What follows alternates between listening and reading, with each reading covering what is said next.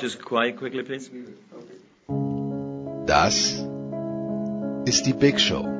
Das mahnende Beispiel für in Wort und Ton gegossene Ineffizienz auf sportradio360.de. Viel Aufwand, kein Ertrag. Wir beweisen seit Jahren, dass gut gemeint in der Tat nicht gut gemacht ist. Warum es immer noch zum gepflegten Name-Dropping reicht? Hallo, hier ist Roger Fedor. Hey guys, it's Michaela Schifrin. Hallo, hier ist Thomas Müller. Hallo, das ist der Thomas Muster. Hallo, das ist Viktoria Redensburg. Hallo, Sie hören Christoph Daum. Wir wissen es nicht.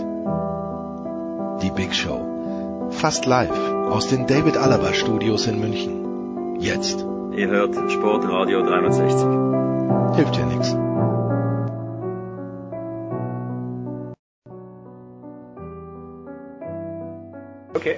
Es ist die Big Show 394.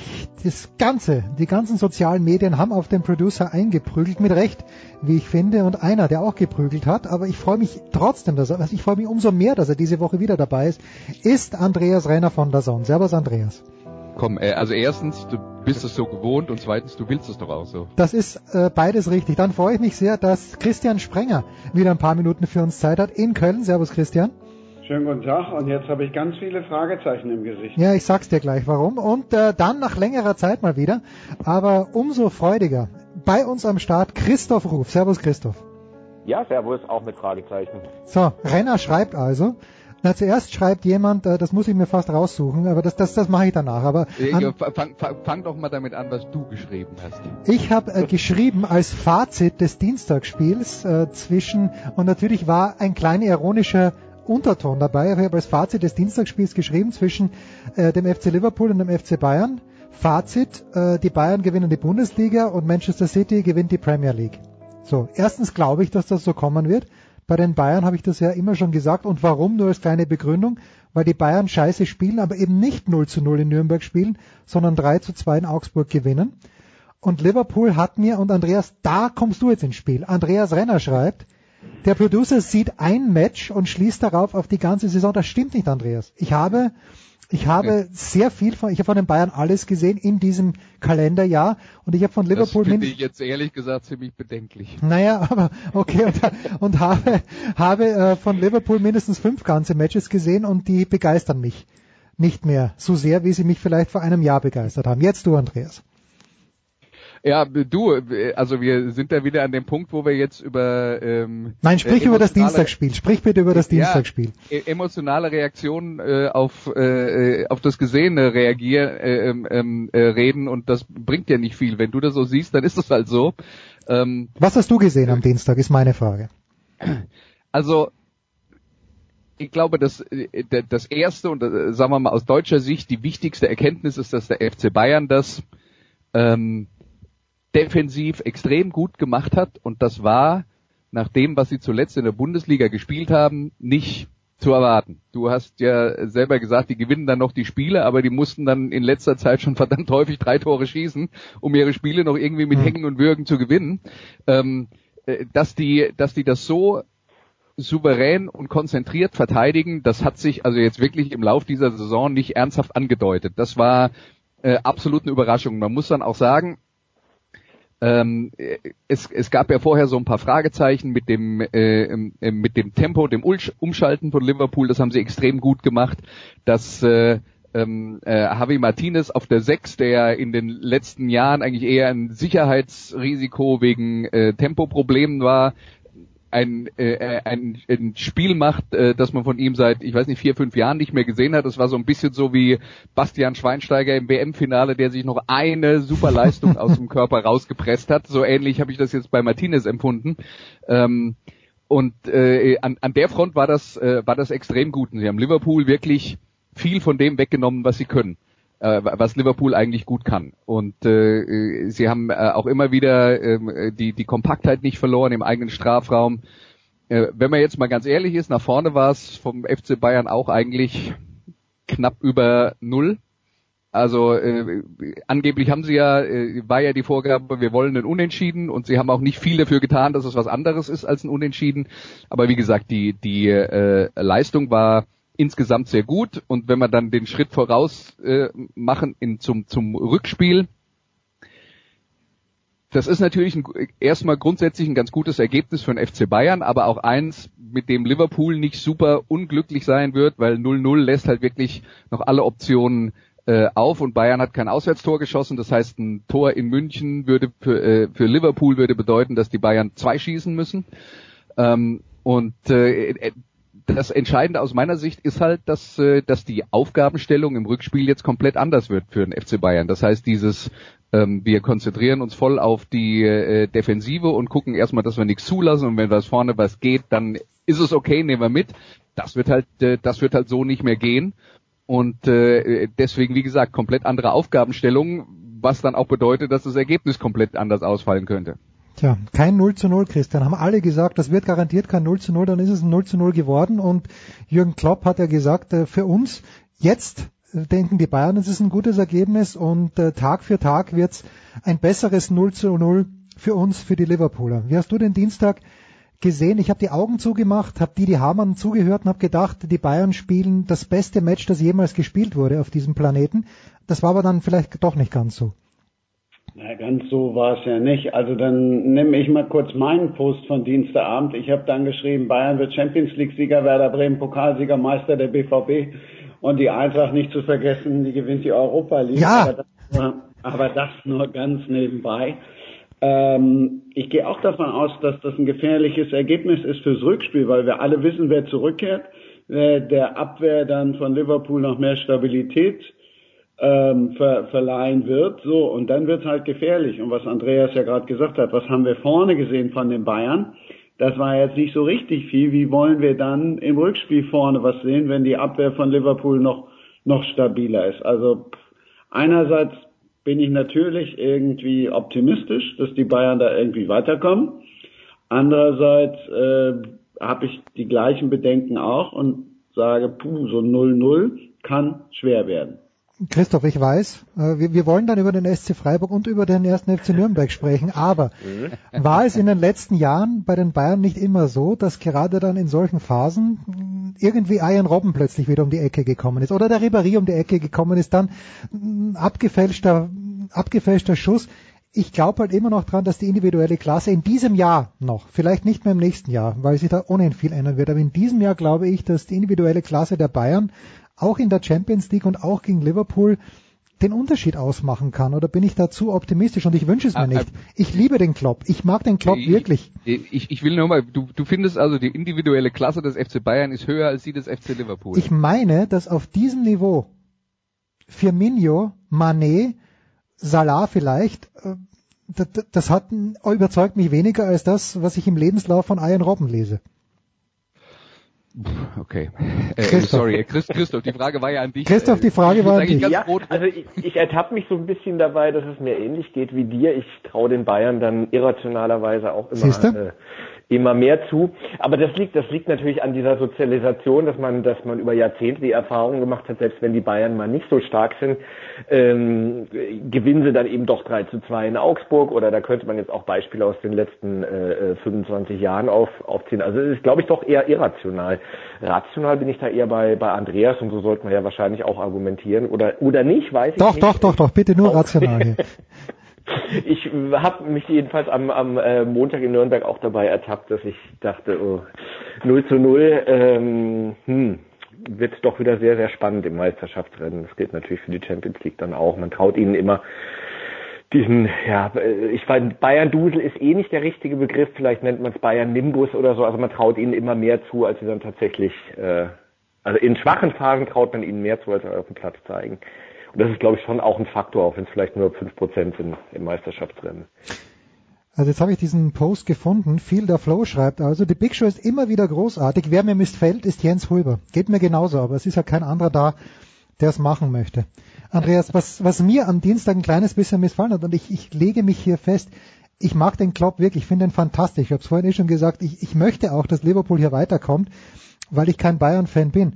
Aber was mich irritiert hat bei Liverpool, Und vielleicht hast du da sogar das größere Sample Size gesehen, aber diese vielen verunglückten Pässe von hinten raus, war das jetzt geschuldet dem Personal, der diese Pässe versucht hat? Ist das auch ein kleines bisschen die Taktik von Klopp gewesen, einfach Risikopässe zu nehmen? Das hat mich auf diesem Niveau im Achtelfinale der Champions League irritiert. Aber äh, also wahr ist, dass beide Mannschaften äh, wirklich Probleme im Spielaufbau hatten. Und das würde ich jetzt, äh, also zu, wenn, ich da einen ersten Grund für suchen würde, weil das ist nicht typisch für Liverpool, äh, wenn ich da einen ersten Grund für suchen würde, hat das äh, was damit zu tun, dass beide äh, den Gegner sehr aggressiv gepresst haben. Und äh, beide haben ja sogar schon äh, im, im Spielaufbau vom Torwart hinten raus äh, teilweise wackelig ausgesehen. Das gilt aber auch für die Bayern, das muss man auch sagen. Mhm. Also Manuel Neuer mit dem Ball am Fuß war jetzt auch nicht überzeugend in dem Spiel. Also so schwach habe ich ihn ehrlich gesagt in der Beziehung noch, ich glaube, noch nie gesehen. Aber äh, das, das gleiche gilt auf der äh, auf der anderen Seite äh, für Alisson bei bei Liverpool. Also das äh, das hat sicher was damit zu tun, was beide Mannschaften gemacht haben, nämlich früh anlaufen, gleich Druck machen. Ähm, trotzdem finde ich, haben, äh, äh haben die Bayern gerade an der Front äh, das wirklich ganz gut gemacht, wenn ich das vergleiche mit der Anfangsphase in Leverkusen, wo sie, wo sie total konfus waren äh, beim äh, Pressing von Bayern 04. Das ist ihnen hier nicht passiert. Also sie waren auf diese Herausforderung äh, besser eingestellt. Was jetzt äh, Liverpool angeht, also äh, mich mich hat überrascht, wie viele Probleme sie hatten, die, die Situation spielerisch aufzulösen, wenn sie selber mal umgeschaltet haben. Es gab nicht viele von diesen Situationen, wo wir vorher gedacht haben, oh, das wird für Bayern gefährlich, wenn die im Vorwärtsgang Ball verlieren und Liverpool kann mit Tempo umschalten. Da gab es, also gefühlt nur vier, fünf, sechs. Hm. Und, und da haben dann aber auch äh, nicht nur die Bayern das noch relativ gut verteidigt, sondern da hat Liverpool auch ganz häufig im Ballbesitz nicht gute Entscheidungen getroffen. Also es war sicher kein, ähm, äh, kein äh, grandioses äh, Spiel von Liverpool äh, in der Offensive. Ähm, was man dann halt aber auch nochmal dazu sagen muss, wir haben vorher darüber geredet, was für Probleme die Bayern äh, mit dem Tempo von Liverpool defensiv kriegen könnten. Davon war nichts zu sehen. Und dann haben wir darüber geredet, oh, Van Dijk und Lovren fehlen. Äh, das wird ganz, ganz, ganz schwer für die Liverpooler Innenverteidigung, weil da spielt Fabinho einen Sechser und ähm, Joel Matip, der eigentlich Innenverteidiger Nummer drei oder vier ist. Äh, das wird bestimmt extrem wackelig und das war es auch nicht. Also der FC Bayern hat ja jetzt äh, die, die Liverpooler Innenverteidigung auch nicht vor Probleme gestellt.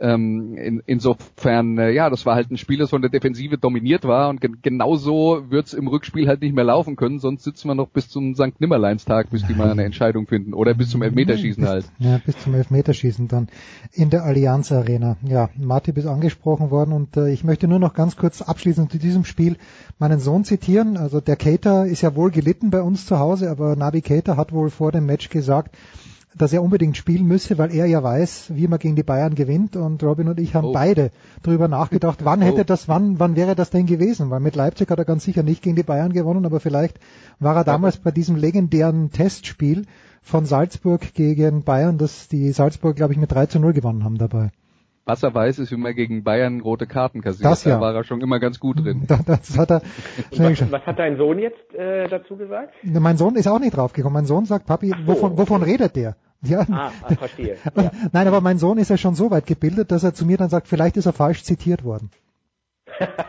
Siehst du? So, so, ist das bei uns zu Hause. Das kann doch überhaupt nicht sein. Nee, glaube ich auch nicht. Das, sowas passiert ja nicht. Christian, dann gestern Abend, äh, Schalke 04 führt zur Halbzeit gegen Manchester City. Äh, Tom Bayer wusste auch nicht warum, aber sie führten mit 2 zu 1 und jetzt ähm, sagt Ralf Fährmann erstens, er war im ersten Tor nicht schuld und zweitens sagt er, die Schalker hätten sich mehr verdient, Christian. Was, was sagst du zu Fährmann ähm, zum ersten Tor? Was sagst du, die Schalker hätten sich mehr verdient? Äh, zu Fährmann und zum ersten Tor sage ich nichts, weil das habe ich zu, das habe ich zu spät gesehen. Ui. Also habe ich erst später gesehen ähm, und nicht live. Aber dafür habe ich sonst 90 Minuten geguckt, im Gegensatz zu dir. Ich weiß nicht, da in so einer Konferenz ja immer etwas schwierig. Ich habe es natürlich bei The Zone komplett gesehen. Ähm, ich finde auch, dass Schalke mehr verdient hat, auf jeden Fall mehr verdient hat. Ich fand die Pausenführung verdient. Mehr hat es echt inne. Der Freistoß war natürlich sensationell, klar. Aber äh, und letztlich auch verdient. Also wenn wir uns darauf einigen können, auf ein Unentschieden, aber die Niederlage fand ich dann halt mehr als unglücklich. Mir ist ein bisschen so gelaufen wie Christian wie, wie in Hoffenheim, oder? Mit, äh, mit Manchester City. Da waren sie auch lange zurück und plötzlich dann so ein bisschen wie aus dem Nichts. Ähm, da bin ich wieder bei der individuellen Klasse. Dass ich Manchester City gegen Hoffenheim nicht mehr äh, in Erinnerung habe, geschweige denn, dass ich mir das angeguckt habe. Doch, ich habe mir das damals angeguckt äh, und da, da stand es auch lange. Andreas, du hattest auch äh, das Spiel Genau, ich habe das mit Alexi damals zusammen kommentiert. Ja, aber, und, aber äh, gestern Abend, ich, ich mir hat ein bisschen gewundert, dann in der zweiten Halbzeit so wahnsinnig viele Torchancen hat Manchester City eigentlich gar nicht gehabt. Ja, also äh, auch das ist jetzt, ähm,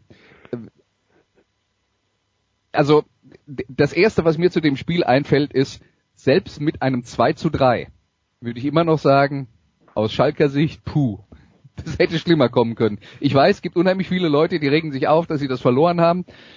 Also das Spiel hatte wirklich ganz hohes Katastrophenpotenzial. Und mhm. der Trainer hat einen richtig guten Plan gehabt, ähm, wie man, äh, wie man Manchester City beikommen kann.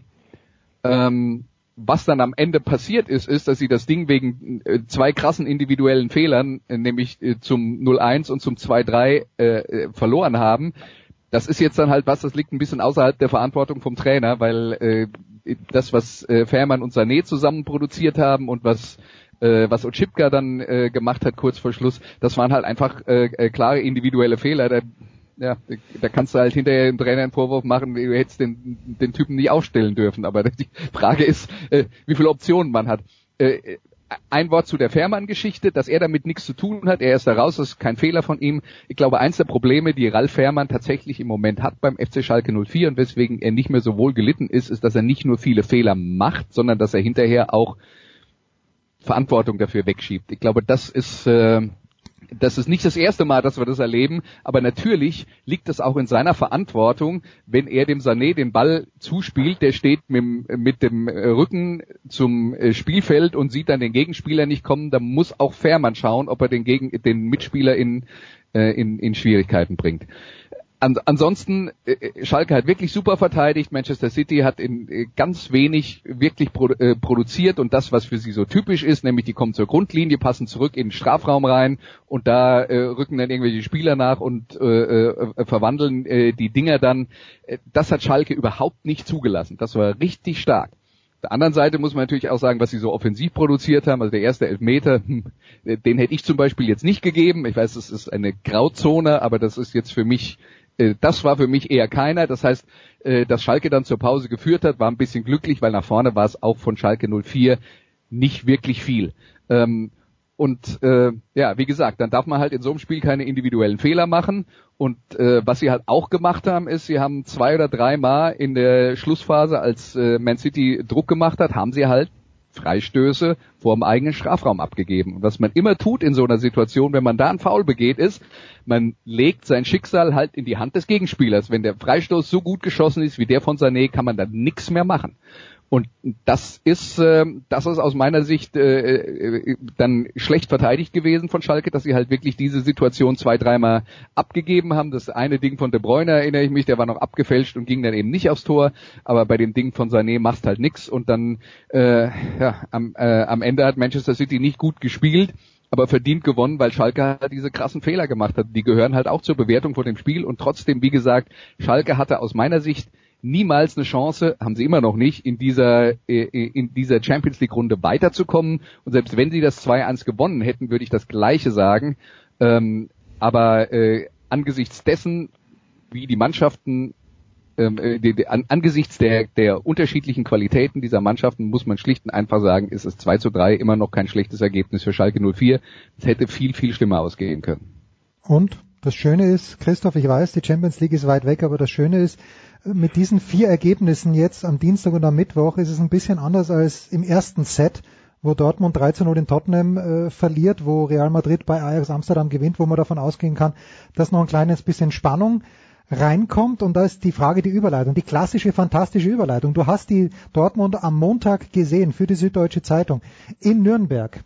Ähm, wie realistisch ist es denn, dass Dortmund das Wunder schafft, in, also zu Hause gegen Tottenham doch noch weiterzukommen? Ja, also erstmal für Spiegel Online, nicht, nicht für die Süddeutsche. Ah. ah. Da. Ähm, also, ähm, Ja, ich glaube, das steht und fällt, also so haben wir es ja im Grunde auch alle, alle kommentiert, es steht und fällt damit, wann, wann Marco Reus wieder fit wird. Also ich finde, das war wirklich ganz, ganz augenfällig am, ähm, am Montag. Die Defensive kannst du gegen Nürnberg eh nicht äh, äh beurteilen, zumindest nicht seitdem Kölner äh, nicht, nicht mehr da ist, weil, weil die äh, äh nicht gefordert war gegen diese Nürnberger Mannschaft. Ähm, offensiv sah das zum Teil ganz gefährlich aus, aber im Endeffekt sind sie kaum mal in den 16er gekommen. Äh, und so wird es natürlich dann auch, auch äh, in, in einem Heimspiel gegen Tottenham ein, ein, ein bisschen schwierig. Ähm, ja, also Götze hat, finde ich, ganz ordentlich gespielt.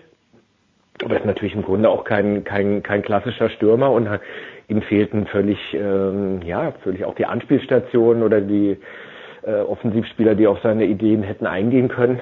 Und ja, ist also Fabre hat sich äh, hat sich geweigert, zu der Personalie was zu sagen. Ist ja auch aus seiner Sicht verständlich äh, zu sagen, lass uns über die Spieler reden, die, die gespielt haben. Aber ja, ohne den sehr oft verletzten Reus ist es eben sehr schwierig beim BVB. Ja. Ich finde es ein bisschen einfach, das jetzt nur an Reus festzumachen. Wenn du mal siehst, ähm, wann Alcacer das letzte Mal getroffen hat, ja. Da können wir ja auch mal dann drüber reden. Also ich fand Mario Götze hat ein Riesenspiel gemacht. Der ist ja letztlich ja. Äh, nur an einem gescheitert, eben äh, im zwei, das war ja, war ja ein Privatduell mit dem Esser fast. Mit dem, mhm. ähm, ja, Alcacer ist ja auch erst in der 63. reingekommen, ne? Das habe ich auch nicht so ganz verstanden. Hätte ich vielleicht in dem Spiel von vorne, von vorne reingebracht. Ähm, genau, also Philipp war halt ein, war halt ein Totalausfall. Ja, das, äh, also eben, das hat dann auch nicht dazu beigetragen, dass die Offensive ähm, jetzt durchschlagkräftiger wurde. Aber klar, nee, ist, natürlich ist ja nicht das, das oder ist sein Fehlen nicht das einzige Problem. Ähm, aber ich glaube schon das Hauptproblem gewesen am Montag. Tja. Die Probleme in Nürnberg und die Probleme in Freiburg, wo es natürlich nie Probleme gibt, eigentlich besprechen wir gleich nach einer kurzen Pause mit Christoph Ruf, mit Christian Sprenger und mit Andreas Renner.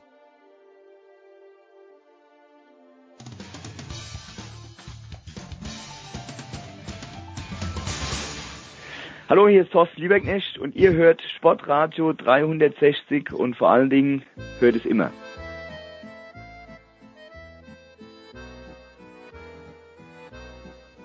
Es geht weiter in der Big Show 394 mit Fußball präsentiert von bet365.com. Da kriegt man einen Einzahlungsbonus von bis zu 100 Euro bei bet365.com heute noch ein Konto abschließen. Christoph Ruf, Spiegel Online, Süddeutsche Zeitung, Andreas Renner, von der Zone und Christian Sprenger unterwegs in den Bundesliga-Stadien dieser Republik sind am Start und wir wollen jetzt mal, wenn wir schon in Nürnberg waren, dann bleiben wir doch gleich in Nürnberg. Die Dortmunder haben es nicht geschafft, ein Tor zu schießen. Christoph, die Nürnberger, äh, es ist ja noch nichts entschieden, aber irgendwie ist es einigermaßen trostlos, wenn man auf die Tabelle schaut. Wo ist die Hoffnung für Nürnberg? Wer kann die zurückbringen? Ähm, ja, interessant, weil im Grunde genommen haben sie ja, wenn man, wenn man sich die Tabelle anschaut, obwohl sie jetzt, ich glaube, 16 Spiele am Stück nicht gewonnen haben. Äh, ähm, haben sie keinen Boden ja, verloren. Quasi keinen nee, Boden verloren. Keinen Boden verloren, weil die anderen zwei, also vor allem Hannover und, und aber auch tabellarisch der VfB Stuttgart halt ähnlich desolat dastehen. Und äh, wir wissen ja alle, in den letzten Jahren hat eigentlich fast immer der Erstligist die Relegation ähm, ähm, gewonnen. Also im Grunde würde, würde ein Sieg reichen, weil wenn die Konkurrenz verliert und das sieht da gar nicht so schlecht aus. Am Montag äh, gab es ja auch die skurrile Situation, dass in der Nachspielzeit ähm, der, der Martini, also der Nürnberger Tor, den Ball ewig äh, am, am, äh, am Fuß hatte und die einzige gelbe, oder weiß ich nicht, aber eine gelbe Karte dann gekriegt hat. Ähm, das heißt, der, der, äh, der Verein, der Heimspiel hat, ähm, und dem Punkt im Grunde angesichts dieser Situation überhaupt nichts bringt, spielt auf Zeitspiel. Und so dementsprechend war es dann auch, äh, als abgepfiffen wurde. Das Stadion hat getobt vor Freude, äh, Endorphinüberschuss bei allen Spielern. Die haben das tatsächlich gefeiert wie ein Sieg. Und ich glaube, das lag natürlich am Gegner, dass es ein 0-0 gegen Dortmund ein mehr als ordentliches Ergebnis ist. Es lag aber vor allem an daran, dass der Verein sich bewiesen hat, wir sind doch so halbwegs, zumindest punktuell hin und wieder mal ähm, konkurrenzfähig. Ansonsten weiß in Nürnberg jeder von der von der Nordkurve, also von der Fankurve ähm, bis bis zu den Funktionären, dass es im Grunde von der von der Qualität her nicht reicht. Aber diese diese diese Stimmung, wir wissen, also wie, wie soll ich sagen, diese dieser Fatalismus, äh, es wird eh nicht reichen, wir steigen ab ist ja jetzt erstmal durch die Entlassung von, von, von Kölner, die glaube ich, ja, also mehr oder weniger alternativlos war.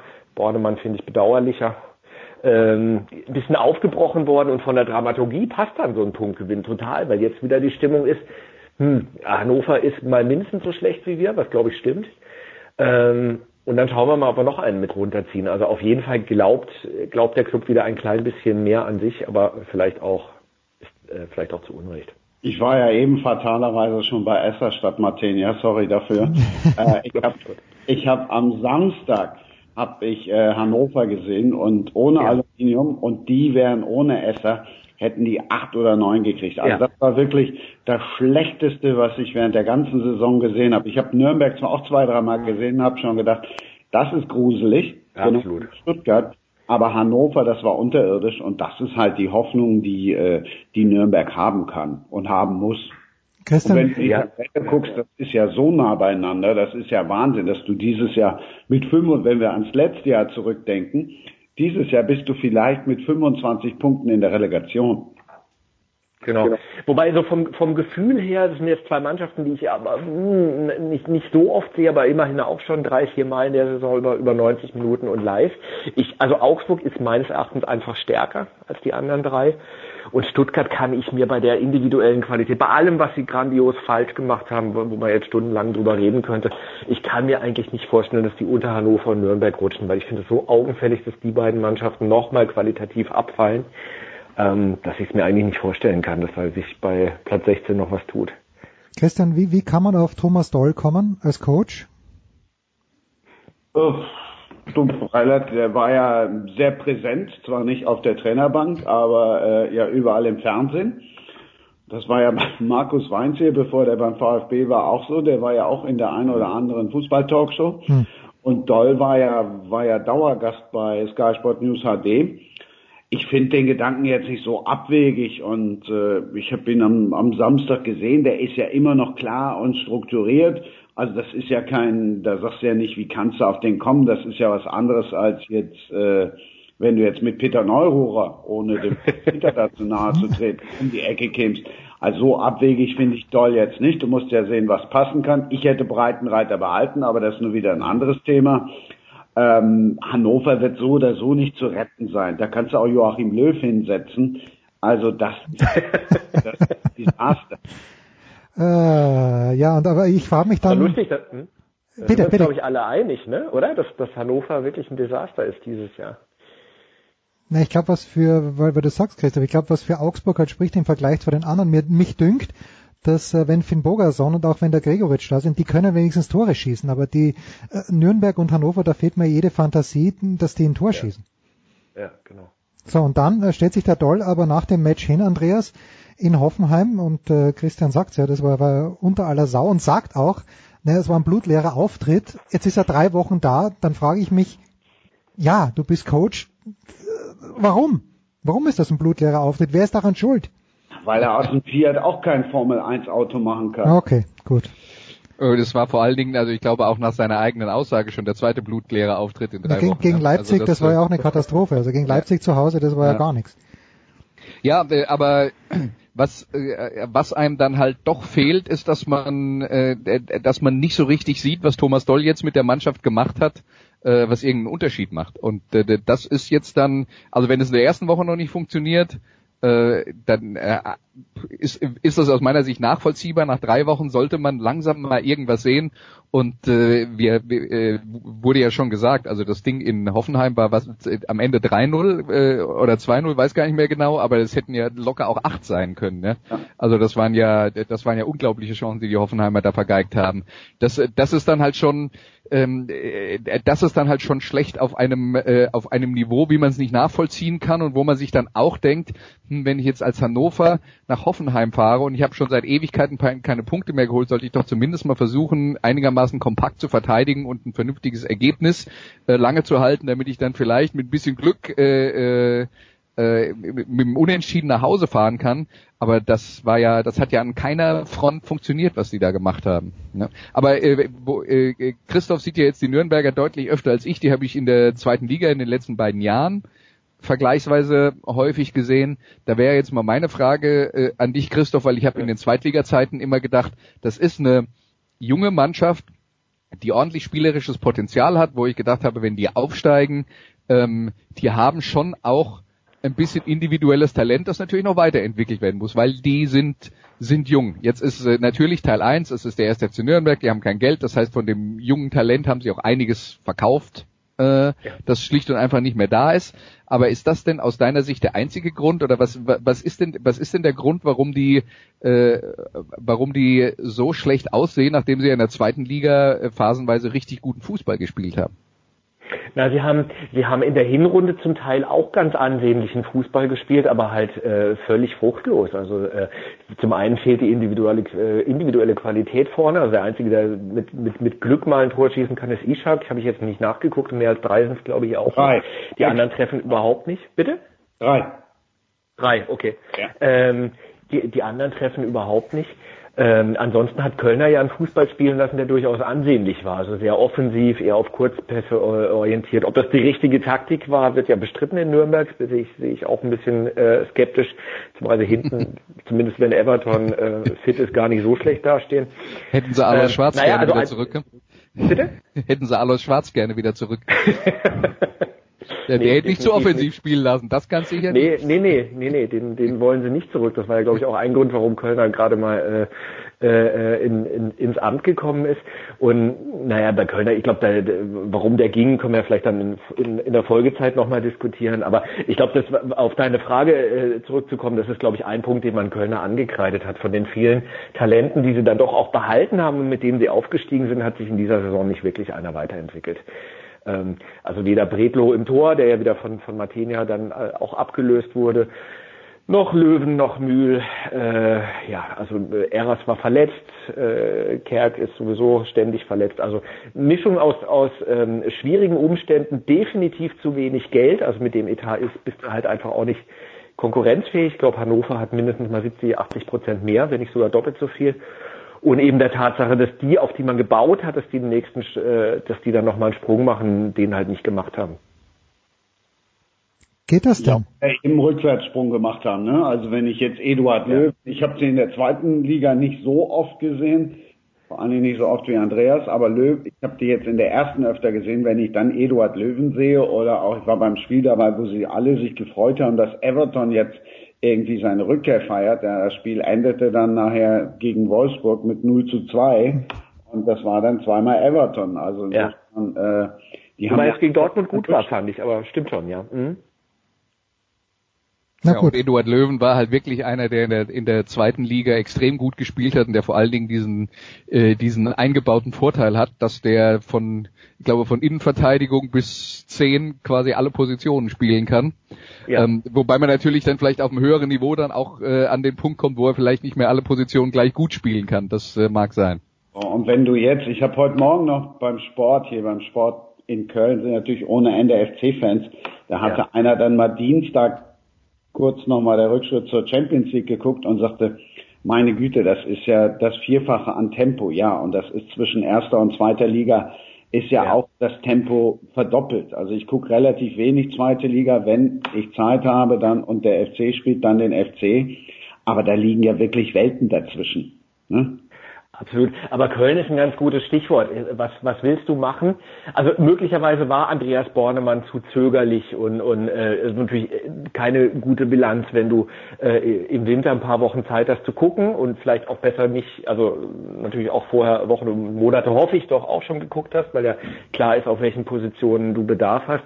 Und außer Ivo Ilicevic, der schon relativ früh als Backup feststand, wurde dann niemand verpflichtet. Aber äh, es ist offensichtlich so, dass, dass der, wenn sich der erste FC Köln um einen Spieler bemüht, dann kriegt er den im Gegensatz zum Club, ne? obwohl er eine Liga drunter spielt.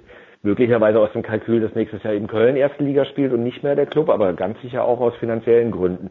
Und dann musste, glaube ich, tatsächlich sagen, dann ist so ein Aufstieg ein, ein Betriebsunfall, dann musste gucken, dass du irgendwie äh, mit ein bisschen Fernsehgeld wieder absteigst und neu angreifst, dann darf man eigentlich niemanden Vorwurf machen, wenn du, wenn du nicht wirklich konkurrenzfähig bist. Also Bin nicht mit dem Kader finde ich auch, was mir zu denken gegeben hat. Ich war sowohl beim ersten Spiel in Nürnberg dann jetzt irgendwie äh, zum Rückrundenbeginn wieder und denke mir, meine Güte, da muss doch jeder auf Knien durch die Stadt rutschen, durch die schöne Stadt und sagen, boah geil, wir spielen erste Liga und wir gehen ins Stadion. Einmal war ja. da herrlichstes Wetter und dann sind da 20, 30.000 maximal. Und da muss doch jeder dahin gehen, dann braucht die Mannschaft auch Support, nicht jetzt den vom Montag unbedingt, aber richtigen Support und das Stadion muss doch voll sein. Das, das verstehe ich halt nicht. Das finde ich halt. Ja, absolut. Hm? Ja. Wobei, also sie haben einen Schnitt von, ich, äh, hätte ich nachschauen müssen. Ich glaube 36.000, so schlecht ist das gar nicht. Also gegen unattraktive Gegner kommen immer noch so 35, 36.000. Montag war ausverkauft, die werden schon irgendwie bei 40.000 landen. Und die Fankurve hat die Mannschaft ja auch immer unterstützt. Also ich kann mich noch gut an, an ähm, das letzte Spiel der, der Hinrunde erinnern, wo sie chancenlos mal wieder verloren haben und ähm, mit gesenkten Köpfen auf die Fankurve zu sind, weil sie dachten, jetzt werden sie da im übertragenen Sinne abgeschlachtet. Das Gegenteil Gegenteil war der Fall. Die haben die nochmal aufgemuntert und gesagt, egal, ihr, ähm, ihr gebt alles und mehr, mehr ist halt nicht drin, ist doch völlig okay. Also das war eigentlich eher eine beeindruckende äh, Unterstützung. Ich glaube, dass Kölner, das kann man ihm auch vorwerfen, mit seiner, mit, mit dieser wahnsinnigen Positivrhetorik, also aus dem letzten Grottenkick noch, wir waren eigentlich ganz ordentlich, immer das Gleiche zu sagen, auch immer zu übertreiben, also auch die wenigen guten Sachen halt völlig zu überzeichnen, äh, ging den Leuten am Schluss so auf die Nerven, dass sie auch ein bisschen die Geduld verloren haben. Aber eigentlich nicht mit der Mannschaft. Aber Kölner hat am Schluss keinen Kredit mehr, auch bei den Kollegen nicht mehr. Na bitte. Da müssen wir jetzt aber noch ein Wort und äh, der Christoph ist natürlich, weiß auch mein Lieblingsverein ist in der ersten Fußballbundesliga, einer meiner vier Lieblingsvereine möchte ich sagen. Der SC Freiburg mit äh, Christian Streich, der tatsächlich mein liebster Trainer ist. Die sind jetzt bei, äh, korrigiere mich bitte, wenn ich falsch liege, aber ich meine, es sind in etwa 24 Punkte. Ich sage, sie brauchen noch zwei Siege, wenn überhaupt. 30 Punkte werden in diesem Jahr reichen. Worum geht's denn im Moment für Freiburg?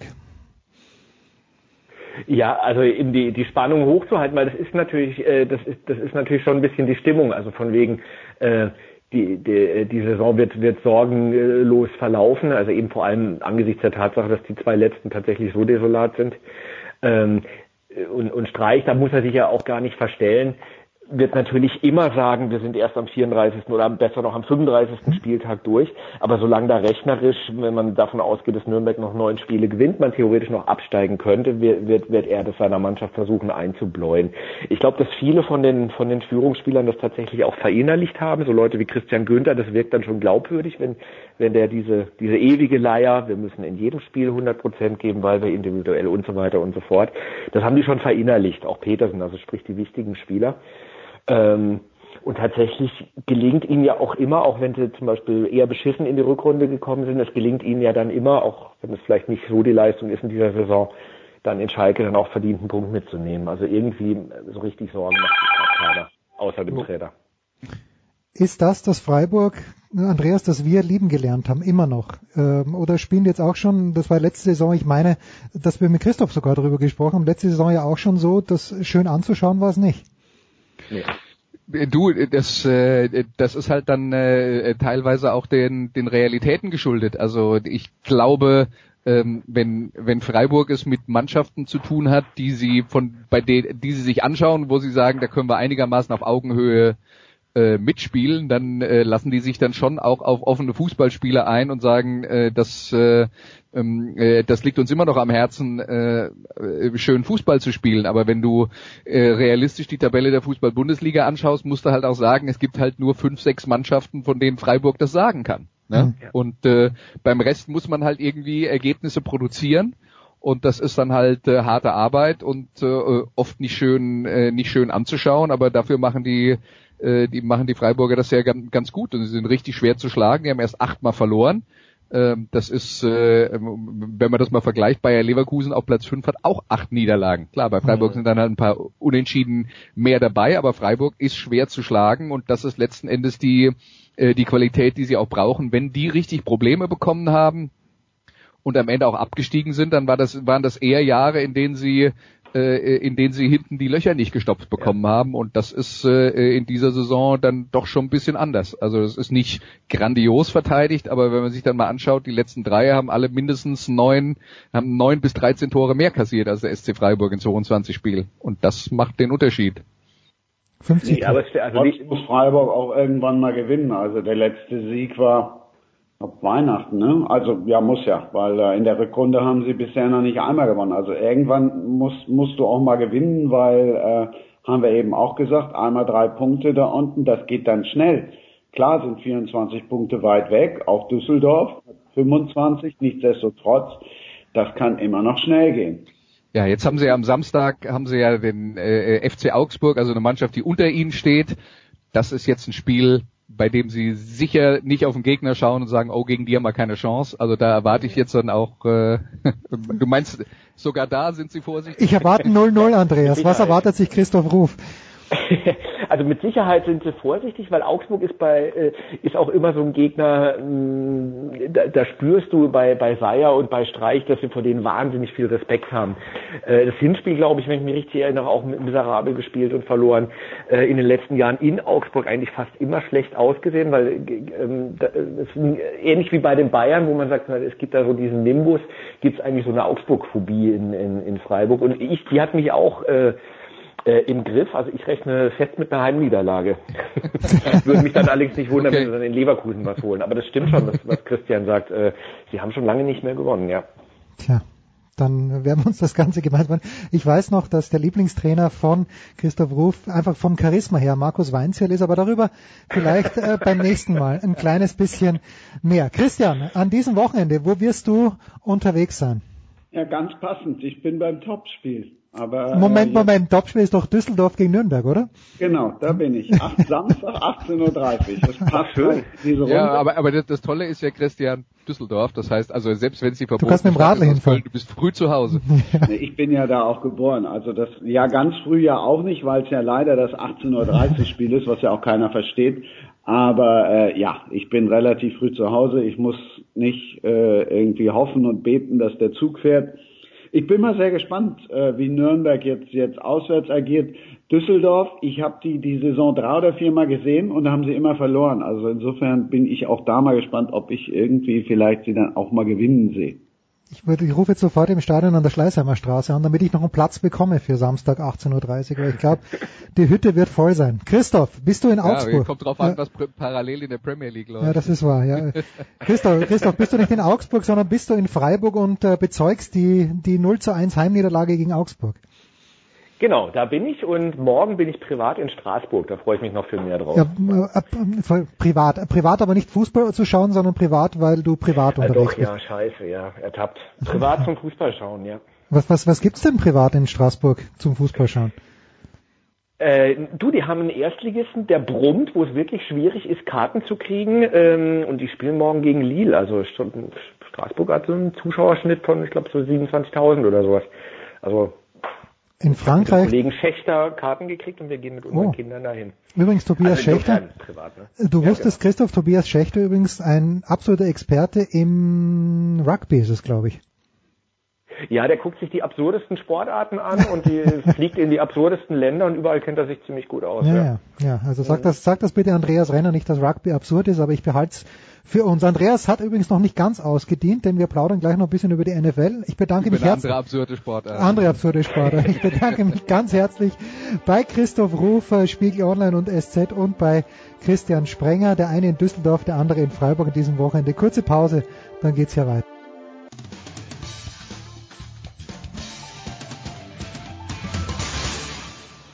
Hallo, hier spricht Thorsten Leidenhardt, Headcoach von Ratio Ulm und Sie hören Sportradio 360. Weiter geht's in der Big Show 394 und eigentlich äh, ist jetzt mal Pause in der NFL, aber was haben wir gelernt von äh, Sports Illustrated und von ESPN? Die NFL hat niemals Pause und ich freue mich, dass zu Andreas Renner dazugekommen ist von der Zone vom Magenta Sport. Franz Büchner, Servus Franz. Hallo, Grüße. Franz, wir wissen es ja nicht genau, aber Jürgen Schmieder hat in der Süddeutschen Zeitung ja geschrieben und sicherlich, äh, wie man den Jürgen kennt, durch gute Quellen unterfüttert, dass sich die NFL und Colin Kaepernick, dass sie sich geeinigt haben, wissen wir. Wir wissen auch, dass nichts bekannt werden soll, wie, wie genau jetzt diese Einigung aussieht. Aber Jürgen sagt irgendwo zwischen 60 und 80 Millionen Dollar. Warum bezahlt die NFL das? Das ist jetzt tatsächlich genau die Frage, denn wenn diese, wenn an den ganzen Vorwürfen nichts dran wäre, dann könnte man ja das auch zu einem öffentlichen Verfahren kommen lassen, um zu zeigen, hey, wir das hat uns nicht zu Schulden kommen lassen. Wir haben eigentlich nichts zu verbergen. Ähm, das hat also da schon mal einen gewissen Beigeschmack, dass man jetzt äh, quasi dem dem einen Vorreiter, einem der schärfsten quasi Kritiker in dieser einen Frage, jetzt äh, so eine hohe äh, Abfindung zahlt, damit man eben das sämtliche Dokumente, die dann öffentlich werden würden, äh, weiterhin geheim halten kann. Das hat natürlich einen gewissen Geschmack. Also scheinbar gibt's doch irgendwas zu verbergen irgendwie. Und damit steht diese Liga natürlich weiterhin in der Geschichte in keinem guten Licht. Ja, Andreas, äh, von Collusion ist die Rede. Wer, wer sich ein bisschen mit dem Baseball der letzten Jahrzehnte auseinandersetzt, da ging es ja dann auch darum, als Barry Bonds seinen Vertrag nicht mehr erneuert bekommen oder keinen neuen Vertrag angeboten bekommen hat. Ähm, gehen wir mal davon aus, wild spekuliert, dass es sowas gab. Wie muss man sich sowas vorstellen, dass der eine Owner, das Jerry Jones, Jones dann bei Robert Kraft anruft und sagt, du, den Kaepernick bestellen wir nicht? Also ich äh, finde, man, was man, was man nicht unter den Tisch fallen lassen darf, ist bei einer außergerichtlichen Einigung. Ähm, das ist ja für beide Seiten äh, dann interessant, wenn es keinen eindeutigen Weg gibt, wo man sagt, wir gewinnen diesen Prozess ganz sicher. Das gilt auch, das gilt nicht nur für die NFL, hm. das gilt auch für die für die äh, Kaepernick-Seite. Es ist halt auch unheimlich schwer, diese Art von Verschwörung, dass sich da Leute zusammentun und sagen, der Kaepernick kriegt bei uns keinen Vertrag, ähm, sowas zu beweisen. Aber äh, Kaepernick und seine Rechtsanwälte haben eine ganze Reihe äh, von äh, von E-Mails, Schriftverkehr ähm, äh, zur Verfügung gestellt bekommen oder irgendwo aufgetrieben, ähm, wo und das ist glaube ich dann eher die Vermutung, wo äh, wo es äh, eher darum geht, dass ähm, irgendjemand irgendwelche Dinge von sich gegeben hat, die peinlich wären, von der die Liga nicht will, dass es rauskommt und dann wäre halt der nächste Schritt, es gäbe einen Prozess. Ähm, Wenn es einen Prozess gibt äh, mit irgendeinem Urteil, dann gäbe es hinterher eine Revision. Und dabei kommen dann die, all die Sachen, die äh, an ähm, an Beweismaterial äh, ähm, äh, dann vor Gericht zugelassen werden, die kommen dann halt auch in die Öffentlichkeit. Und es liegt dann vermutlich eher daran, dass die NFL sagt, äh, da sind jetzt ein paar Sachen dabei, ähm, die gesagt wurden, die vielleicht nicht beweisen, dass wir uns verschworen haben, um den Kaepernick aus der Liga rauszuhalten, aber ähm, äh, der ein oder andere Teambesitzer hat sich vielleicht in der Öffentlichkeit ein wenig unbedacht geäußert oder in der in, in der von in dem äh, wovon er dachte sei eine Privatsphäre unbedacht geäußert. Mhm ja, und äh, das, das ist uns zu peinlich und dann zahlen wir halt lieber einen Preis. Und äh, der, der Preis, der dann da bezahlt wird in Jürgen, äh, Jürgens Hochrechnung ist ja das, was man so hört. Der hat dann natürlich was damit zu tun, dass Kaepernick die letzten zwei Jahre nicht gespielt hat. Der hat vorher, glaube ungefähr 18 Millionen äh, Dollar verdient und dann rechnet man das halt hoch plus ähm, äh, plus das, was er vielleicht in den nächsten ein, zwei Jahren noch hätte verdienen können und einen äh, Schadenersatz oder wie auch immer, dann kommt man halt auf diese, äh, auf ungefähr diese, diese Preislage. So. Und jetzt ist aber die Frage, um auf Sportliche zu kommen, Franz, äh, die, die Meinung von Andreas holen wir natürlich sofort danach an. Ich habe eine kleine Ahnung, wie diese Meinung ausfallen könnte, weil sie Günther Zapf ja auch teilt. Aber Franz, mal ganz blöd gefragt, Colin Kaepernick hat zwei Jahre nicht gespielt. Jetzt hat, glaube ich, sein Rechtsanwalt gesagt, naja, also er, er möchte auf jeden Fall wieder spielen. In die AEL geht er nicht. Und ähm, die, die Patriots könnte sich gut vorstellen. Gibt es Präzedenzfälle, dass jemand wirklich zwei Jahre aussitzt, dann zurückkommt und tatsächlich eine ordentliche Leistung bringt? Äh, Vielleicht.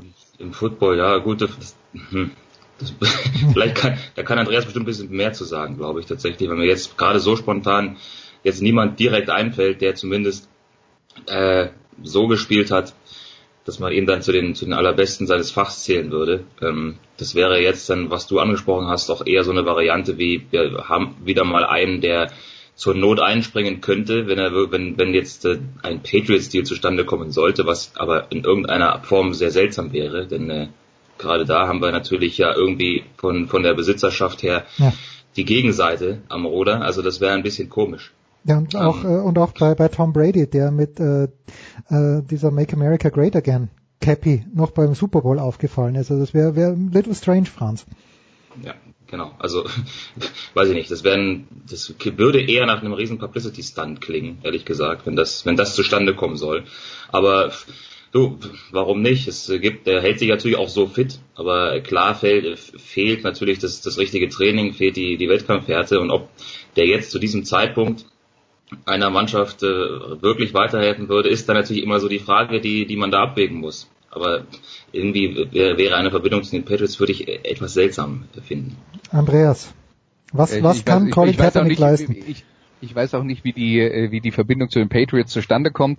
Was man über Colin Kaepernick verstehen muss, ist, äh, und das ist ein Teil de, des Problems, das er in der NFL hatte, er er hat quasi eine Inselbegabung, das heißt, er kann eine Sache richtig gut, aber er kann nicht all das, was von einem NFL-Quarterback in einem System, wie zum Beispiel bei den Patriots, erwartet wird. Das heißt, du brauchst eine bestimmte Offense, in der er spielen kann.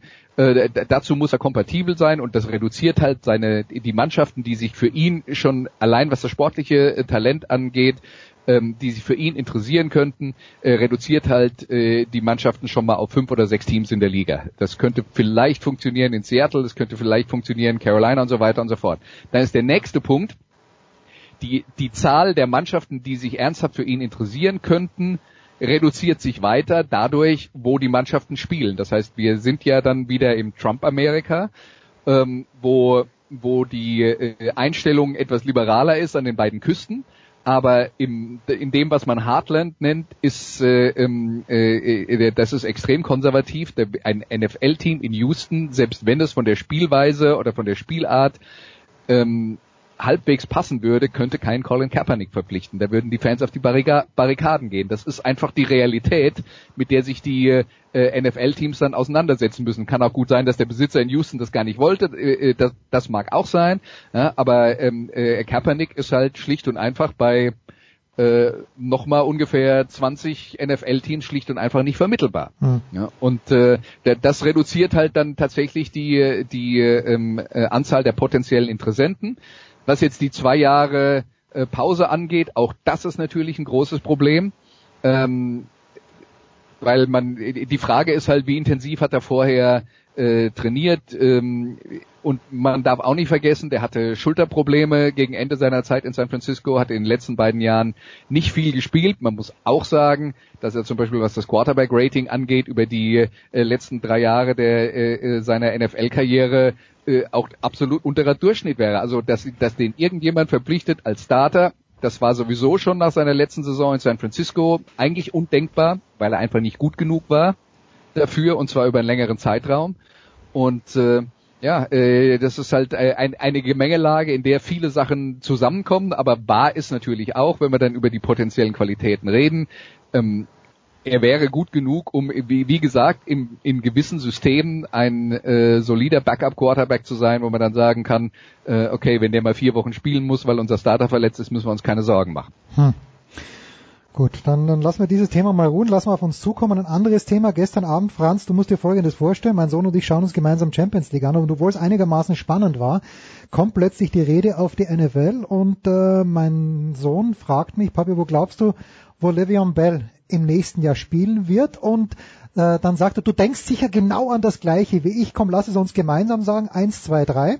Wir sagen beide was mit K, ich sag keine Ahnung und Robin sagt Kansas City. Was, was glaubst du, Franz? Ja gut, wenn die Finanzen da sind. G ginge dann, das denn? Äh, ginge das denn in Kansas City? Haben die, haben die Cap Room?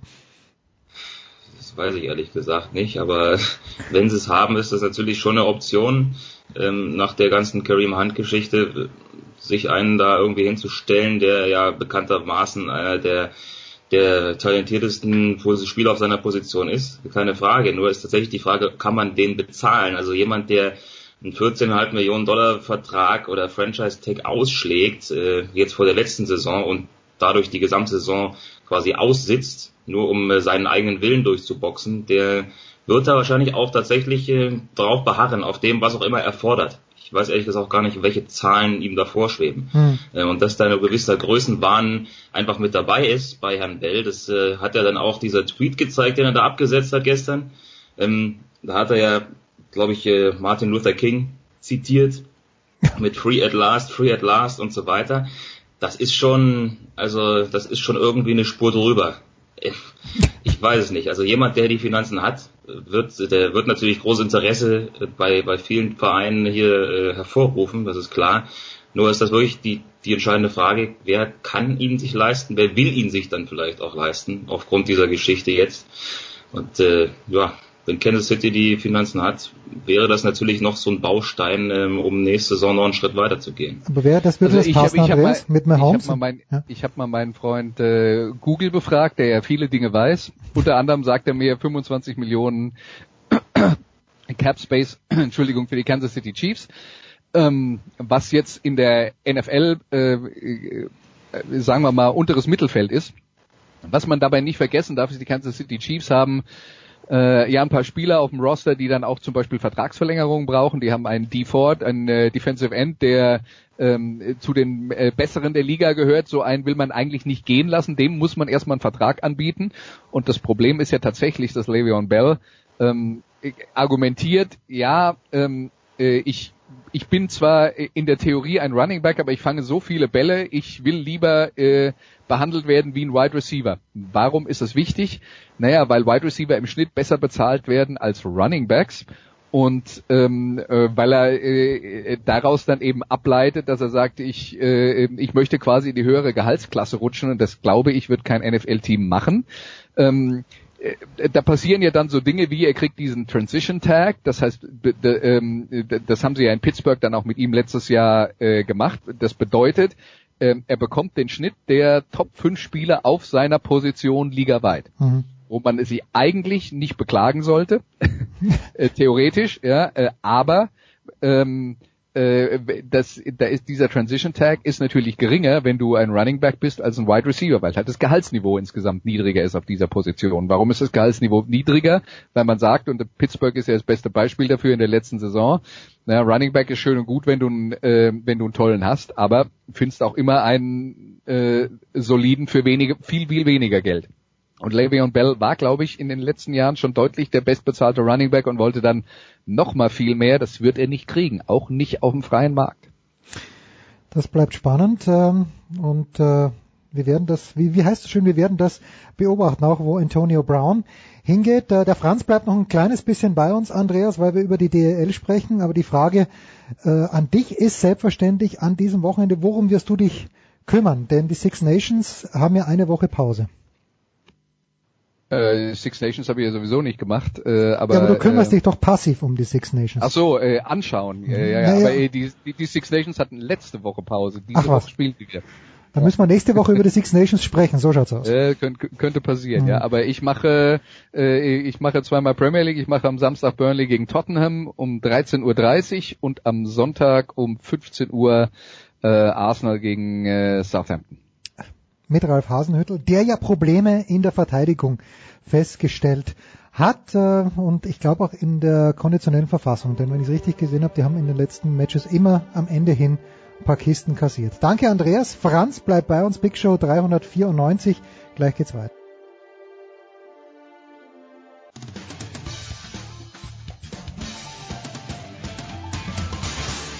Oui, bonjour, c'est Henri Lecomte. Vous, vous écoutez la radio 360.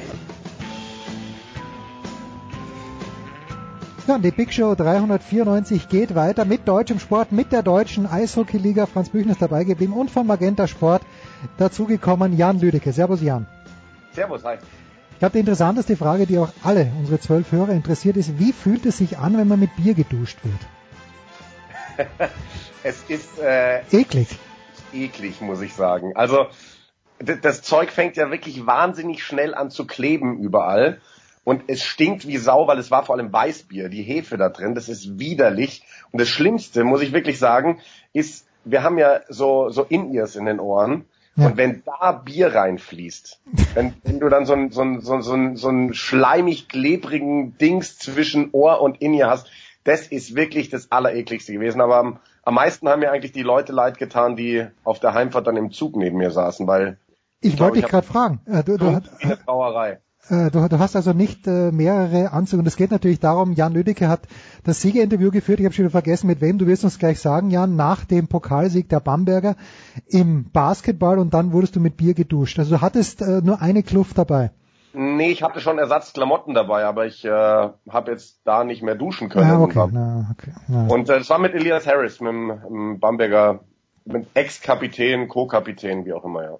Ja, na gut. Also, wir wollen natürlich äh, auf die DEL schauen, wo wir, ja, wo sich natürlich an der Spitze nicht viel getan hat. Äh, die Mannheimer führen nach wie vor vor den Münchner, das ganz haushoch. Äh, Franz, die Münchner haben jetzt mal wieder verloren, damit sind mehrere Serien zu Ende gegangen. Äh, das ist wahrscheinlich ärgerlich äh, für München, aber wird für die Playoffs keine Implikationen haben. Es sind noch vier Spiele. Die sechs Punkte wird München wahrscheinlich nicht mehr aufholen. Die werden nach allem, was wir wissen, als Zweiter in die Playoffs gehen, oder? Ja, wa wahrscheinlich. Wobei ja natürlich jetzt am Freitag noch das direkte Duell ansteht zwischen Mannheim und München. Da könnte man den Rückstand auf drei Punkte verkürzen und dann hätte man ja immer noch drei Spiele Zeit, die alles zu gewinnen und zu hoffen, dass Mannheim nochmal sich einen Ausrutscher leistet. Aber ja, wenn, wenn das Spiel am Freitag jetzt äh, verloren geht aus Münchner Sicht, dann ist äh, Platz eins auf jeden Fall nicht mehr drin. Das ist, äh, das ist dann klar. Ansonsten marschieren die zwei Teams da vorne ja eh im Gleichschritt voran. Also es war ja schon fast ab absurd, wie, wie gleichmäßig tatsächlich. Also jetzt zu einer gewissen Zeit, bevor ich äh, vor einer guten Woche das Spiel der Münchner gegen Nürnberg kommentiert habe, habe ich mal reingeschaut. Das waren seit Jahresbeginn tatsächlich die exakt gleichen Zahlen, also was mhm. Sieger angeht, was geschossene und erhaltene Tore angeht. Also die bewegen sich irgendwie in der eigenen Liga, die zwei Teams, und dann kommt der ganze Rest.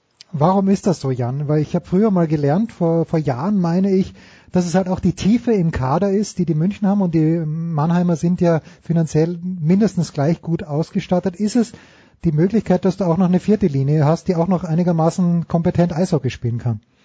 Ja, das äh, ist bei den beiden Mannschaften deutlich besser als beim Rest der Liga. Also bei München musst du ja nur drauf schauen, als die eine Zeit lang, weiß ich nicht, fünf Verletzte hatten, darunter irgendwie Kapitän Michi Wolf und weiß der Geier was, dann holen sie halt ihre jungen Talente und äh, die sind halt richtig gute DEL-Spieler, also sind beide wahnsinnig tief besetzt. Ähm, und sie haben die zwei besten Trainer der Liga an der Bande stehen, muss man ganz klar sagen, Don Jackson und Pavel Groß. Jetzt hat äh, der Jane letztes Jahr Franz in unserem fantastischen, möchte ich sagen, Jahresmagazin, das es übrigens nur noch in der EPUB-Ausgabe gibt, aber gerne äh, Steilpass Sportradar 360 bestellen. Äh, der Jan hat da darin über Don Jackson geschrieben. Ist es nicht gewissermaßen faszinierend? Pavel Groß ist ja erst äh, aus Wolfsburg gekommen. Da ist ja noch was Neues. Aber Don Jackson ist jetzt schon so lange in München. Ist es nicht irgendwo das Faszinierendste an diesem ganzen Don Jackson, äh, an dieser Erfolgsstory, Franz, dass der sich nicht abzunützen scheint? Das, das stimmt tatsächlich, aber das ist so ein bisschen die, die, ja, die Mentalität, ähm, die er eben hat. Der will einfach immer gewinnen, tatsächlich. Der will da, wo er ist, erfolgreich sein, egal wie lange er da ist. Und dass das äh, funktionieren kann, das sehen wir ja auch in anderen Sportarten, siehe NFL, siehe Patriots. Auch da haben mhm. wir ja mit Bill Belichick einen Coach, der Jahr um Jahr immer wieder sehr, sehr erfolgreich trainiert. Und ähm, so ähnlich, ich will die jetzt nicht äh, unmittelbar miteinander vergleichen, weil es sind ja auch andere Sportarten, aber nur um das nochmal so ein bisschen dahin in, in, ins richtige Rampenlicht zu rücken, ist auch Don Jackson. Also da, wo er ist, ist sind Titel. So. Und das ist seitdem er, also zumindest spätestens seitdem er in Deutschland trainiert, der Fall. Und das ist schon in gewisser Weise faszinierend, aber äh, jetzt ja natürlich auch keine Überraschung mehr. Tja, jetzt ist es äh, letzte Woche hier, um bei der Münchner zu bleiben. Es wird heute vielleicht eine kleine Münchenschau. Franz sagt, er hat das Spiel zu Hause gegen Nürnberg, war, das zu Hause gegen Nürnberg, oder Franz? Ja. Du, ja, okay, gut. In der Olympia-Eissporthalle, die, machen wir uns nichts vor, wenn die Hütte voll ist, ist es schon noch geil, finde ich. Oder Franz, darf man das sagen? Also wenn die Hütte voll ist, dann finde ich, ist die Stimmung ausgezeichnet. Das ist schon, das ist schon richtig, ja. Und glücklicherweise ist die Hütte ja jetzt auch ähm, häufiger mal voll, als dass sie nicht voll ist. Ja. Das macht schon, das macht schon was, ja. Aber am vergangenen Donnerstag war's. Äh, Jan, ich war dann dort. Äh, unser lieber Freund Michael Leopold hat die Veranstaltung moderiert, wurde die neue Halle für München oder das, das Modell der neuen Halle für München vorgestellt. Im Olympiapark soll wunderbar eingebettet sein mit begrünter Dachfläche. Also man ist jetzt noch nicht ganz einig, ob man dort Schafe raufstellen möchte oder nicht. Die Frau Strobel, Vizebürgermeisterin, hat gesagt, eher nicht.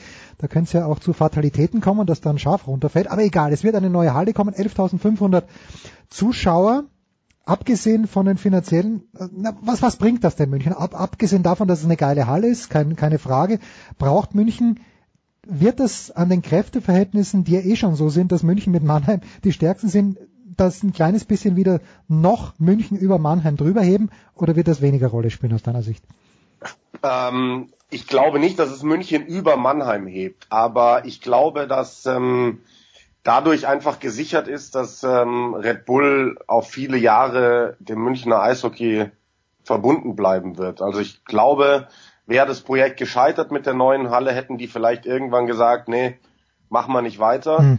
Aber jetzt, wo die die Halle dahinstellen, ähm, denke ich, werden die auf lange Sicht äh, im Münchner Eishockey drinbleiben als großer Geldgeber und damit ist halt auch gesichert einfach, dass München einer der, der Big Player bleibt. Ähm, ich denke, bei Mannheim ist es ähnlich. Also ich denke, die werden auch auf Jahre ähm, groß bleiben und ähm, dementsprechend wird es interessant sein, wie, wie, wie es beim, beim Rest der Liga aussieht, ob es da irgendwann dann mal einen Standort gibt, wo, wo versucht wird, geldmäßig mit denen Schritt zu halten. Also ich meine, es gibt ja auch andere reiche Clubs. Köln hat wahnsinnig viel Geld. In, in Nürnberg spannend, äh, wie lange, in welchem Rahmen Thomas Sabo das macht. Aber ich denke, München, Mannheim damit auf Jahre ähm, die zwei Großen der Liga. Warum habe ich jetzt nicht äh, Eisbären Berlin gehört, Franz? Ja gut, die Voraussetzungen da natürlich auch nicht so schlecht. Ja, eben, eben, ja. ja, ähm, ja, das ist, das liegt wahrscheinlich auch ein bisschen an den Leistungen einfach in den letzten Jahren, die sehr schwankend sind, ganz einfach. Also wenn wir nur jetzt die letzten drei Spielzeiten nehmen, dann äh, war eine davon, also quasi vor zwei Jahren die, die jetzige und die dazwischen. Letzte Saison war ziemlich gut, solange die halt das auch nicht schaffen, das konstant wieder auf allerhöchstem Niveau zu spielen, äh, nennt man dann vielleicht auch die Eisbären nicht in diesem Vergleich. Und gerade eben aufgrund der aktuellen Saison ähm, verbietet sich das ja auch einfach, die dann einem Atemzug mitzunennen. So ehrlich muss man sein. Na, mir ging es jetzt mehr um die finanziellen Voraussetzungen, weil wenn, wenn Jan sagt, äh, Köln hat wahnsinnig viel Geld, wie, wie ist es um Berlin bestellt, Franz?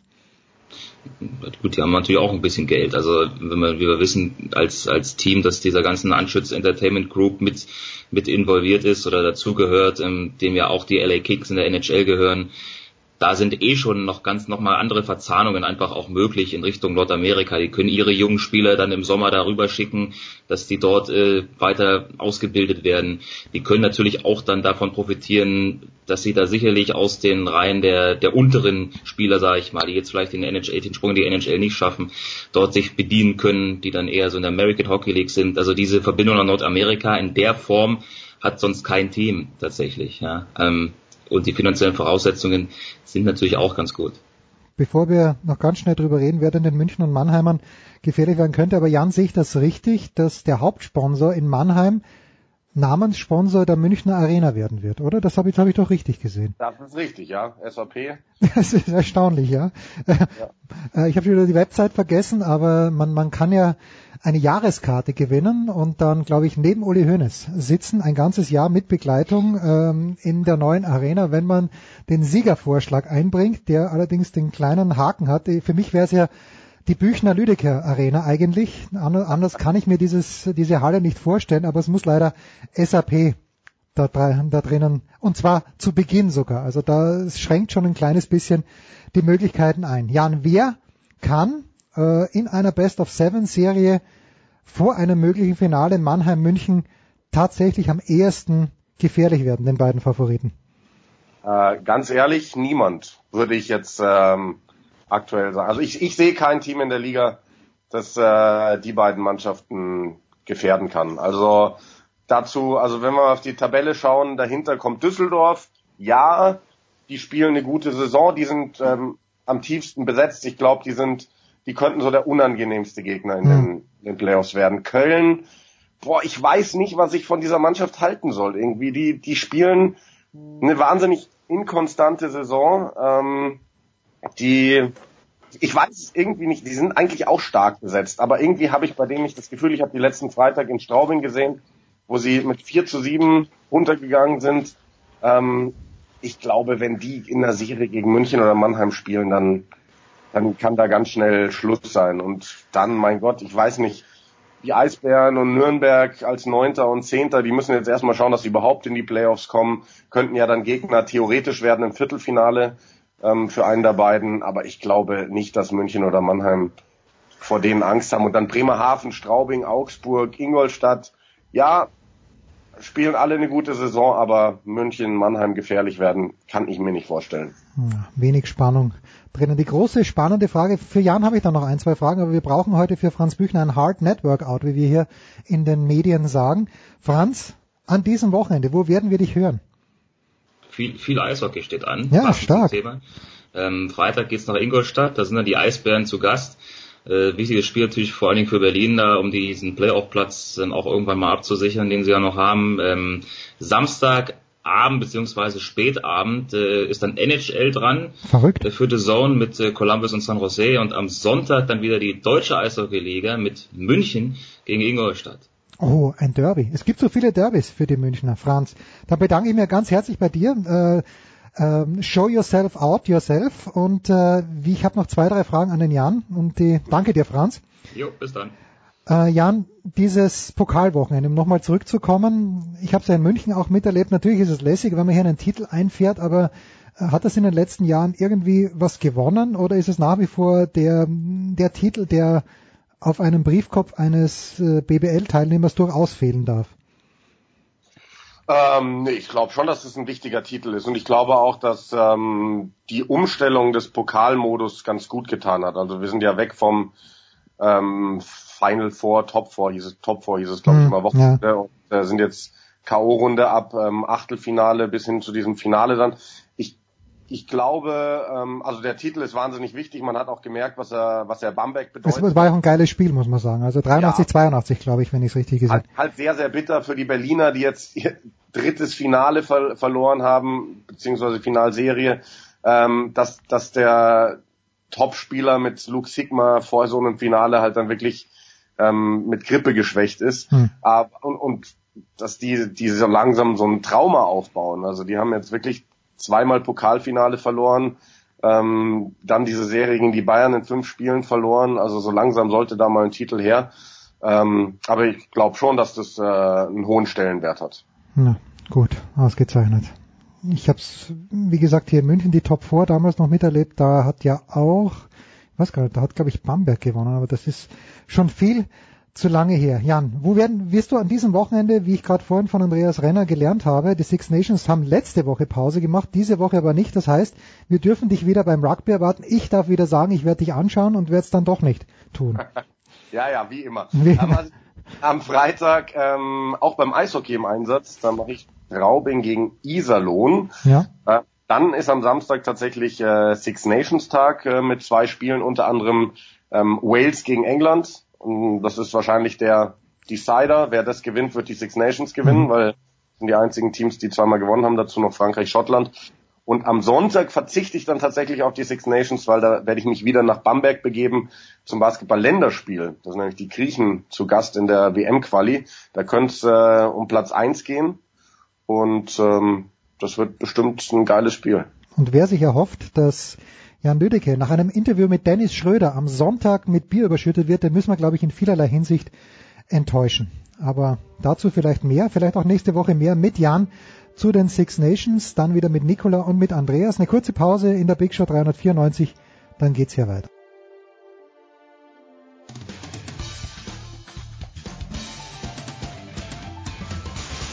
Ja, grüß euch, servus, das ist Dominik Landerdinger und ihr hört Sportradio 360.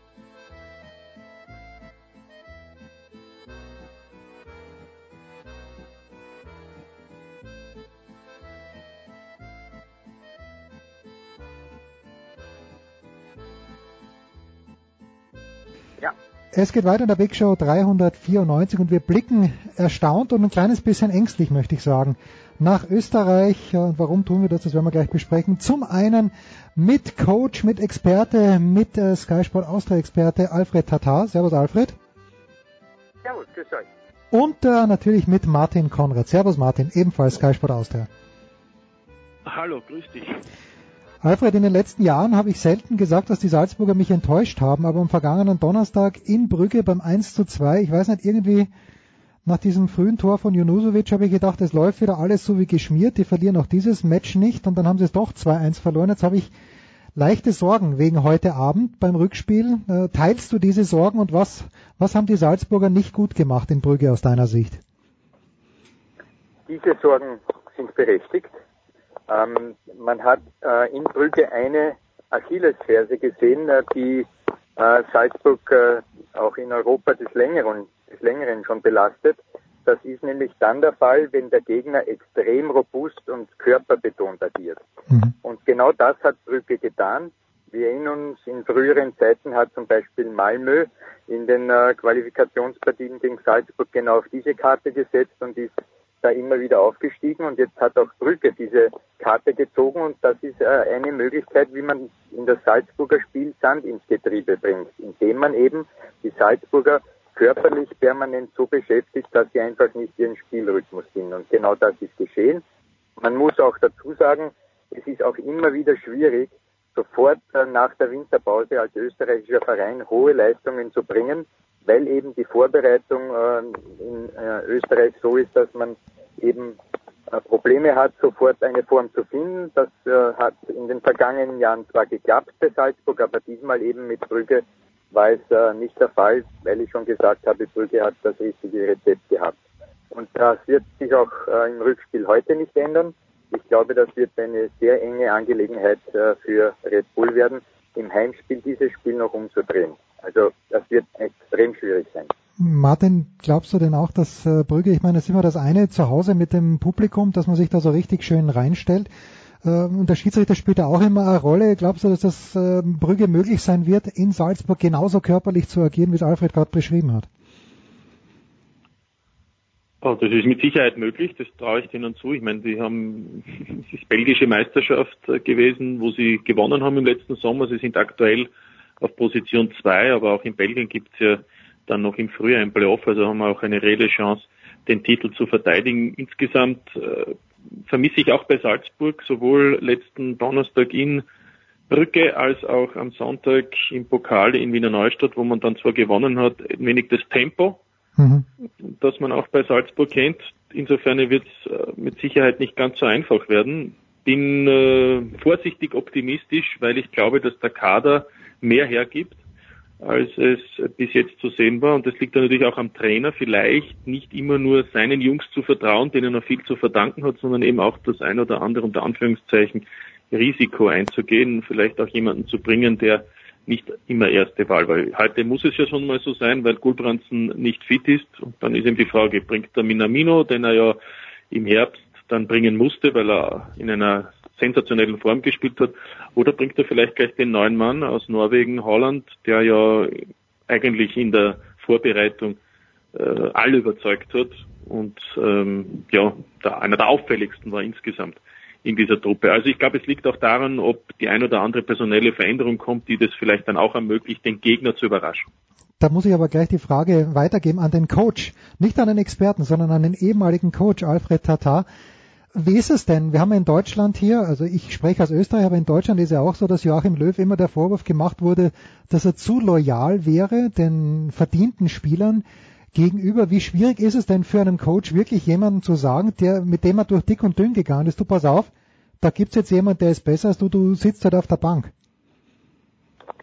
Überhaupt nicht schwierig, äh, weil ich daran denke, dass äh, eine Mannschaft ja nicht nur aus elf Spielern besteht, sondern eben aus einem ganzen Kader, der vielleicht 24 oder 26 Spieler umfasst. Und da wissen auch diejenigen, die unter den ersten elf sind, es ist nicht allein ihr Verdienst, mhm. dass sie Erfolge haben. Es gehören dazu auch noch die anderen Spieler, weil mit denen stehen sie im äh, täglichen Trainingsprozess. Die sind auch jene, die sie aufgrund des Drucks von der Bank auch zu solchen Höchstleistungen noch anspornen. Daher glaube ich nicht, dass irgendeiner, der unter den ersten elf ist, damit ein Problem hätte, wenn der Trainer kommt und sagt, hör zu, für dieses Spiel habe ich diese Überlegungen oder jene Überlegungen, du bist heute nur auf der Bank. Also ich glaube nicht, dass es in dieser Hinsicht irgendwelche Probleme gibt. Dafür sind diese Spieler bei Red Bull einfach zu professionell, dass sie so ein äh, kleinhäuserisches Denken an den Tag legen würden. Wie schlimm, Martin? Und, und zum Schiedsrichter ja, wollte ich noch ja, bitte, sagen, Entschuldigung, bitte. weil du den Schiedsrichter erwähnt hast, äh, ist eigentlich ja bekannt. Das ist nämlich der Daniel Siebert, äh, Bundesliga-Schiedsrichter aus Deutschland. Also der ist heute im Einsatz in Salzburg. Sag mal so, der weiß, was Härte bedeutet und wann es dann vielleicht äh, zu viel ist, beziehungsweise eben wenn dann die Regeln nicht mehr eingehalten werden. Also ich gehe mal davon aus, dass das heute kein großes Thema sein sollte. Wie schlimm wäre noch etwas, ja? noch etwas sagen bitte. Äh, wenn wir jetzt über Salzburg reden, glaube ich nicht, weil vorhin die Rede war von Gulbrandsen, der nicht fit ist, oder ob vielleicht der oder der spielt. Entscheidender heute aus meiner Sicht ist ja die Defensive von Salzburg. Weil Salzburg jederzeit ein Tor machen kann, egal in welchem Stadion auf dieser Welt. Und wenn man eines macht, wäre man schon aufgestiegen. Nur das Problem von Salzburg, und das war auch phasenweise in der Meisterschaft so, man hat immer wieder auch Gegentreffer erhalten. Das heißt also, sollte heute hinten die Null stehen sozusagen, weil die Defensive wirklich gut arbeitet, weil vom Tormann übers Mittelfeld und alle ihre Aufgaben in diese Richtung erledigen und die Null steht, dann wird Salzburg aufsteigen. Aber nur dann. Das Absurde fand ich am letzten Donnerstag war ja, dass man bis zu diesem 1 zu 0 und dann gab es diese Phase mit drei, vier Chancen innerhalb von ganz wenigen Augenblicken, dass man nie den Eindruck gehabt hätte, dass Brügge ein Tor würde schießen können und dann haben sie gleich zwei geschossen. Das zweite natürlich sehr unglücklich. Martin, wie, wie, wie, wie tragisch wäre es für Salzburg, wie tragisch wäre es für den österreichischen Fußball, wenn die Salzburger heute ausscheiden würden? Meine Theorie ist, in diesem Jahr hätten sie oder würden sie die Europa League ohnehin nicht gewinnen, wenn man sieht, welche anderen Mannschaften da am Start sind.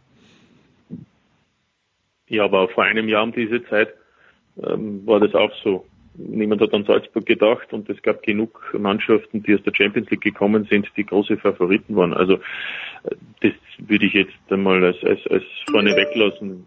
Sehe da Mannschaften, die genauso zu besiegen sind wie vor einem Jahr, denn wer hätte sich gedacht, dass sich Salzburg gegen Dortmund, gegen Lazio Rom durchsetzt und gegen Marseille nur knapp scheitert. Also ähm, das würde ich jetzt einmal vorne weglassen. Prinzipiell ist es für Salzburg heute ein entscheidender Tag, denn äh, wäre heute quasi vor Beginn der Meisterschaft äh, das internationale Auftreten für diese Saison vorbei, dann muss ich schon sagen, der Kader ist ja praktisch gleich geblieben. Haidara war ja schon im Herbst verletzt, der ist jetzt nicht mhm. mehr da. Alle anderen sind praktisch da. Jabo war auch immer verletzt, der wurde auch abgegeben, beziehungsweise der Vertrag aufgelöst.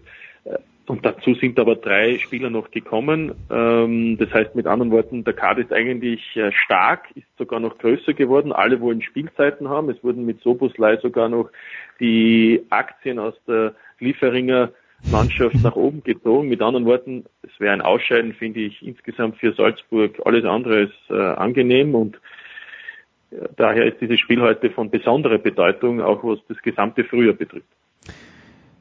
Das andere österreichische Team, Alfred, das heute am Start sein wird, hat nach eigener Angabe, ich habe schon einiges gesehen von diesem Spiel und dieser Elfmeter, der war ungeschickt. Ich weiß nicht, ob man hundertprozentig geben muss nach dem, was davor war, aber das andere Team ist Rapid Wien. Ähm, wo sind die größten Probleme, Alfred? Wenn du sagst, die Salzburger kriegen immer ein Tor, bei Rapid dünkt mir das größte Problem, die schießen keine Tore und äh, ich, mir fehlt ein bisschen die Fantasie, dass das in Mailand gelingen wird. Mir fällt diese Fantasie überhaupt nicht. Ich denke, dass obwohl das erste Spiel 0 zu 1 äh, für, eben für Inter ausgegangen ist, dass es heute reelle Chancen gibt für Rapid. Ich bin weit davon entfernt zu glauben, dass Rapid heute ein Schlachtopfer ist.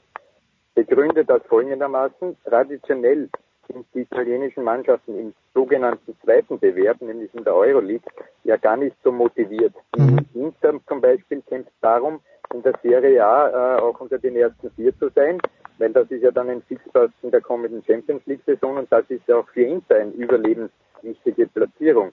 Daher, ob man jetzt diese Euroleague erfolgreich gestaltet oder nicht, tritt ein wenig in den Hintergrund gegenüber, dass man in der Serie A erfolgreich spielt. Daher glaube ich nicht, dass man hundertprozentig auf Seiten der Italiener in dieses Spiel gehen wird mit, mit sozusagen auf Teufel komm raus unbedingt aufsteigen will. Und Rapid wiederum hat bewiesen, dass man im Europacup zu Leistungen fähig sind, auch in der Vergangenheit schon, die nicht äh, das widerspiegeln, was man in der Meisterschaft bringt. In der Meisterschaft ist man, wie du richtig sagst, vor allem in der Offensive relativ harmlos. Aber ich glaube, dass international das durchaus äh, gegeben sein kann. Und heute in Mailand glaube ich wirklich daran, dass Rapid wenigstens ein Tor macht. Und mhm. wenn Rapid ein Tor macht, dann äh, kann das Ganze noch einmal ganz bitter werden für die Italiener. Daher dieses Spiel heute bereitet mir weniger Kopfzerbrechen als jenes von Salzburg gegen Brügge. Tja, wir hörtet hier first von Alfred Tatar. Martin, die Geschichte in, in Wien war allerdings, wenn ich äh, Dietmar Kübauer richtig verstanden habe, hat ein kleines bisschen bemängelt, dass äh, man mit wenig Selbstvertrauen reingegangen wäre in die Partie, sich sich wenig zugetraut hätte. Äh, ich glaube nicht, dass die Rapid-Spieler jetzt dem Alfred noch zuhören werden, bevor sie aufs, äh, ins Stadion gehen. Traust du denen ein bisschen mehr breite Brust zu, wie es so schön heißt? Ja, aber das hat ja schon mit dem Trainer begonnen. Wenn ich mir die Aufstellung ansehe, wo mit äh, Ivan und Berisha maximal zwei Spieler waren, die man auch als Offensivspieler bezeichnen kann, dann war ja eigentlich schon vom Trainer die Ausgabe vor einer Woche, bitte die Null halten. Ist nicht ganz geglückt. Ähm, es war defensiv korrekt, aber insgesamt war im Spiel nach vorne bei einem Heimspiel, bei einem K.O.-Duell, muss ich sagen, also eher, eher mau, die Leistung und auch eigentlich enttäuschend. Also kann da nicht ganz das verstehen, wie dann im Nachhinein sehr oft das sehr positiv dargestellt wurde. Das Ergebnis lässt eine kleine Hoffnung offen, aber ich bin im Gegensatz zum Alfred der Meinung, dass das heute eine ganz klare Angelegenheit für Inter Mailand wird. Ähm, Im Übrigen haben die italienischen Clubs in den letzten Jahren, gerade in der Europa League, in der Fünfjahreswertung jene Punkte geholt, die dazu notwendig waren, dass man in der äh, Fünfjahreswertung Deutschland zum Beispiel überholt hat. Also da gibt schon auch eine gewisse, ein gewisses Interesse zu punkten und zu gewinnen. Und Inter Mailand möchte natürlich unter die ersten vier kommen Champions League. Das ist das Wichtigste wegen der Einnahmen. Aber trotzdem auch, wenn es geht, in der Europa League weiterzukommen, das ist auch ein Ziel. Genauso wie bei Lazio Rom, die es eben gestern in Sevilla nicht geschafft haben mit einem schwereren Gegner. Aber da war auch das klare Ziel vom Trainer ausgegeben, ins Achtelfinale aufzusteigen. Also ich glaube, das wird für Rapid heute sehr schwierig, aber natürlich, der Spielverlauf kann ja vielleicht auch für Rapid sein, aber im Allgemeinen wird sich Inter Mailand deutlich durchsetzen. Sind wir gespannt. Äh, lasset uns noch blicken ganz kurz auf die österreichische Bundesliga. Alfred, wo hm, Red Bull Salzburg schlappe 14 Punkte Vorsprung hat auf den Lask und wo es aber eben für Rapid eng werden könnte. Es sind noch vier Spiele im Grunddurchgang. Rapid hat drei Punkte Rückstand auf Hartberg, was aber wenig hilft, weil die sind siebter, hat aber sechs Punkte Rückstand auf den glorreichen SK Buntegammer Sturm Graz, der mir nah am Herzen liegt. Alfred, muss ich als Sturmfan, darf ich mich schon zurücklehnen oder kann Rapid da nochmal gefährlich werden und können die Hartberger gefährlich werden? Ja, zunächst einmal, wir dürfen nicht den Fehler begehen, ähm, nur den Blick auf Rapid zu werfen. Natürlich ist Rapid ein großer Verein in Österreich, aber wir, wir sollten durchaus auch sportlich äh, denken und sagen, Rapid ist einer von zwölf und hat im Herbst nicht das gebracht, äh, was äh, eigentlich für Rapid normalerweise die Kragenweite wäre. Daher sage ich jetzt Folgendes. Ähm, was Sturm betrifft, darf man sich überhaupt nicht zurücklehnen. Sturm hat mit dem neuen äh, Trainer damals im Herbst noch vier Spiele äh, äh mit äh, zehn Punkten äh, gemacht hm. und kein Tor erhalten. Aber jedem ist wohl klar, dass das auch geschuldet war dem, dem Umstand, dass man jetzt ein neues Gesicht hatte, mit neuen Ideen gekommen ist und ein neues Feuer hineingebracht hat. Das kann nach einer Vorbereitung schon wieder gänzlich anders aussehen. Und wenn man bedenkt, dass Heiko Vogel ja mit Sturm letzte Saison im ersten Spiel in Mattersburg gleich in eine Niederlage geschlittert ist und jetzt ein Jahr später tritt man wieder an dort, also wieder in Mattersburg, dann kann es schon sein, dass äh, vielleicht man wieder dort Punkte liegen lässt und wenn Rapid das Mögliche schafft, nämlich Salzburg zu schlagen, dann kommt von hinten Rapid, vielleicht sogar Hartberg noch dazu. Die haben ja mit St. Pölten auch einen Gegner, der durch das 0 zu 6 im Pokalspiel gegen, ähm, gegen den Lask nicht unbedingt vor großer Formkurve strotzt. Das heißt, von hinten könnte dann enormer Druck sich aufbauen. Das heißt, es ist weder Sturm Graz noch äh, ähm, auch sogar die Wiener Austria in der Lage zu sagen, wir können uns eigentlich jetzt zurücklehnen. Jedes dieser vier Spiele, die jetzt noch stattfinden vor diesem, äh, vor dieser Teilung in der Tabelle, ist für jeden Verein jetzt wirklich ums Überleben. Und jetzt vorne Salzburg, wenn man jetzt von 14 Punkten Vorsprung redet, mag das alles schön klingen. Wir wissen aber, dass dann nach dem Grunddurchgang die Punkte halbiert werden. Und dann könnte, wenn man jetzt noch in diesen vier Spielen vielleicht einiges liegen lässt, der Lask mit einem äh, Erfolgslauf den man möglicherweise auch ähm, denen unterstellen kann, weil die Form, die sie gezeigt haben, den 6-0 gegen St. Pölten war schon sehr gut, hm. sich noch einmal an Salzburg heranschwindeln und dann könnte sogar noch die Meisterschaft offen werden. Also insgesamt ist die Ligalage in Österreich eine wirklich sehr spannende. Tja, was der Alfred natürlich übersieht, äh, Martin, äh, ist, dass der LASK äh, wahrscheinlich 4-0 verlieren wird am 3. März bei Sturm Graz, aber das werden wir dann, das werden das werden wir dann sehen. Ähm, ja, es geht aber schon am Freitag los, eben mit dem Lask gegen die Austria, das erste Spiel. Und Martin, ich glaube, wenn es äh, der Alfred schon anspricht, das letzte Mal, wo Sturm in Mattersburg gewonnen hat, war wahrscheinlich als der Rheinmeier Hannes mit dem Haas Mario und mit dem Vastic Ivo gespielt hat. Ich kann mich in jüngerer Vergangenheit nicht mehr an ein Erfolgserlebnis erinnern. Also Angst ist geboten, Martin. Ja, mit Sicherheit. Wobei Franco Foda hat auch gewonnen in Mattersburg. Ähm, zwar vor zwei Jahren nicht. Da hat er nämlich auch verloren, ebenso wie vor einem Jahr der Heiko Vogel. Es ist nämlich jetzt das dritte Mal in Folge, dass das erste Spiel im Frühjahr der SK Sturm im Pappelstadion zu absolvieren hat, aber davor hat er auch gewonnen. Legendär einmal nach 5 zu 0 Pausenführung am Ende, gerade noch mit 6 zu 5. Ähm, das das, das habe ich verdrängt. Den, den hat, ja, es hat den mittlerweile Teamchef in der zweiten Hälfte ziemlich verärgert, sodass er dann danach auch das seinen Spielern sehr deutlich auf der Heimreise mitgegeben hat. Also nichts da mit äh, viel Jubel nach einem 6 zu 5 Auswärtssieg, aber verständlich, in der Pause war irgendwie der Ofen schon sozusagen raus. Nein, also es wird schwierig für Sturm und alles andere, was der Alfred eigentlich schon gesagt. Äh, wir dürfen uns freuen auf enorm spannende Spiele, jetzt gleich einmal vier Spiele und vier Wochenenden bis zur Teilung. Und dann gibt's die Punkteteilung, die natürlich nicht nur oben alles spannend machen lässt, denn mhm. wenn dann plötzlich eben der Vorsprung des Tabellenführers und Titelverteidigers vielleicht nur mehr fünf oder sieben Punkte ist, eine Niederlage, ein Unentschieden, zwei Siege vom Last, es kann natürlich dann auch spannend werden. Also das ist natürlich zwar viel Hypothek, aber es ist mit Sicherheit spannender als in den letzten Jahren. Und es gilt aber auch für die sogenannte Qualifikationsgruppe. Ähm, denn auch in den äh, unteren sechs, bei den unteren sechs wird geteilt und damit wird es dort auch noch einmal eng. Nicht nur was den Abstieg betrifft, sondern auch was Platz 7 oder sogar Platz 8 betrifft, denn die beiden werden ja unter Umständen in einem Playoff dann noch gegen den fünften äh, in einem weiteren Playoff den letzten Europacup-Platz ausspielen. Insofern äh, kann man fast sagen, jede Woche Pflicht, Sky Austria zu sehen, oder? Ja, das ist, das ist sowieso Pflicht, Entschuldigung. Was, was wollen wir sonst sagen? Und ja. apropos Sky Austria zu sehen, Alfred, wirst du an diesem Wochenende als Experte im Einsatz sein? Wenn ja, wann? Morgen. Ja, ich habe Mit das mir. große Vergnügen, Entschuldigung. Bitte, Alfred, Martin. ja. Ich habe das große Vergnügen, morgen bereits in Linz zu sein mit dem Martin Konrad, der das Spiel kommentieren wird. Und ich darf die Expertisen abgeben und auch am Sonntag dann im Studio. Ich freue mich irrsinnig schon auf den Frühjahrsauftrag.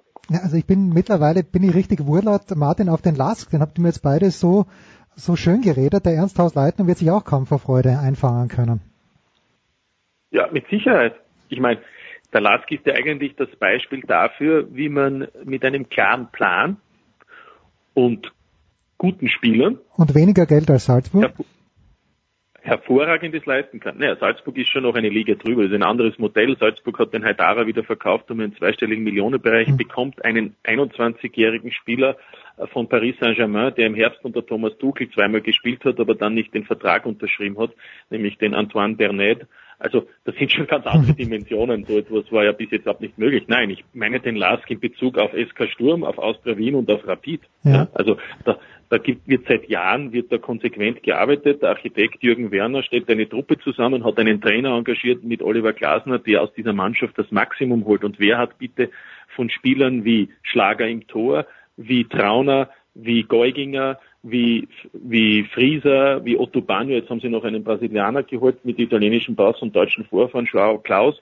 Wer hat von solchen Spielern gesprochen? Und Ranftl auf der Seite, Ullmann, U21-Teamspieler mittlerweile. Also da ist eigentlich jeder Spieler besser geworden. Als Team sind sie stark und das ist schon auch ein Beleg dafür, was möglich ist in einem äh, Teamspiel und in einem Teamsportart, was der Lask zu Wege bringt. Und das ist nicht Zufall, das ist mittlerweile seit äh, wirklich zwei, drei Jahren konsequente Arbeit. Und das ist eher ein Vorbild, sollte das sein für jene Clubs, die mit mehr Geld ähm, ja, ganz andere Sorgen haben.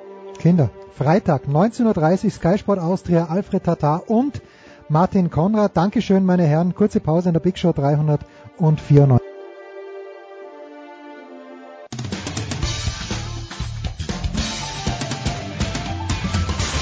Hallo, hier ist die Angie Kerber und ihr hört Sportradio 360.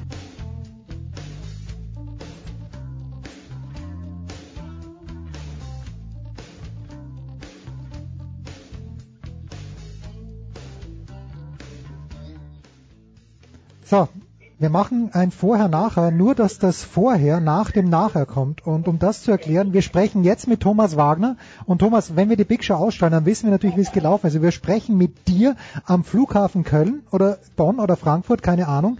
Du fliegst nach Liverpool. Düsseldorf. Düsseldorf. Und ich fliege nach Manchester und fahre dann mit dem Zug nach Liverpool, um heute Abend in Anfield die Reds zu sehen. Mit welcher Erwartung, mein lieber Thomas? Boah, mit welcher Erwartung? Ja, also ähm, ich meine, nach der Auslosung haben ja alle gesagt, das wird der absolute Knaller. Äh, man weiß es ja vorher nie bei so einem Spiel, dass so geheizt wird, aber bei der Ausrichtung, wie Liverpool zu Hause spielt, erwarte ich schon, dass das irgendwo ein Feuerwerk wird. Und äh, ja, ich mag Klopp, ich mag die Stimmung in den englischen Stadien. Also ich freue mich drauf. Jetzt hat es ja im Spiegel eine große Geschichte auch gegeben, dass die Stimmung, wenn es nicht gerade ein Spitzenspiel ist, nicht ganz so herrlich sein wird. Äh, wie, wie antizipierst du die Stimmung tatsächlich heute in Anfield? Ja, ich glaube, dass äh, ich glaube, dass ähm, insgesamt es so eine Entwicklung gibt, ganz früh so in den 80er Jahren, da gab es ja Spiele auch in der Bundesliga vor 8.000 oder 10.000 Zuschauern. Dann wurde Fußball irgendwie so ein bisschen gesellschaftlich tragfähiger. Äh, ich erinnere mich zum Beispiel an 54.000 äh, in Dortmund, das war Wahnsinn. Ich erinnere mich an den alten Betzenberg, 38.000 Meter vom Spielfeldrand weg. Hm. Das war Wahnsinn. Ähm, und Liverpool und oder auch äh, Glasgow war früher so ein bisschen vorbildlich. Ich habe aber tatsächlich auch schon Spiele erlebt in Liverpool, wo ich gedacht habe, ja genauso wie auch in Dortmund, damals bei Dortmund Liverpool Liverpool das Hinspiel UEFA Cup, ah, so toll oder so laut, wie alle immer sagen, oder wie wir es auch selber darstellen, manchmal war es dann manchmal auch nicht. Da gab es auch dann längere Phasen schon mal, wo man nicht permanent Gänsehaut hatte. Ähm, ich würde es mal so äh, beschreiben in Liverpool. Das ist ein Stadion, das tatsächlich Spiele gewinnen kann und Tore schießen kann.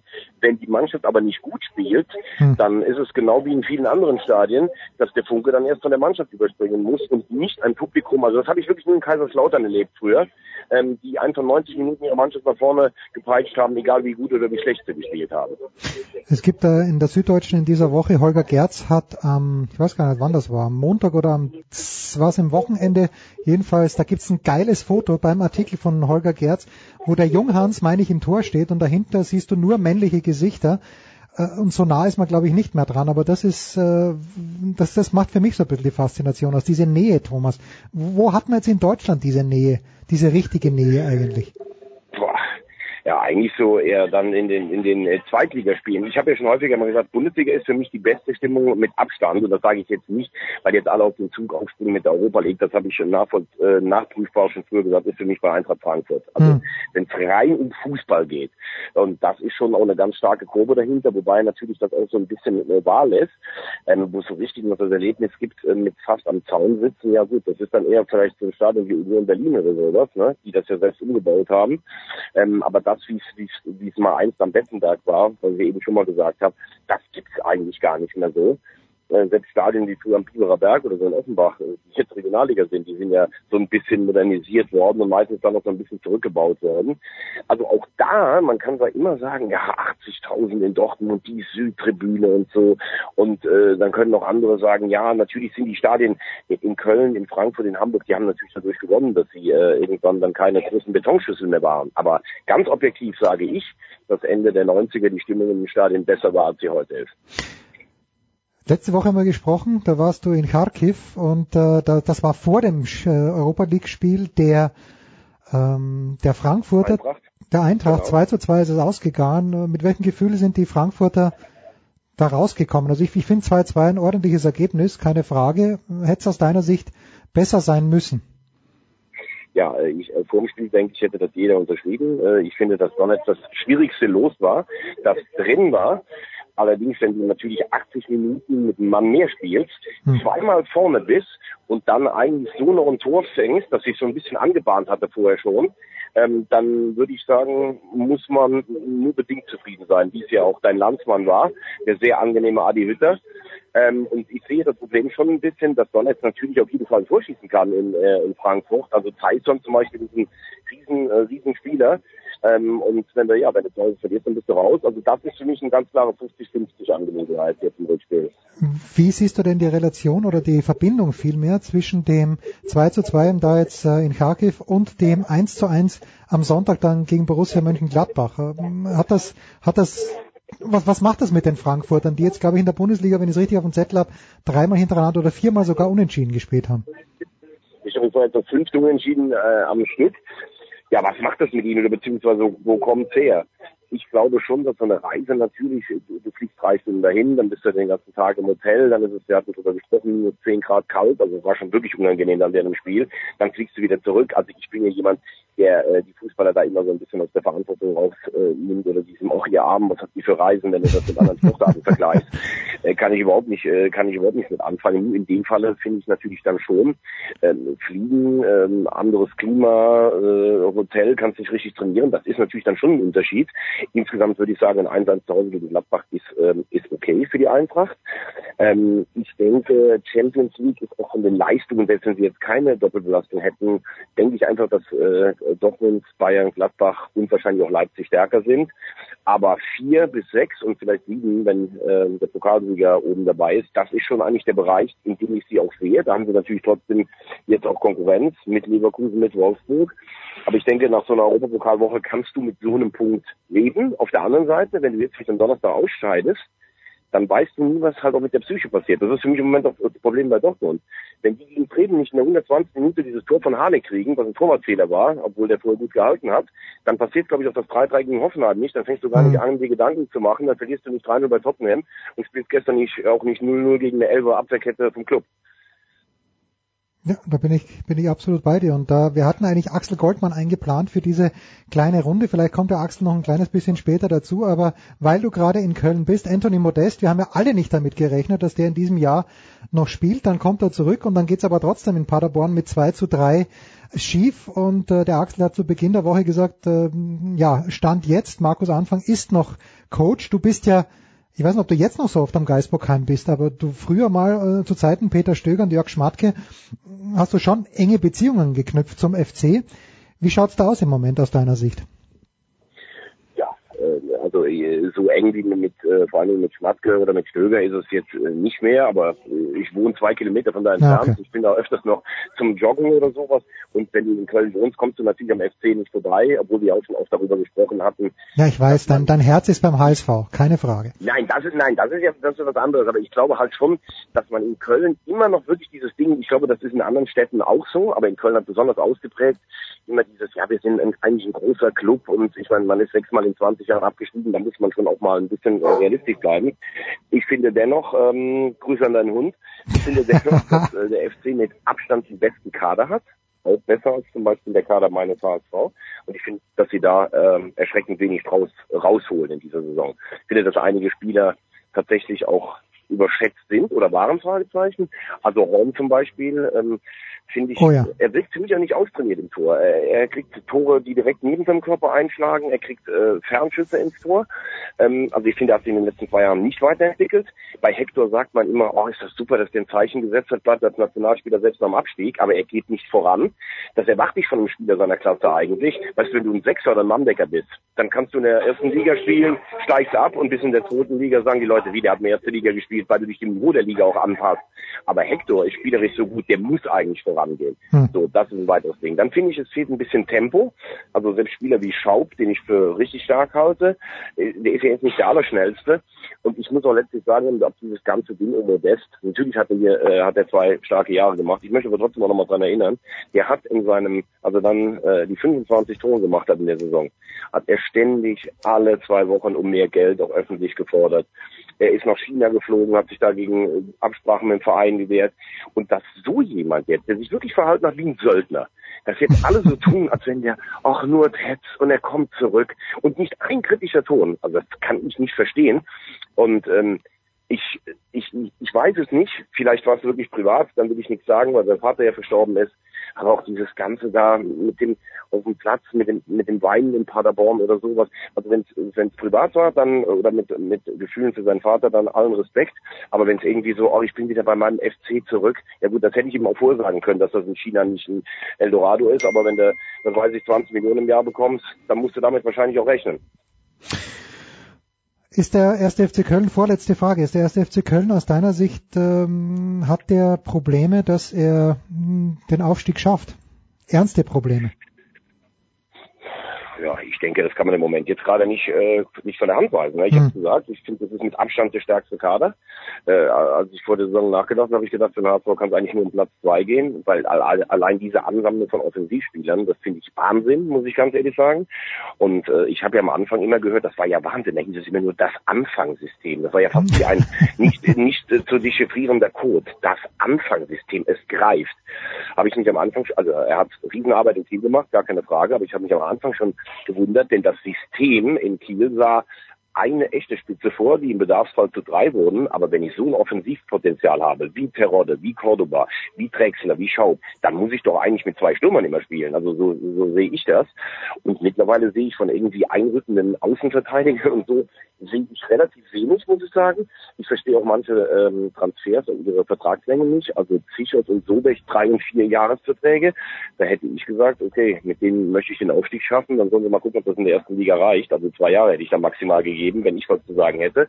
Und ich habe halt das Gefühl, dass Markus Anfang, obwohl er Kölner ist und das ja eigentlich in dieser Stadt und bei diesem Verein eigentlich schon mal äh, ein Prio ist, dass er irgendwie nie richtig beim FC angekommen ist. Hm. Er wirkt also im Moment auch, muss ich ganz ehrlich sagen, wenn du, wenn du manche Auftritte siehst, dann auch an der Seitenlinie oder bei der Pressekonferenz, äh, das Gesamtkonstrukt wirkt im Moment wenig harmonisch und auch nicht richtig äh, souverän. Äh, ich glaube zwar nach wie vor, dass der FC aufsteigt, weil, wie gesagt, am Ende denke ich dann doch, dass die Klasse sich durchsetzt. Aber klar ist natürlich auch, du hast jetzt äh, eine Woche mit Sandhausen zu Hause, du spielst dann in Aue, du spielst in Ingolstadt, da musst du eigentlich schon sieben Punkte holen, sage ich mal. Und wenn du sie vielleicht nicht holst oder nur fünf oder sechs holst, dann schleppt sich vielleicht noch die Trainerfrage weiter. Also das ist schon keine ungefährliche Mischung für den FC, zumal Vereine wie Paderborn und Heidenheim solche Probleme ganz sicher nicht haben. Und die abschließende Frage, das Hannes-Wolf-System beim HSV schaut wie aus? Und warum äh, ist der Junge so erfolgreich? Weil dann halt immer doch das 1 zu 0 fällt. Ja gut, da muss man auch ein bisschen unterscheiden. Ich habe zum Beispiel das Spiel gegen Sandhausen gesehen, da müssen sie eigentlich in der ersten Halbzeit 3-4-0 führen, dann schießen sie ein Tor, lassen sie sofort wieder eins reinschießen, weil sie irgendwie das Arbeiten einstellen ach, das wird schon reichen und dann machen sie wieder eins. Und das ist natürlich auf Dauer auch nicht ungefährlich, wenn du dich immer nur darauf verlässt, naja, wir haben eine gewisse individuelle Klasse, weil ich finde, dass der HSV noch viel mehr von einzelnen Spielern abhängig ist als der erste FC Köln. Hm. Äh, Hamm zum Beispiel siehst du für die zweite Liga genau der Mann. Ich war gegen Dresden im Stadion. Ich glaube, Dresden hat mit einer Sechserkette gespielt und die sind auch alle so fit, das können die bis zu 90 Minuten durchhalten. Da brauchst du einen, der den entscheidenden Pass macht. Douglas Santos ist auch so ein Unterschiedsspieler, die waren jetzt beide nicht dabei, obwohl das Spiel in Heidenheim, das hat auch der Kicker, glaube ich, mit einer 1,5 Spielnote bewertet, schon richtig gut war. Aber äh, wenn Masorga nicht da ist oder Hans oder Douglas Santos, dann wird schwierig. Zweierschnitt, wenn du den hältst, müsste es normalerweise reichen. Aber HSV schwierige Auswärtsaufgaben noch in Köln, bei Union, bei Pauli. Also ein Selbstgänger ist das um, um Gottes Willen auch nicht. So, Thomas, jetzt Und Hannes Wolf. Hannes Wolf ja? ist ein sehr sympathischer, ähm, sehr würde ich sagen, geerdeter, gechillter, souveräner Trainer. Ich glaube, dass das die richtige Entscheidung war, obwohl ich ja immer, äh, habe ich auch erzählt, dass ich äh, immer ähm, für Tipps geschwärmt habe, der auch sehr wichtig war in dieser Situation nach dem Abstieg. Aber wenn du meinst, dass es in der Konstellation nicht weitergeht, dann finde ich, musst du halt, ähm, dann musst du halt auch reagieren. Und dann war sicherlich Hannes Wolf mit Abstand die beste Lösung, die am Markt war. Thomas Wagner, wie wird's heute ausgegangen sein? wenn wir dann am Donnerstag äh, das ausstrahlen? Äh, du, ach so, du meinst, du meinst äh, Liverpool. ja. Ähm, ja. Also ich glaube, ich würde sagen, ähm, knapper Sieg ähm, Liverpool. 2-1. Ähm, ja, ich, ich wünsche mir viele Tore. Ich kann auch mit einem 4-2 leben. Ja, und ich schließe mich dir an. Ich glaube, die Bayern schießen ganz, ganz sicher ein Tor. Da bin ich mir hundertprozentig ja. sicher, aber das werden wir dann am Donnerstag schlauer sein. Thomas, dir einen guten Flug. Ja, Danke wie immer. Also, das, als, das als letztes noch. Ich finde, die Chance für Liverpool besteht darin, dass die Bayern vielleicht jetzt denken, oh, wir sind wieder in der Spur, aber in der Abwehr, also in der gesamten Defensivbewegung nicht so gut sind, wie es das im Moment darstellt. Das kann Liverpool sicherlich äh, im eigenen Stadion ausnutzen wie keine andere Mannschaft. Ähm, auf der anderen Seite sind die Bayern, die macht so ein Stadion auch nicht äh, verrückt. Also das muss man auch ganz klar sagen. Die sind schon abgebrüht genug. Also ich bin gespannt. Sind wir alle gewesen dann am Dienstag. Danke Thomas, kurze Pause, dann geht's ja weiter. Big Show 394.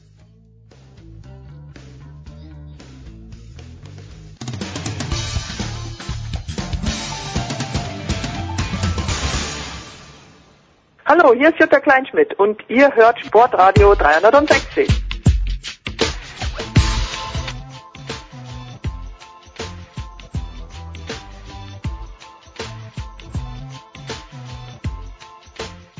So, es geht weiter in der Big Show 394 und wir gehen jetzt über den großen Teich. Ich möchte sagen, eine Woche zu spät, aber es ist nie zu spät, um über Baseball zu sprechen. Wir tun dies mit dem jungen Mann von Just Baseball und mit dem vierten Offiziellen natürlich, mit Axel Goldmann. Servus Axel.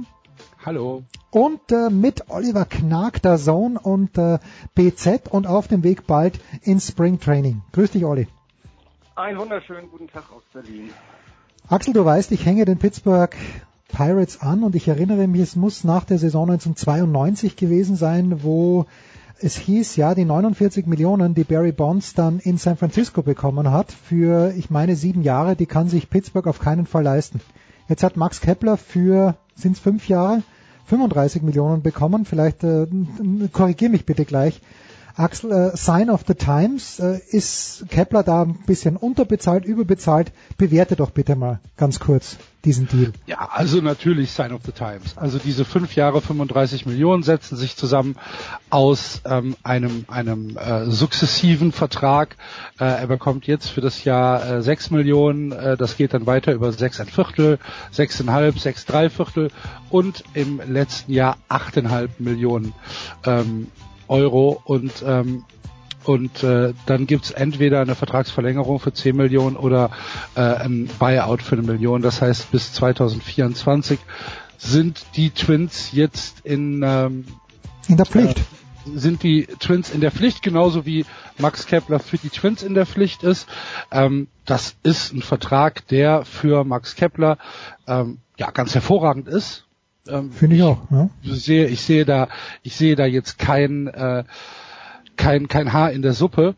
Ähm, du kannst es natürlich nicht vergleichen mit äh, irgendwelchen äh, Free Agent äh, Verträgen, die in diesem oder im nächsten Jahr geschlossen werden, wenn wir dann äh, uns um, um, um Superstars kümmern müssen, sei es jetzt Bryce Harper oder äh, Manny Machado oder im nächsten Jahr dann vielleicht äh, Mookie Betts oder Xander Bogarts.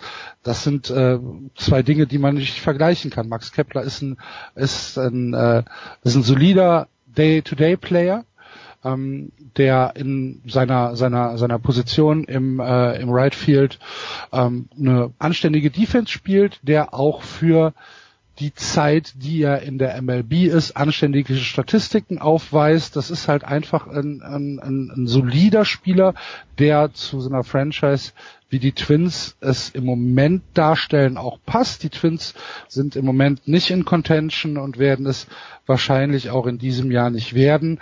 Das heißt, es geht hier um ein um einen Aufbau für eine Mannschaft, die dann vielleicht in 20 20, 2021 eine etwas größere Rolle spielen kann. Und da ist Max Kepler eine super Ergänzung. Und ich sehe da tatsächlich kein, äh, kein negatives Ding an diesem Vertrag. Nee, um Gottes Willen. Also aus Keplers Sicht überhaupt nicht. Aber ähm, Olli, wenn ich sehe, Betting Average 224 im vergangenen Jahr, das ist ein kleines bisschen mau, weil es doch sehr nah an der Mendoza-Line ist. Ja, gebe ich dir absolut recht. Ähm, und das ist eben auch das Erste, was ins, äh, ins Auge sticht, wenn man, wenn man sich die Zahlen jetzt mal anguckt. Da denkst du, der Junge hat ähm, vor zwei Jahren in seiner ersten Saison, wo er mehr gespielt hat, wo er zweimal dann hochgecallt wurde und gespielt hat, also wir reden über 2016, äh, ähm, hat er einen Schlagdurchschnitt von äh, 200, knapp 200, über 200 gehabt, hat sich dann gesteigert in 2017 und in 2018 geht das wieder runter. Aber ähm, das ist auch nur eine Zahl. Ähm, er hat seine Home Runs, wenn auch nur um einen auf 20 gesteigert. Und was viel entscheidender, viel wichtiger ist, sind halt die, die, die Zahlen wie, äh, er hat seine Base on Balls deutlich gesteigert, mhm. also von 47 auf 71 hoch. Er hat seine Strikeout-Rate äh, verringert, von 114 auf 96 runter, dadurch die On-Base verbessert und, und, und. Und er hat sein Hitting gegen Lefties enorm verbessert. Das ist besser geworden als das gegen Righties am Ende äh, der Saison, also über, über die Saison betrachtet. Und das sind halt die Punkte und die Potenziale, die der Club in Max Kepler sieht und die dafür die Grundlage eben sind, dass sie gesagt haben, hey, äh, den, den locken wir jetzt ab, wie man so schön auf Neuenglisch sagt oder Neudeutsch. Äh, den nehmen wir für fünf Jahre unter Vertrag. Das tut uns nicht weh, weil das ist zwar eine mit deiner Barry Bonds Summe äh, verglichen natürlich enormes Geld, aber mit den heutigen Zeiten ist das ein äh, ja, etwas über dem Durchschnitt äh, guter Vertrag, ja, aber das tut dir nicht weh, äh, als jetzt jemanden, äh, den für 300 Millionen für zehn Jahre äh, eventuell an den Haken hast und der nach dem dritten Jahr nichts mehr bringt. Äh, insofern sind das, sind das, ist es, ja, Win-Win ist immer so ein, so, ein, so ein Schlagwort, aber das trifft in dem Falle. Max kann sich die nächsten Wochen und Jahre äh, darauf einstellen, dass sein Kühlschrank immer gefüllt sein wird und die Twins haben einen sehr, sehr soliden äh, Rechtsfelder, der immer noch Potenzial hat. Und ich bin mir auch sicher, dass der neue Coach, der neue Manager, Baldelli, da auch seinen seinen Faktor äh, drin gespielt hat in dieser Entscheidung. Wir haben ja erst vor vier Wochen den, den Arbitration Case vermieden bei Kepler ähm, wo er für drei Millionen nur für 2,19 und dann kam dann aber, das war nur ein Vorbote, das war dann sozusagen schon ein Zeichen, wir, wir setzen weiter auf ihn und dann ging die Verhandlung halt weiter und am Ende kamen dann viele fünf Jahre bei raus. Ich bin mir nicht ganz sicher, ob das mit Molitor auch geklappt hätte. Axel, und vielleicht noch ja. ganz kurz, vielleicht noch noch eine Statistik, die den Wert für die äh, Minnesota Twins ein bisschen ähm, verdeutlichen kann. Äh, Max Kepler hatte im letzten Jahr, also in der 2018er Saison, äh, ein Wins above Replacement, also ein, ein Wert, der angegeben wird im, im Baseball, wie viel besser die Mannschaft mit dem Spieler mhm. ist als ohne den Spieler ähm, von 2,8 und äh, also von plus 2,8 und das war in einer sehr sehr ähm, mediokren Twins-Mannschaft der zweitbeste Wert. Nur Eddie Rosario hatte ein Dreier Wins above Replacement. Ansonsten ähm, haben wir in dieser Mannschaft niemanden, der diesen Wert erreicht hat. Und ähm, und das ist halt ein, ein, ein, ja, ein Indikator dafür, dass die, dass die Minnesota Twins äh, hier mit Max Kepler auf die Zukunft bauen und äh, das, ja, wie der äh, Olli gesagt hat, das ist tatsächlich ein Win-Win für beide Parteien. Erstens, dass Rocco Baldelli kein Pornodarsteller ist, verstehe ich bis heute nicht, weil dieser Name ist wie gemacht dafür. Aber die wichtigere Frage, Olli, ist ja wahrscheinlich, was, was heißt das jetzt für Deutschland? Er hat einen geilen Vertrag bekommen und bei Dennis Schröder, als es bei dem soweit war, dass der richtig Geld gemacht hat, da war natürlich schon das Feld äh, vorbereitet durch Detlef Schrempf, durch, ähm, durch, durch Dirk Nowitzki. Was heißt das für den Baseball in Deutschland, wenn überhaupt? Ja, ich, ich glaube, das wird grundsätzlich nicht wirklich viel verändern. So, so schwer mir das fällt, äh, das jetzt so zu sagen, weil ich dem deutschen Baseball auch seit 30 Jahren verbunden bin. Aber ich glaube nicht, dass es jetzt die ganz großen Effekte haben wird. Natürlich werden viele ähm, Kinder jetzt, die aber, die aber dann schon bereits in den ähm, in den Vereinen tätig sind, jetzt mehr auf Kepler schauen. Aber ich glaube nicht, dass durch die mediale Aufmerksamkeit, die es facto kaum gibt. Mhm. Ja, es kam jetzt die Meldung, Kepler 95 Millionen, das war dann mal eine Geschichte äh, in der Bild, beziehungsweise online auch nur, äh, war es dann vielleicht mal wert, im Print auch, aber eben nicht so mit der Reichweite letztendlich wie ein Online-Artikel. Äh, aber das ist dann halt mal ein kleines Strohfeuer, wo der Name Kepler dann mal für, für ein paar Tage äh, durch die Nachrichten läuft. Aber einen, einen Effekt, dass du sagst, wegen Kepler kommen, ja. haben wir jetzt einen Zulauf jede Woche. Bin ja selber Jugendtrainer bei, bei, bei mir im Verein bei den Berlin Sluggers, dass wir jetzt deshalb seit äh, seitdem Kepler in der MLB spielt oder seitdem er täglich oder zumindest öfter in den Medien ist, dadurch einen enormen Zulauf haben. Das ist einfach nicht der Fall. Da, da machen wir uns nichts vor. Das äh, wäre in die Tasche lügen, wenn man das behaupten würde. Das Einzige, glaube ich, was wirklich helfen würde für den deutschen Baseball, ist, wenn es wie bei allen anderen Sportarten auch eine regelmäßige äh, TV-Präsenz geben würde. Und mhm. die gibt es nun mal leider nicht. Insofern werden wir auch mit vielleicht leicht steigender Tendenz, ähm, aber nach wie vor ein Schattendasein im deutschen Sport fristen. Tja, auf das Dazone vielleicht in diesem Jahr noch mehr Spiele mit deutscher Übertragung, mit deutschem Kommentar ins Programm nimmt. Axel, du hast ja, ich weiß nicht, ob du es warst oder Oliver, aber diese äh, Contracts über zehn Jahre, 300 Millionen, die wollen nicht so richtig wollen nicht so richtig kommen. Manny Machado ist da einer von, von wo ich sage und Bryce Harper natürlich, das ist für beide zu viel Kohle, aber warum ist dieser Markt äh, naja, aber so Bryce langsam, ja, wie der Amerikaner Bryce sagt? Harper hat es ja abgelehnt. Bryce Harper hat die 300 Millionen von Washington ja abgelehnt. Ja, Beziehungsweise Scott Boras. Ja, okay. Und wa warum sollte man jemandem mehr geben? Ich, ich halte ihn, das ist natürlich ein guter Baseballspieler, keine Frage, aber äh, für zehn Jahre, Olli sagt ja, im dritten Jahr funktioniert es dann gut beim, beim Pitcher vielleicht eher, dass es nicht mehr funktioniert im dritten Jahr. Äh, antizipierst du da wirklich noch die ganz große Kohle? Ich glaube, Bryce Harper war vor kurzem und Steve Kerr hat ihn ja auch ein bisschen angeworben in San Francisco. Ja, also ich halte es auch für komplett absurd. Ähm, 300, 300 Millionen für zehn Jahre von mir aus ähm, halte ich für zu viel Geld. Äh, Bryce Harper will mehr haben, will tatsächlich in Richtung 400 Millionen ähm, gehen mit, mit Scott Boras zusammen. Ähm, wer immer das bezahlt, hat in meinen Augen den Schuss nicht gehört, weil selbst wenn Bryce Harper deine Mannschaft drei Spiele besser macht, hm. ähm, ist es das am Ende nicht wert. Es ist ein Spieler und nach allem, aber wenn man sich jetzt die Washington Nationals aus dem letzten Jahr anguckt oder beziehungsweise seitdem Bryce Harper da ist, ähm, ist es ja, ist es ja nicht so, dass die Washington Nationals alles in Grund und Boden geschlagen haben wegen wegen Bryce Harper. Äh, mit ihrer Rotation, die sie haben, die wahrscheinlich immer noch ihresgleichen in der in der MLB sucht, ähm, mit einem mit einer nominell guten Mannschaft und mit Bryce Harper äh, sind sie trotzdem acht Spiele schlechter als die Atlanta Braves im letzten Mhm. Jahr gewesen. Jetzt weißt du nicht, ob ob Bryce Harper auch charakterlich vielleicht jemand ist, den du unbedingt in, in deinem Clubhaus haben willst. Es gibt Indikatoren dafür, die sagen, na, da bin ich Ah. vielleicht mal ein bisschen vorsichtig. Ähm, für mich ist das, und bei Manny, Manny, Machado ja das Gleiche, um Gottes Willen. Äh, also da, da gibt's ja noch viel größere Alarmglocken, die da, die da läuten müssten. Ähm, natürlich sind das gute Baseballspieler und natürlich sind das überdurchschnittlich gute Baseballspieler, Spieler, die auch sicherlich einen höheren Vertrag als jetzt von mir aus Max Kepler verdient haben, ähm, weil sie halt einfach den, auch die Leute ins Stadion bringen und weil Ja. du damit halt Trikots verkaufst und weil du damit äh, Einnahmen generierst. Das ist ja alles unbestritten. Aber dich äh, zu versklaven für zehn Jahre an diesen einen Spieler, äh, damit dein Salary Cap ähm, äh, so so nach so absurd nach oben zu treiben, ähm, in die Luxury Tax reinzukommen, ähm, deine komplette Farm wahrscheinlich äh, in, in, in die Tonne zu treten äh, und alles auf diese eine Karte zu setzen. Nein. Also absurde, absurde äh, Vorstellungen, die da, äh, die da gehegt werden. Ich mache mit dir die Wette, dass er dennoch ähm, das 3,50. Geld bekommt. Ja. Ja, also wahrscheinlich, ich, ich, ich sag mehr. Ich sag mindestens 3,80. Ah, sind wir, sind wir ganz, ganz gespannt. Was haben wir letztes Jahr gelernt, Olli? Weil man kann ja nicht sagen, dass die Red Sox hier überragend gut gescoutet hätten. Die hatten ja, war es letztes Jahr sogar die höchste Payroll. Ja, das ja.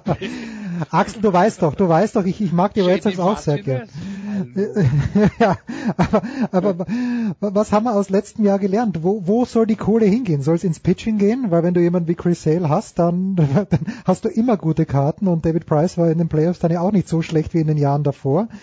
Äh, wo, wo soll die Kohle hingehen, Olli? Wo haben, was haben wir gelernt? Ja, ich glaube, man kann das nicht generell sagen, das meinst du glaube ich auch nicht, aber dass, dass du jetzt deine Kohle zu, zum Großteil ins Pitching steckst. Natürlich ist das, das die, die, die Grundlage, ohne Frage.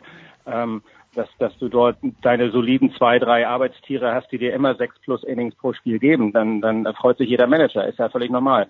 Du, wie wir es eben auch schon gehört haben, du darfst halt deine, deine Payroll, überleg mal, du hast eine, ein normales Team, hat eine Payroll irgendwo zwischen 100 und 150 Millionen. So, und davon schluckt jetzt einer schon ein Drittel. Hm. Ähm, du kannst mir erzählen, was du willst. Wenn dann die Leistung auch nicht ganz so stimmt, das bringt Unruhe ins Team. Und, und das über zehn Jahre hast du den dann an den Hacken. Also, ne, und dann, wie gesagt, Charakter und so weiter hatten wir eben auch schon erwähnt. Insofern, Guck mal, ähm, ich, guck mal einfach nach, nach, nach Baltimore und auf den, auf den Ja. Chris Davis Vertrag. Das ist das beste Beispiel. Chris Davis hat die, Ultimo, äh, hat die Baltimore Orioles komplett ähm, ja, in, in den Ruin getrieben Hm. für eine 176er Betting Average im letzten Jahr. hm, genau. Ja. So. Und, und, und die anderen sagen, "Da- das kann ich auch, aber ich kriege nur ein Zehntel von seiner Kohle, so ungefähr. Ja, genau.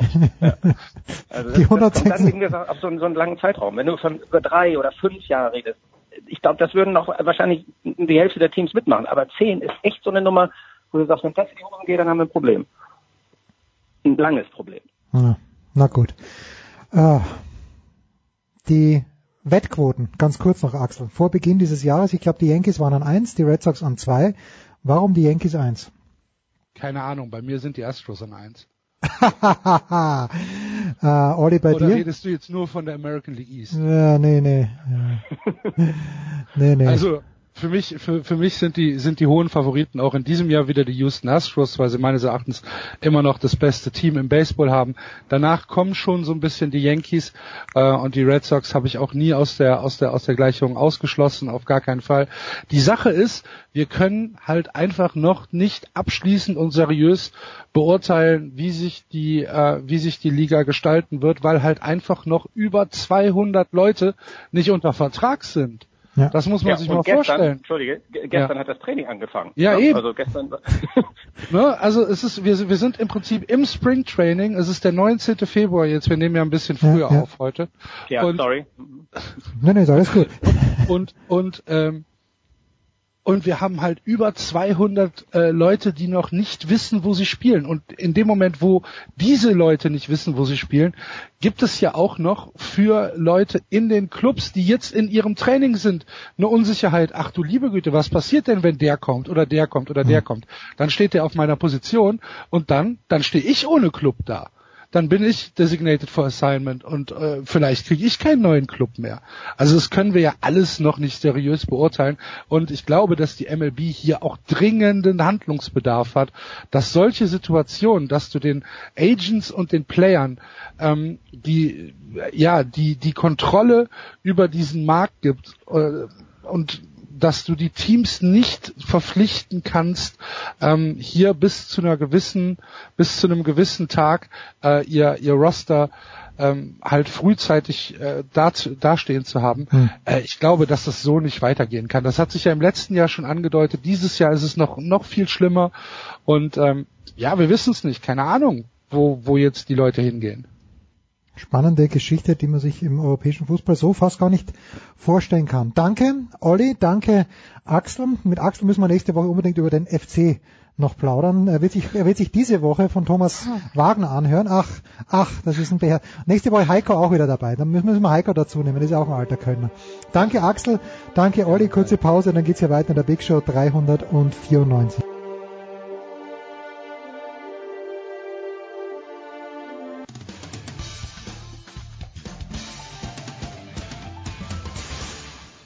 Hi, hier ist Philipp Kohlschreiber und ihr hört Sportradio 360.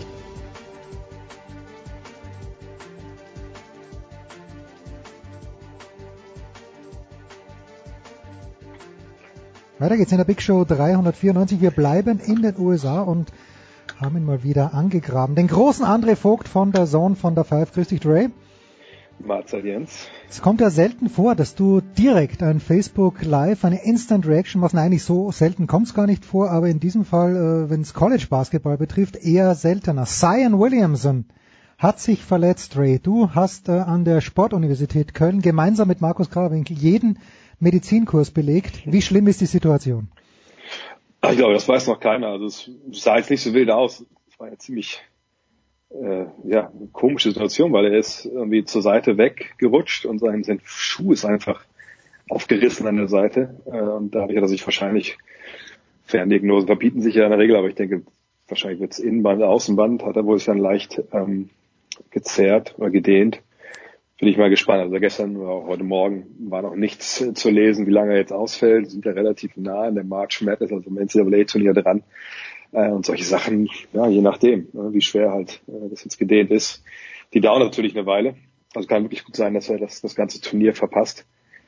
Je nachdem, wie weit dann Duke auch kommt ohne ihn. Ähm, ist natürlich ein, ein herber Schlag. Aber ähm, Verletzung an sich war gar nicht so, also nicht, weil es super schwer war, war gar nicht der Grund für dieses Video, sondern ähm, eigentlich eher der, der Tweet danach von, von Luka Doncic, der dann rausgehauen hat, hey, geht doch nach Europa. Hm. So nach dem Motto, warum spielt ihr One and Done äh, in der NCAA für, für kein Geld? Ähm, warum riskiert ihr da euer, euren späteren Job, ohne dass ihr für entlohnt werdet? Und das wurde dann ja in den USA direkt auch von, von renommierten Journalisten und so dann geretweetet, so nach Motto, ja, guck mal hier genau.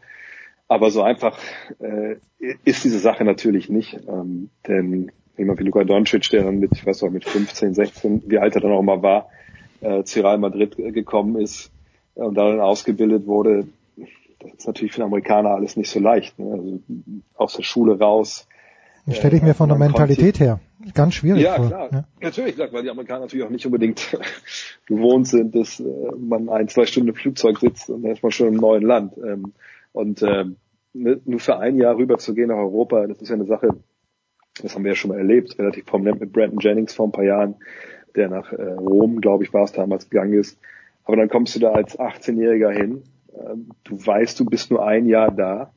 Und natürlich kommt es dann zu Spannungen, wenn du zu Clubs kommst, die natürlich, warum sollten die sonst so einen Spieler holen, äh, natürlich gewisse Ansprüche haben und Ambitionen haben. Da kommt dann ein Teenager, der noch nie nach FIFA-Regeln Basketball gespielt hat, äh, der mit einer Dreierlinie gespielt hat, die glaube ich, knapp einen Meter näher dran ist, ähm, der es nicht gewohnt ist, gegen Männer zu spielen, der es nicht gewohnt ist, halt diesen europäischen oder Fieberbasketball zu spielen.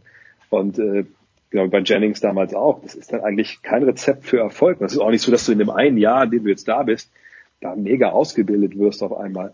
Also das ist schon schwierig. Das gehen wir lieber nach Europa. Also eigentlich hätte Doncic, wenn er ein bisschen länger, der ist ja auch ein junger Mensch, also dass er das nicht alles so jetzt einordnet, das ist auch klar.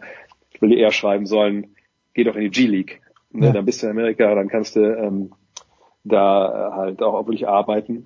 Ähm, oder geh halt schon mit 13, 14, 15 Europa, aber wie gesagt, welcher Amerikaner macht das und können die das überhaupt? Ist das arbeitsrechtlich alles so einfach? Das sind ja alles so Geschichten, wie das mit der Schule dann, die Schulpflicht im jeweiligen Land. Also das sind alles Geschichten. Das war eigentlich der Grund für dieses Video, weil ich glaube, die Leute machen es da ein bisschen einfach äh, in den USA. Natürlich auch die Fans hier, wenn die das jetzt lesen. Ja gut, also die, die March Madness, das hat man hier an dieser Stelle in den letzten Jahren ja auch schon mal diskutiert, wie würde das beste Team im College abschneiden in der, in der Basketball-Bundesliga und ich weiß nicht, auf welcher Seite du da standest, aber ich glaube nicht, dass sie gegen den aktuellen FC Bayern München gewinnen würden. Nee, natürlich nicht. Also es war ja Jürgen, meinte ja, dass die besten Teams der NCAA auch dann Meister werden können, glaube ich. Das war das Argument oder in den Playoffs sehr, sehr weit ins Halbfinale kommen können. Aber man darf mal nicht vergessen, das ist halt im, im Zweifel ist das eine U20-Mannschaft, äh, weil die meisten Spieler, die ähm, in einem College unterwegs sind, relativ jung, die bleiben ja, die Guten bleiben ja nicht in der Regel äh, zwei, drei Jahre, vier Jahre. Äh, und dann muss man es klar sagen, wenn du mit einer U20-Truppe antrittst oder U22-Mannschaft gegen gestandene Profis wie zum Beispiel FC Bayern oder auch ein Team wie, wie, wie Fechter oder so, mhm. da wirst du in der Regel arge Probleme haben, äh, dieses Spiel zu gewinnen. Mhm. Aber ist natürlich, natürlich eine höchst akademische äh, Diskussion. Allerdings gab es ja schon genug Touren von Colleges, es gibt immer wieder, dass die halt in Europa dann ein paar Freundschaftsspiele und so bestreiten. Und ich weiß, das ist in England, als ich damals in England gespielt habe, das eine Jahr, da gab es auch, da kam auch mal ein College-Team dahin. Ich weiß gar nicht, wer, ob es sogar Indiana war, aber die sahen dann selbst stellenweise gegen, gegen Profi-Teams in England nicht wirklich gut aus. Indiana mit Bobby Knight damals oder schon nach Bobby nee, Knight? Nee, also der, so, so, alt bin ich noch auch nicht. nee, der hat doch bis vor zwei Jahren gecoacht, Ray. Gefühlt. Ja, aber nicht in, aber nicht in Indiana. Okay, gut. Äh, jetzt, äh, natürlich, äh, Williamson ist ja, glaube ich, da, da gibt es einen Konsens drüber, wahrscheinlich der Nummer 1 Pick im nächsten Jahr. Äh, wenn Duke, wie du sagst, vielleicht sogar verzichten müsste auf äh, Williamson, kriegen die, glaubst du, schon in der ersten Runde Probleme? In, in der March Madness oder erst dann wirklich hinten raus?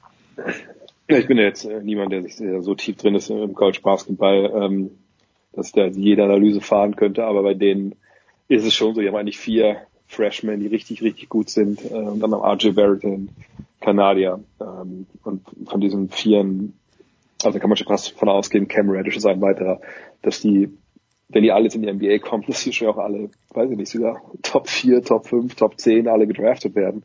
Also das ist schon eine richtig gute Truppe. Und selbst ohne Zion Williamson, Vergangenheit hat man dann verloren mit 16 dann auch gegen North Carolina mhm. zu Hause natürlich bitter ist, weil es ja quasi äquivalent von, von Schalke gegen Dortmund.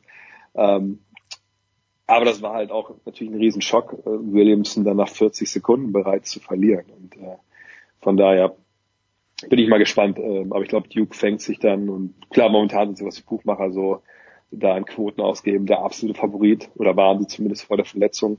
Ähm, jetzt danach, denke ich, sieht es dann ein bisschen anders aus. Da ist man wahrscheinlich eher rangerückt an die anderen mit Favoriten.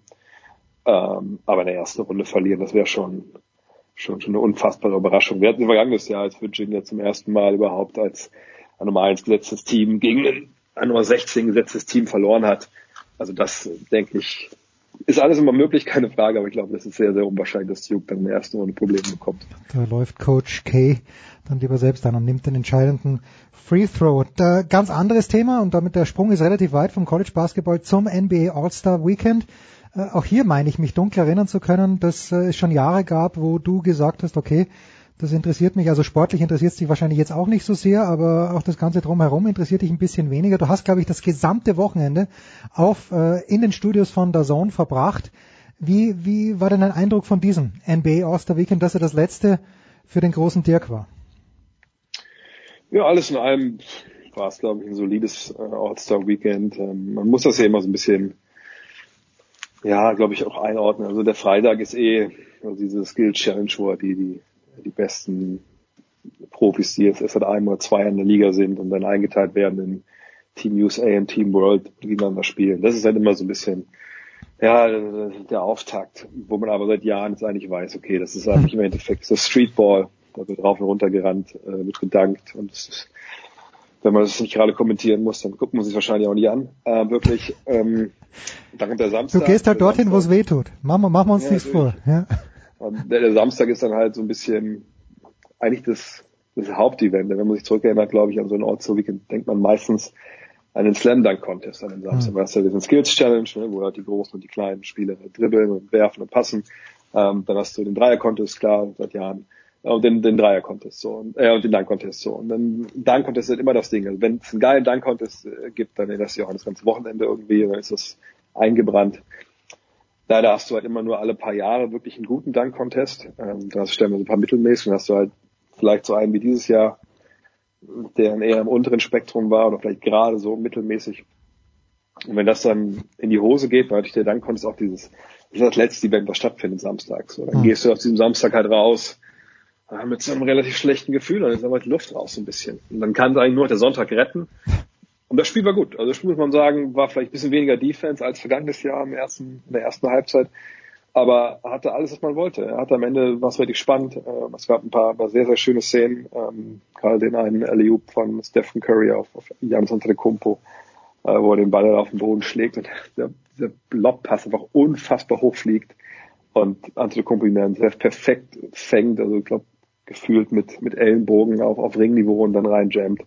Wir hatten Nowitzki, der vier Minuten spielt, drei Dreier wirft und, und die alle halt trifft und danach sagt, okay, besser wird's nicht, aber Bank sitzen bleibt. Also das war, das war gelungen, der Sonntag, muss man ganz klar sagen. Auch dass Dwayne Wade nochmal da war, war, glaube ich, ganz schön. Ähm, und die Pause, glaube ich, auch allen Beteiligten, auch jetzt denen, die nicht beim All-Star Weekend dabei waren, gut getan. Und jetzt geht's ja dann weiter und äh, jetzt geht's dann in den Endspurt auf die Playoffs und da können wir wieder richtigen Basketball gucken und da bin ich dann auch jetzt schon wieder bereit für, wenn ich ehrlich bin. Äh, natürlich, jetzt, äh, wenn du Dwayne Wade ansprichst, ich habe dieses Foto gesehen, wo ja beide geehrt wurden von der NBA, Dwayne, äh, Dwayne Wade und Dirk Nowitzki. Was glaubst du denn? Wade hat ja mehr Championships gewonnen. Wen schätzen die Amerikaner, wenn es denn überhaupt wichtig wäre, aber so gefühlsmäßig höher ein? Dirk Nowitzki oder Dwayne Wade?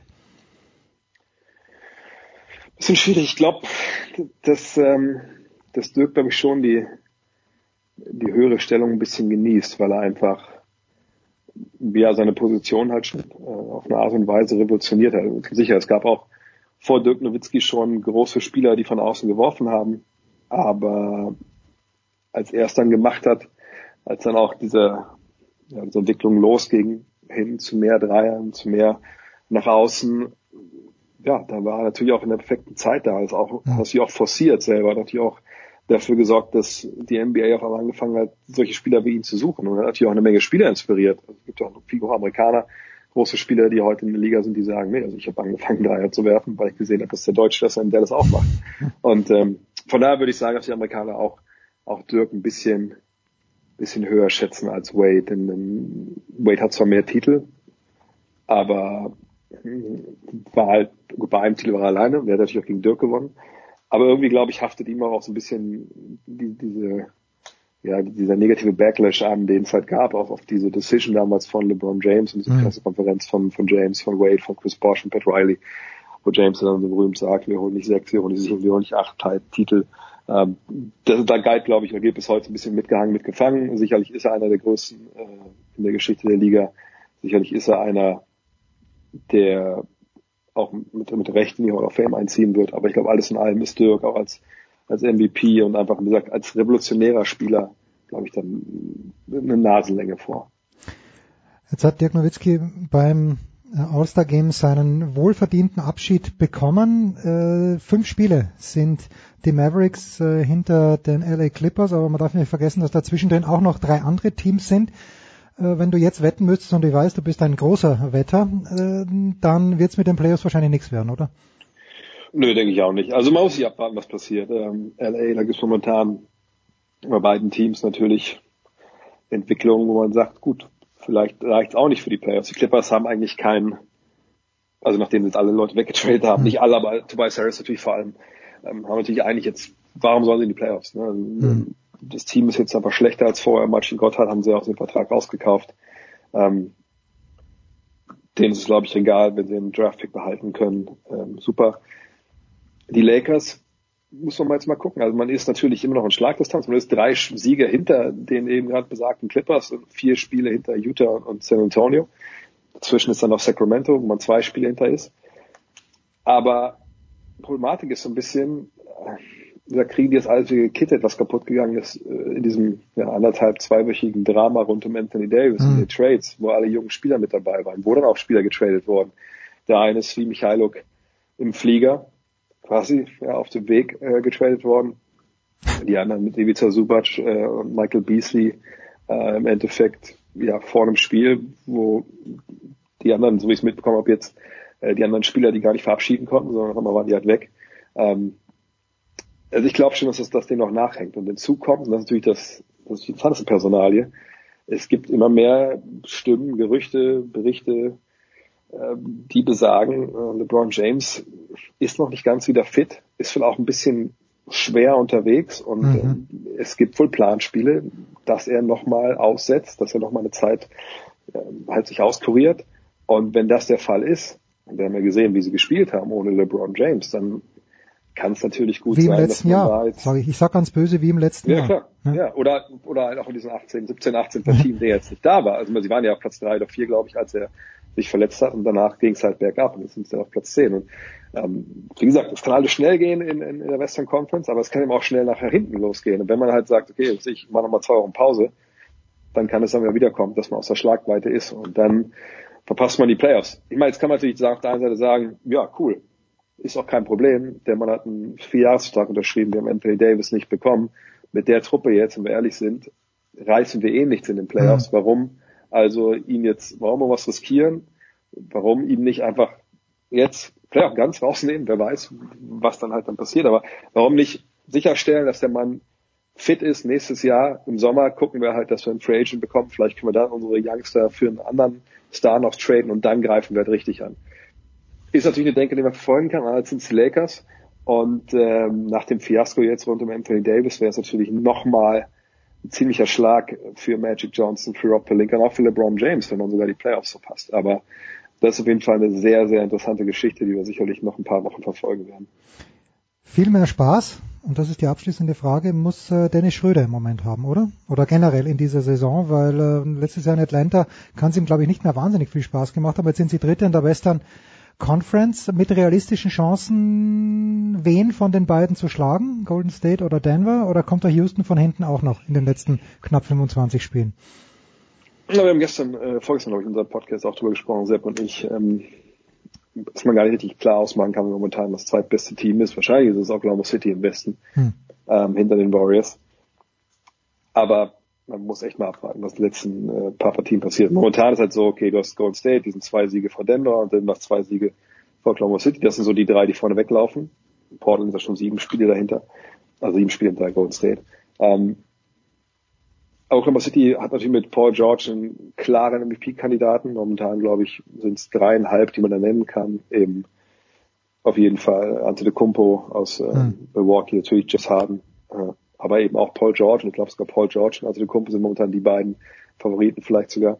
Ähm, und haben jetzt immer Russell Westbrook, der sein Triple-Double auflegt, haben jetzt eine Mannschaft, sie nochmal ergänzt haben mit Markeith Morris. Also es scheint alles rund zu sein und Dennis Schröder spielt da eine ganz wichtige Sache. Er ist auch im vierten Viertel auf, äh, auf, auf dem Feld.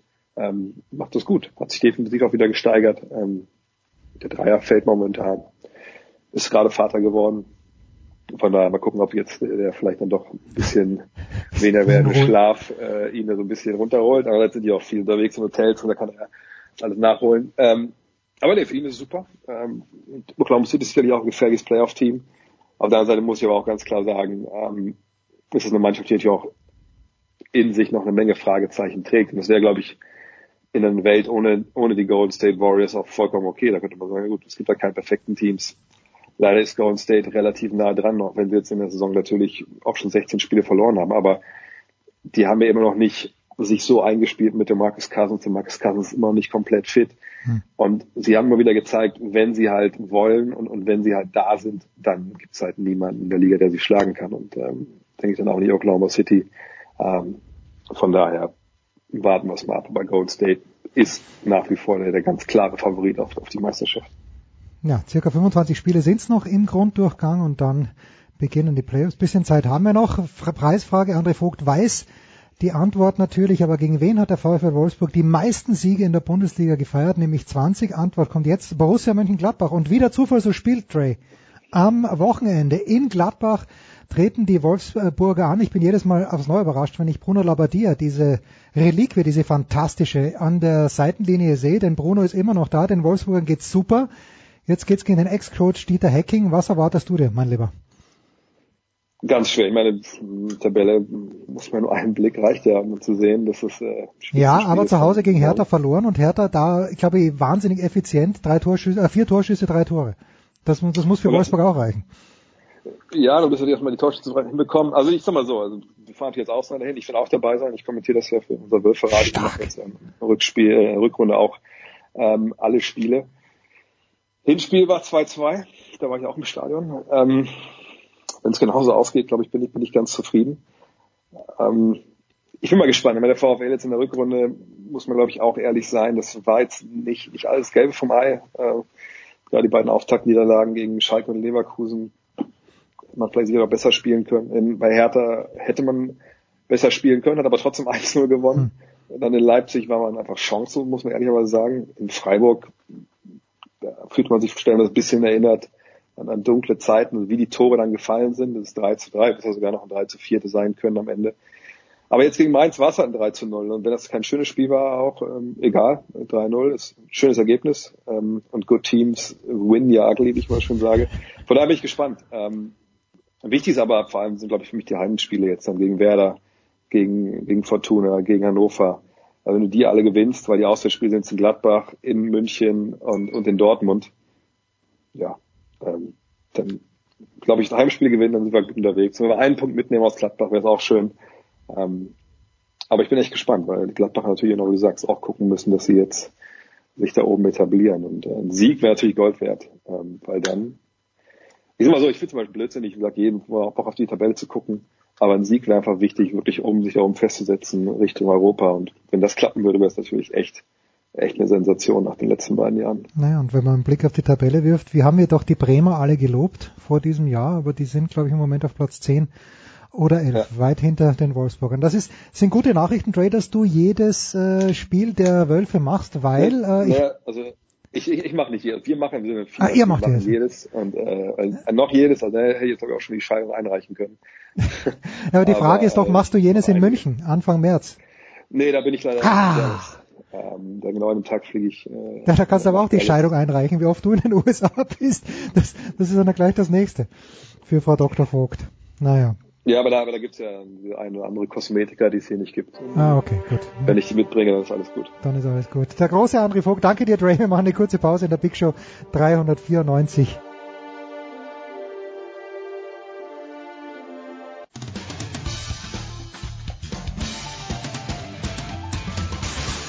Grüß euch, hier spricht Hans Kranke und ihr hört mir auf Sportradio 360, dem Sportsender.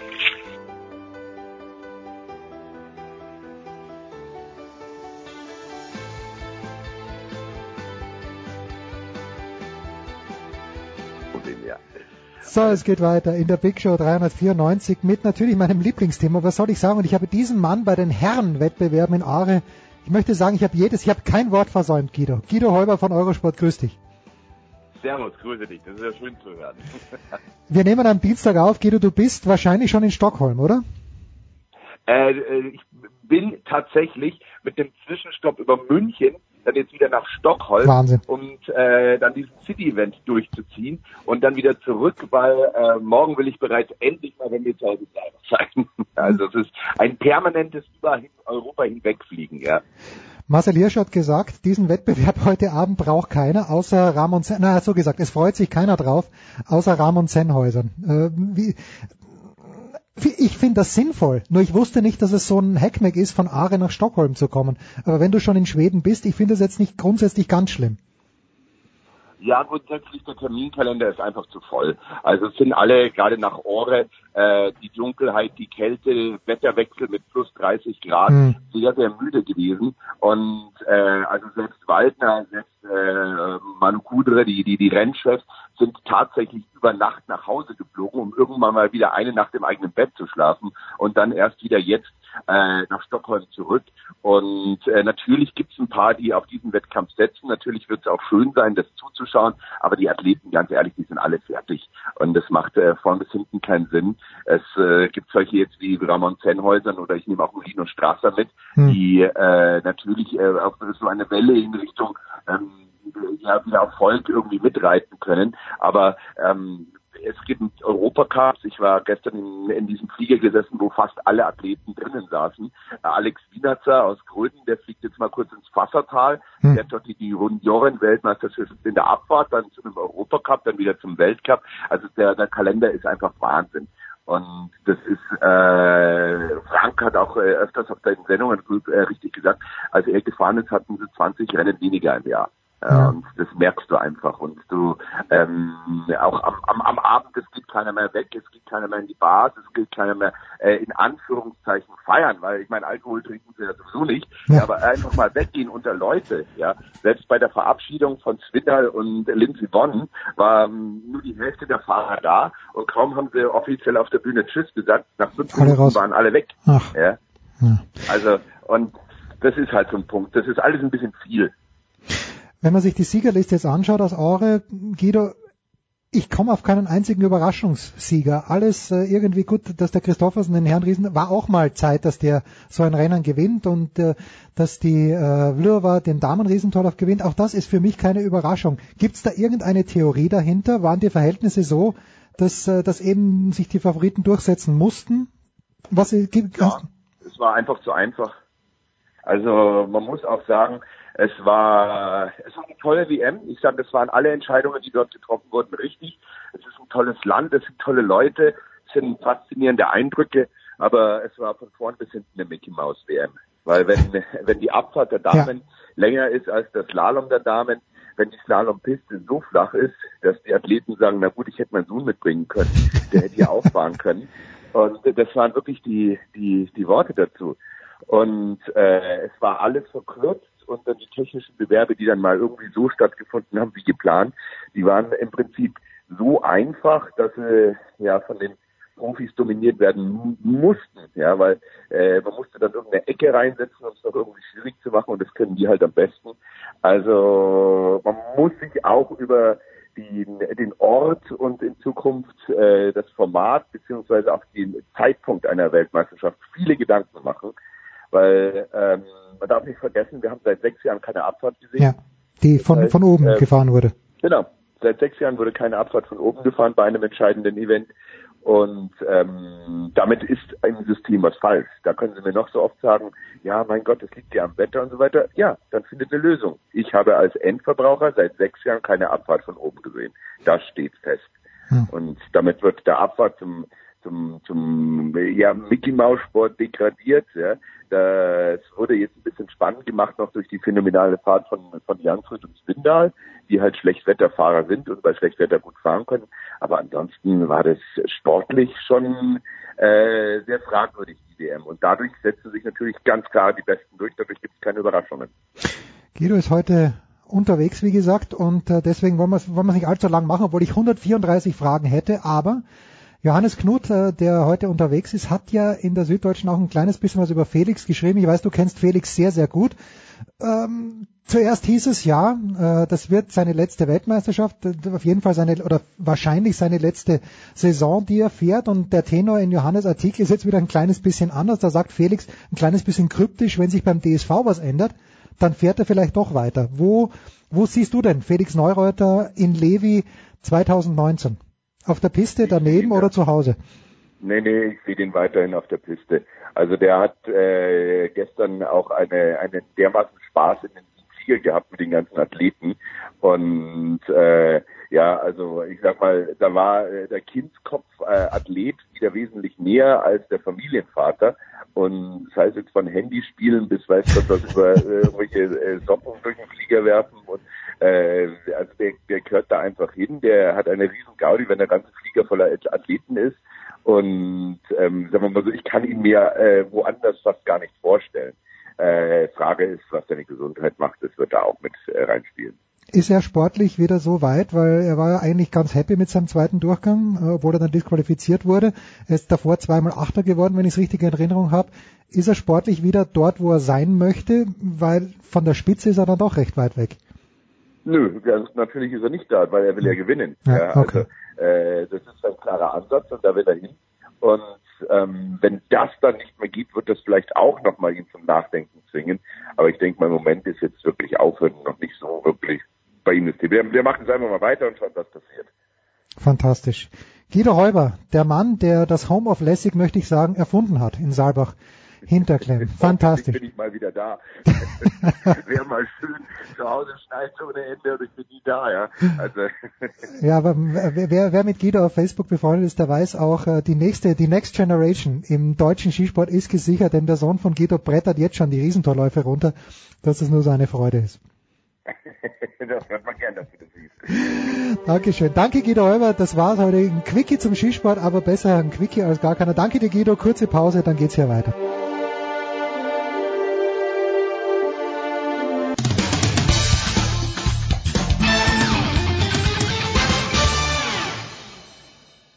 Hallo, hier spricht Stefan Kunz vom 1. FC Kaiserslautern und Sie hören Sportradio 360.de.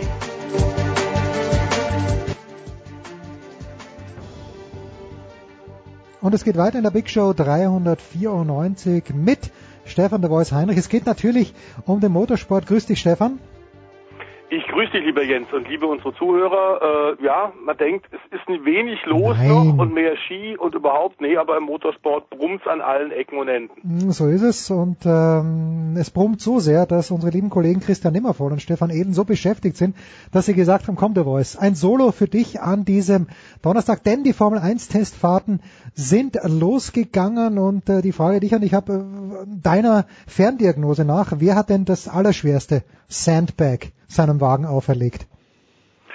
Also ich glaube, dass natürlich, äh, wir hatten es bei dir hier bei Sportradio 360 ja auch schon äh, gesagt, dass die langjährigen Fans natürlich immer ein bisschen mitfiebern mit den Traditionsteams Williams und äh, McLaren und die stehen mit dem Rücken tatsächlich an der Wand. Bei Williams sogar das Problem, dass sie das Design des Autos zwar vorgestellt haben, die neue Lackierung wegen neuem Hauptsponsor. Martini ist leider draußen. Ähm, aber die haben das Auto nicht mal richtig fertig gekriegt äh, für diese ersten Wintertests, sind da also auch noch zu spät dran. Das heißt, da wird es ganz, ganz schwierig. Beim Sandbagging müssen wir sagen, dass äh, aktuell die Silberpfeile äh, nicht vor großem Selbstvertrauen strotzen. Wir haben ein neue, neues äh, Reglement mit äh, einigen Änderungen im technischen Bereich. Ähm, das heißt, die stochern momentan alle im Nebel, haben natürlich äh, mit ihren Simulationswerkzeugen, äh, mit den Computern äh, viel, viel schon vorher getestet. Aber, auch da müssen wir Franz Beckenbauer zitieren, die Wahrheit liegt auf dem Platz, in diesem Fall auf der Strecke. Und das ist aktuell bei den Wintertests natürlich jetzt die Rennstrecke von Catalunya in Barcelona.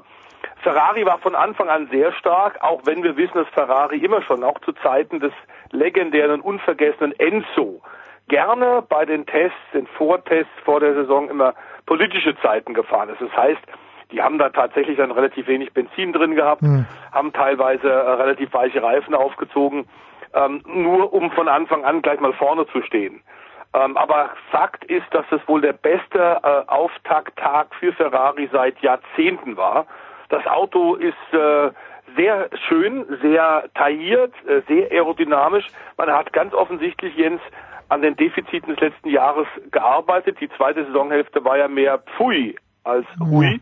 Nach Ähm, und sie haben ganz offenbar auch ein bisschen mehr sich auf die Reifen jetzt festgelegt. Also die Zeiten kamen von alleine. Die haben si sicherlich kein leer getanktes Auto gehabt.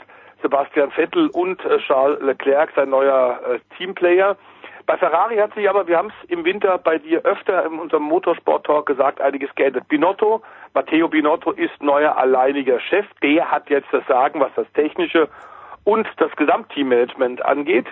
Äh, Maurizio Arovabene ist nicht mehr da, ist gegangen worden und das scheint sich auszuzahlen. Man stellt sich jetzt ganz klar hinter die Nummer eins, hinter Vettel, legt sich da auch früh fest, macht also das, was im letzten Jahr auch an dieser Stelle öfter kritisiert worden ist, dass man da Kimi teilweise ein bisschen in Monza vorgelassen hat und Vettel nicht so richtig unterstützt hat. Das ist jetzt anders.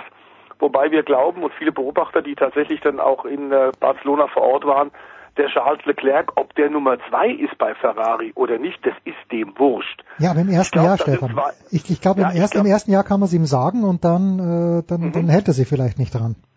Also ich glaube, dass der sogar auch im ersten Jahr äh, Menge Ganzpunkte setzen wird. Der kam mit dem neuen Ferrari auch wunderbar zurecht, ist ja ein Talent, der wirklich im Schnellaufzug nach oben gekommen ist, gleich dann auch in ein Top-Team und diese Chance scheint er wirklich mit beiden Händen zu ergreifen. Insgesamt muss man sagen, Ferrari stark. Ähm, Mercedes allerdings hat unglaublich viele Runden gedreht. Und völlig klar ist, wenn du fünfmal hintereinander Fahrer- und Teamweltmeister geworden bist, Konstrukteurs-Champion, dann äh, weißt du, was du kannst.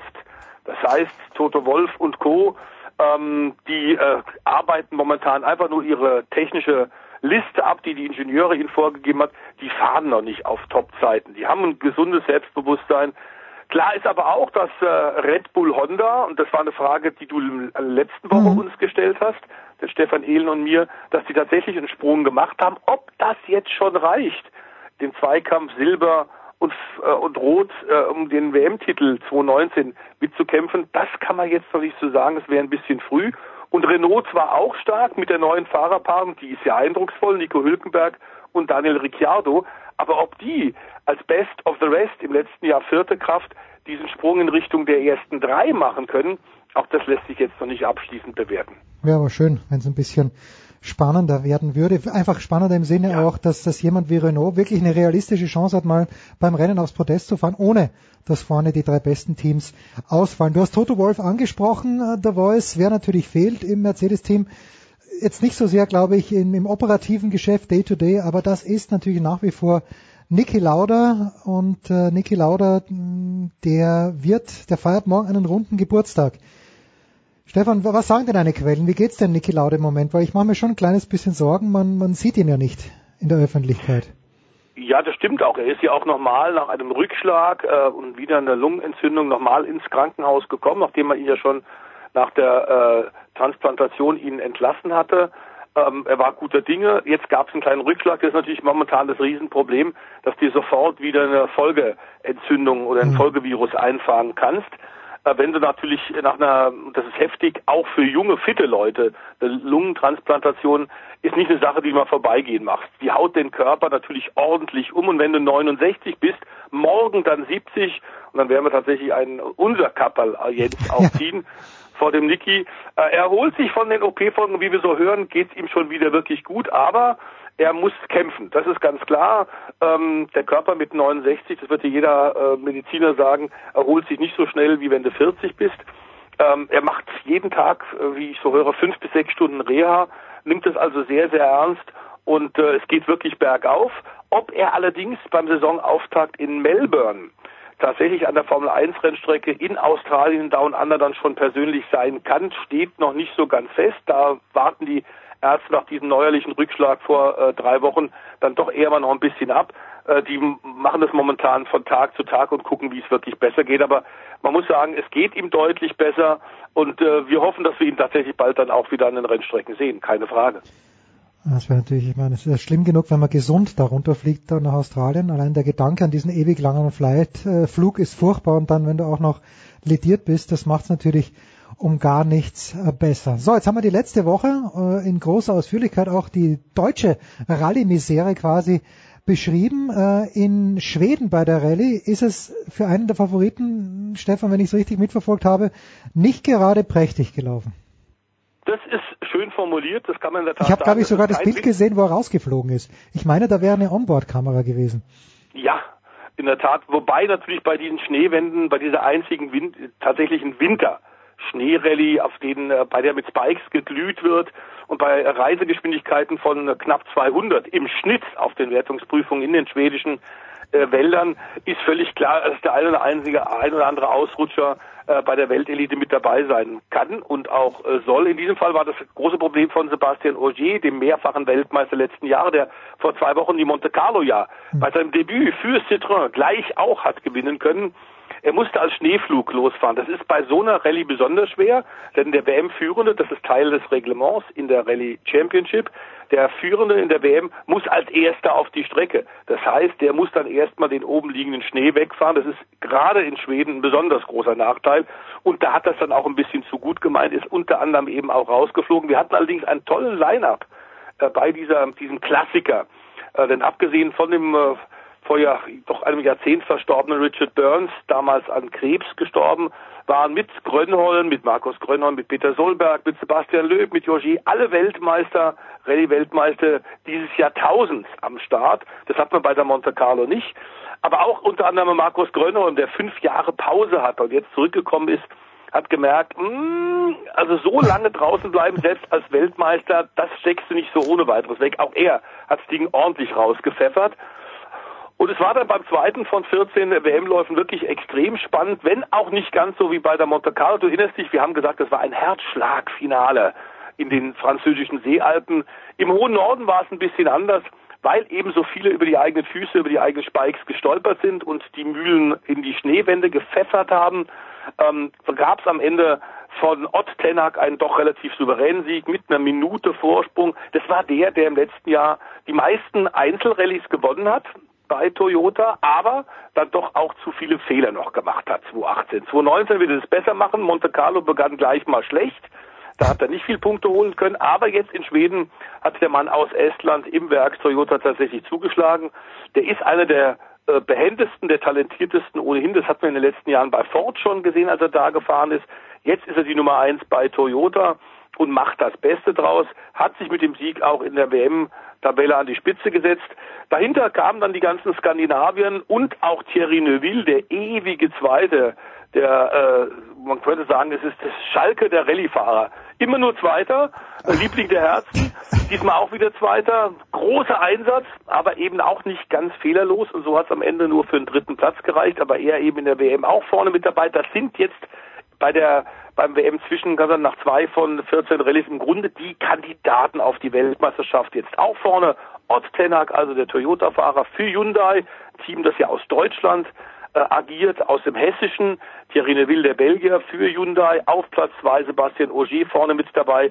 Und das ist das, was wir eigentlich erwarten. Da wirst du jetzt wahrscheinlich fragen, ja, wo ist Sebastian Löb? Der ist ja bei der Monte angetreten. Da hat er ein bisschen Probleme noch gehabt mit der Reifenwahl, weil er die aktuelle Generation der Reifen so nicht testen könnte. Warum nicht? Er war ja bei der Dakar Rallye und musste dann mit einem hm. äh, Lufttransport einer äh, Fliegerstaffel tatsächlich zurückgebracht werden, rechtzeitig für den Saisonauftakt in Europa für die Monte. Hier bei der Schwedenrallye hat er vorher getestet, hat ein Auto auch ordentlich aufs Dach gelegt. Also es passiert auch einem neunfachen Weltmeister. Und er hat, glaube ich, mit dem Hyundai, der ganz anders zu fahren ist als die Citroën-Autos, mit denen er neunfacher, neunmal Weltmeister wurde, hat doch so ein bisschen Mühe. Das Auto ist eher weich zu fahren, nicht ganz so spitz, nicht ganz so wie ein Rundstreckenauto. Das liegt dem Löb eigentlich ein bisschen mehr. Letzten Jahren ist ja auch die Tourenwagen-Weltmeisterschaft auf Rundstrecke gefahren. Er wurde am Ende Siebter und war damit völlig unzufrieden. Aber er ist jetzt für ein, zwei weitere Rallyes noch genannt, weil er zumindest viele Herstellerpunkte holt. Und äh, bei Hyundai ist man ob seiner Leistung sehr zufrieden. Der lernt unheimlich schnell und motiviert das Team. Tja, das also die Schweden-Rallye. Wir haben zwei kleine, also einen, ja, wir haben noch zwei kleine Punkte und das eine sind die Daytona 500 vom vergangenen Wochenende.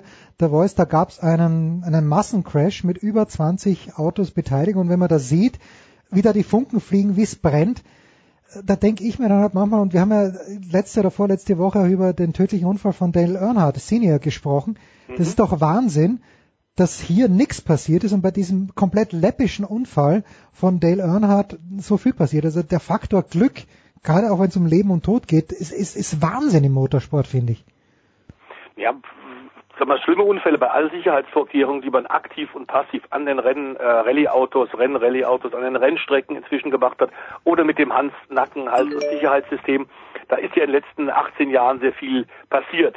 Gerade auch aufgrund der Todesfälle von so legendären, weltbekannten Rennfahrern wie Dale Earnhardt Senior oder Ayrton Senna hm. und Roland Ratzenberger bei dem schwarzen Wochenende in Imola, San Marino. Ähm, klar rüttelt das dann die gesamte äh, Motorsportszene auf und da wird einiges getan. Äh, diese Unfälle müssen wir allerdings sagen, wie du sie gerade bezeichnet und beschrieben hast, sind gerade für die äh, äh, Super Ovale, die Super Speedways wie Daytona und Talladega nicht neu. Denn äh, da fährt man mit gebremstem Schaum. Das heißt, sie haben einen Air Restrictor mhm. an den Autos. Die Maximalleistung steht nicht zur Verfügung. Alle haben gleiches Leistungsniveau. Das heißt, keiner kann vorne alleine wegfahren. Du hast immer Pulk. Okay. Und gerade in der Schlussphase, und da ist dieser äh, von dir zitierte Unfall, diese, dieser Big One, ja. wie man in der Fachsprache sagt, tatsächlich auch passiert. Wenn alle sich in Position bringen, um in den letzten Runden den entscheidenden vielleicht Vorteil rausfahren zu können, das ist für dieses Restrictor Plate Rennen das Übliche, muss man sagen. Es sieht extrem spektakulär aus, ist natürlich auch teuer, weil viele Autos kaputt gehen. Deswegen bauen die ganzen Nesca-Teams ja auch pro Fahrer zwischen 12 und 20 Autos, weil sie wissen, im Verlauf einer Rennsaison gehen so viele Autos kaputt, wir brauchen dann einfach noch ein paar neue Rohkarossen. Die bauen sie von Anfang an. Ähm, dass da nichts passiert, hängt mit vielen Dingen zusammen, die auch nach dem Unfalltod an den Autos äh, gemacht wurden. Wir haben Safer Walls inzwischen an den Rennstrecken. Es ist also tatsächlich viel passiert. Aber wenn eine Verkettung von blöden Umständen ist, ist klar eine Reisegeschwindigkeit mit Betonmauern links und rechts, wie in Daytona. Eine Reisegeschwindigkeit von jenseits 330 kann per se, wenn was schief geht, nicht so ganz gesund sein. Ja, sind wir froh, dass nichts passiert ist. Ähm, und abschließend, also wir besprechen heute ein bisschen, aber ist völlig in Ordnung, das große Potpourri mit Stefan de Vois Heinrich. Äh, es gibt auch was Neues zur DTM.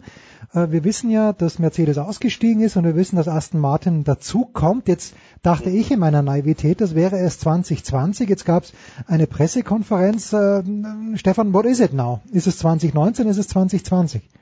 Na, die hatten von Anfang an gesagt 2019, das ist klar, aber sie wussten nicht mit viel, wie viel Autos. Ah, okay, das, ähm, das war's. Okay. Aston Martin, die ja quasi mit AMG äh, zusammenarbeiten, das ist die Firma, die bisher die DTM Mercedes gebaut, mhm. entwickelt und eingesetzt hat. Durch die Entscheidung von Mercedes, also auch Toto Wolf, Niki Lauda, die in der Formel 1 das Ruder haben, äh, durch die Entscheidung, dass sie die Formel E aktuell äh, bevorzugen und lieber da antreten, ähm, um Elektromobilität ein bisschen ähm, aus dem Konzern Schatten zu reißen und zu zeigen, wir können das auch, nicht nur die Asiaten. Ähm, haben sie gesagt, also nach äh, 30 Jahren DTM ziehen wir da mal den Stecker.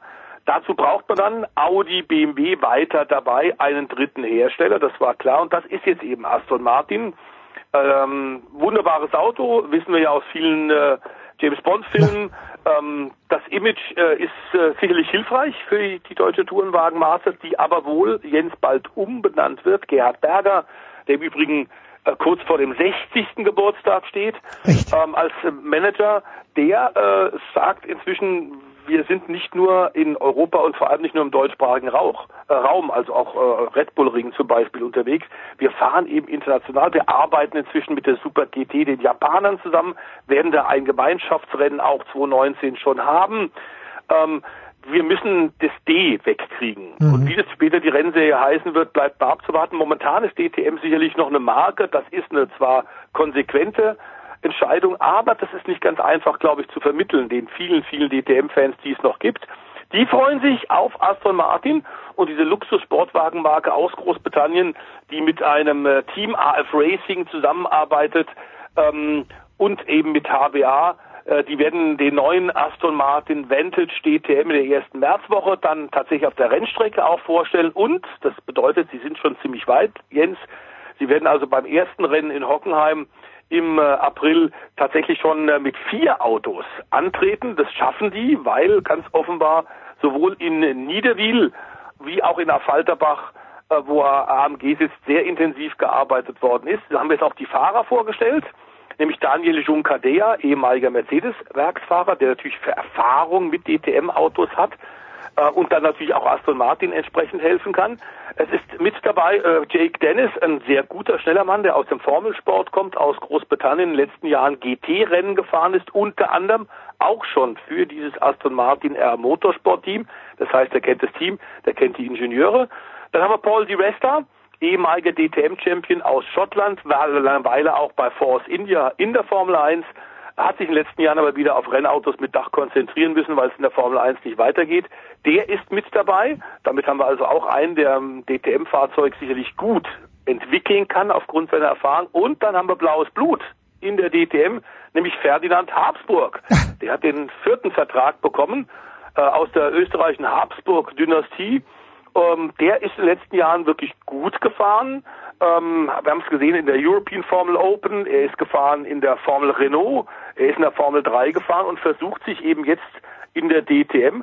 Da muss er enorm viel lernen, aber es ist durchaus äh, ein schneller, talentierter junger Mann. Ähm, und der wird dafür sorgen, dass vielleicht nicht, nicht nur Motorsportmagazine über die DTM schreiben.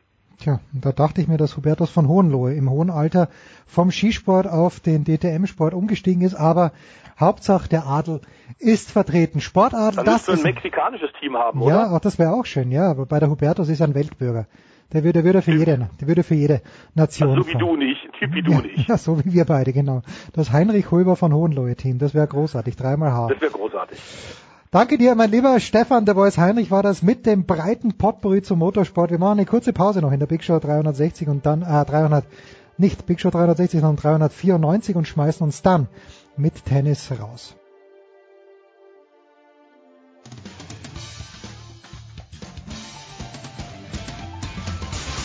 Ja, grüß euch, servus, das ist Dominik Lamberdinger und ihr hört Sportradio 360.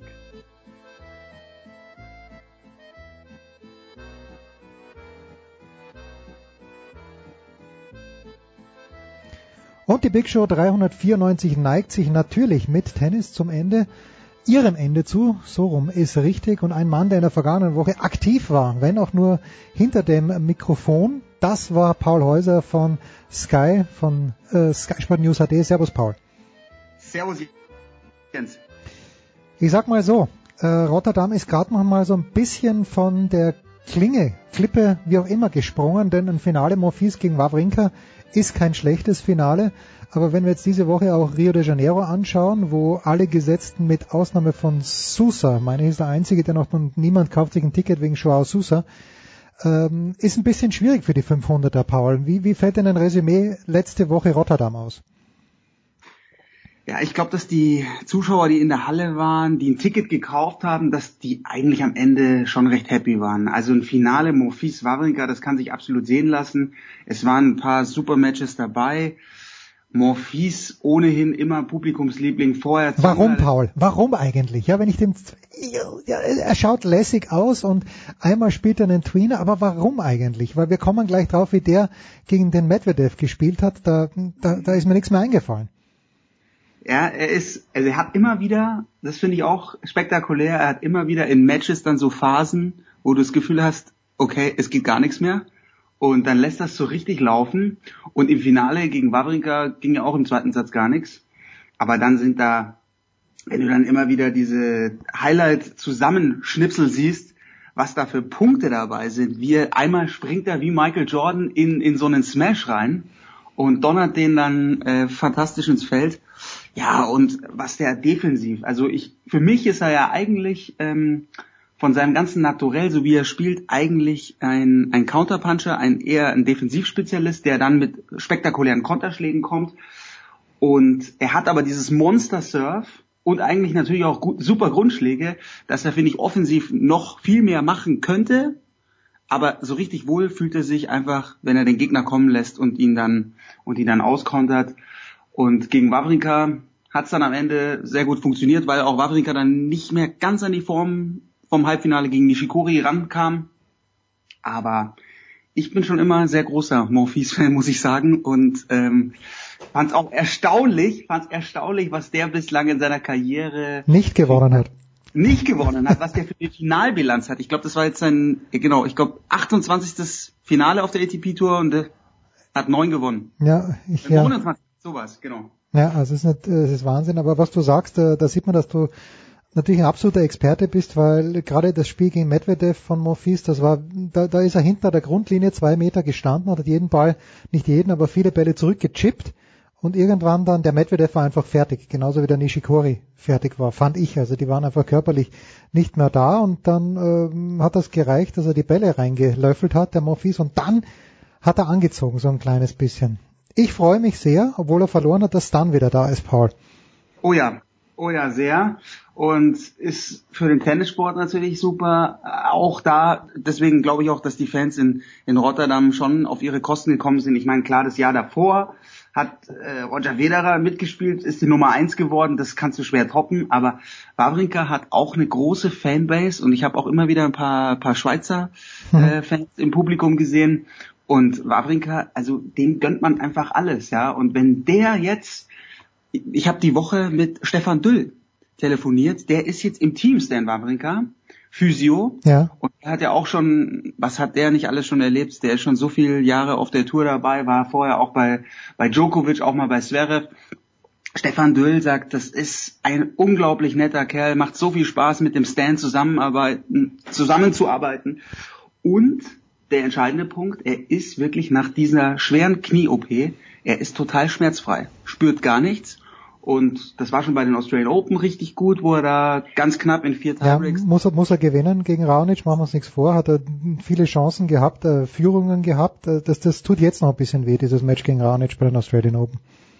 Ja, und aber das war schon eben dieses positive Signal eigentlich, ey, äh, er kann wieder auch ans Limit gehen. Ja, jetzt ist Wawrinka vorher vor seiner Verletzung auch nie der Spieler gewesen, der Woche für Woche die Topleistungen abruft. Aber jeder weiß, wenn er dann mal so richtig ins Laufen kommt, vor allem bei Grand Slam Turnieren in die zweite Woche kommt, dann ist der brandgefährlich. Ich glaube, wenn er jetzt äh, Rotterdam gewonnen hätte, dann hätten wir schon wieder, drü- würden wir jetzt drüber reden, oh, was ist der in der Lage zu leisten? Vielleicht sogar bei den French Open kann er irgendwie ein bisschen äh, mitspielen. So weit würde ich jetzt noch nicht gehen, jetzt mal locker bleiben. Aber ist einfach klasse, dass er wieder da ist. Und ja, er braucht natürlich dann auch diese Punkte, um im Ranking nach vorne zu kommen. Das war ist- genau, das ist es. Das, das, das wäre auch jetzt meine Anmerkung gewesen. Das Problem bei Wawrinka im Moment ist noch, dass er in den Rankings halt relativ, ich schau mal ganz kurz, wo er im Moment steht. Er steht auf 42, 41 im Moment. Und ich glaube schon, dass er bei den French Open mitspielen kann. Und ich glaube, dass niemand, mit Ausnahme vielleicht von Djokovic und, und Nadal, das ist wieder so ein Horror los. Äh, Ich hoffe für alle Beteiligten, auch für den Dominik natürlich, dass er, dass der Wawrinka in die gesetzten Liste reinkommt. Der Zverev spielt immer sehr gut gegen Wawrinka, also der, da würde ich mir jetzt weniger Sorgen machen, aber Wawrinka in der ersten Runde wäre ganz schwierig. Ja, Monfils, äh, aber kein Alexander Zverev. Fehlt er dir ein kleines bisschen? Man hört auch nichts von Zverev, was ich ja im Grunde genommen eigentlich sehr angenehm finde, dass wenn jemand nicht spielt, dass man nichts hört oder wenig sieht von ihm, aber mir fehlt da ein kleines bisschen der Zverev im Moment. Ja, mir hat er in Rotterdam auch sehr, sehr gefehlt. Ja, also ich glaube, die Entscheidung, die er mit seinem Team getroffen hat, war auch jetzt mal äh, da pausieren, an der Form arbeiten. Dann war er in, ich habe ein Bild gesehen, Tampa Bay beim Eishockey. Ah ja, gut. Also und da ist natürlich klar, der hat jetzt wirklich diese diese Woche genutzt, war nicht mehr in Europa, ist rüber zu Herrn Lendl und hat dann mit mit äh, seinem Coach, mit seinem Team sicherlich auch die ein oder andere harte Trainingssession eingestreut. Ich glaube, äh, verletzungstechnisch müssen wir uns nicht die großen Sorgen machen.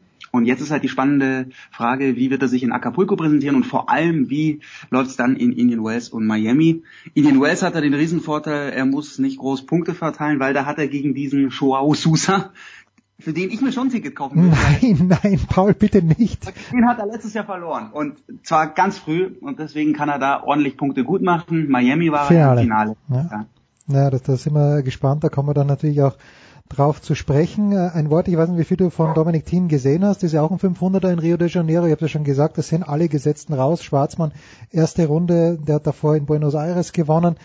Ähm, du, du bist ja auch ein, ein, wie soll ich sagen, du bist jemand, der das österreichische Tennis auch schätzt, der den Dominik sehr mag. Wie ist denn deine Ferndiagnose? Weil mir hat das nicht gefallen. Buenos Aires Halbfinale, das Match gegen äh, Schwarzmann muss er gewinnen, führt 4-1 im dritten Satz. Äh, Verstehe ich überhaupt nicht, was er dann macht. Ver versucht teilweise Bälle aus der Rückhandecke mit der Vorhand zu spielen, das, die unmöglich sind. Ferndiagnose Paul Häuser, was äh, Dominik Thiem angeht. Ja, das, man hat ja nicht auch, also von Günter Bresnik gab es jetzt auch noch nicht diese ganz große Erklärung, das und das war, war los bei den Australian Open im Virus. Also es ist, es ist schwierig. Also ich habe jetzt auch nur Highlights immer, immer gesehen. Gegen, was war gegen Laszlo Djere? Da gab es glaube ich auch mal zwischendrin Gab es da ein Highlight? Ja, ja, ja genau. Da gab es nach drei, nach drei Games musste er sich den Nacken machen lassen. Und da hat der Günther im nach dem Spiel gesagt, er, also er kann sich das überhaupt nicht erklären. Das war natürlich eine grottenschlechte Leistung und äh, ja, schwierig im Moment. Ja, schwierig. aber bei Team habe ich die Hoffnung, also er ist halt einfach auch einer, der braucht ähnlich wie Wawrinka wahnsinnig viele Matches immer wieder, hatte ich so das Gefühl in den letzten Jahren, um in so einen Rhythmus zu kommen, besonders natürlich auf seinem geliebten Sand.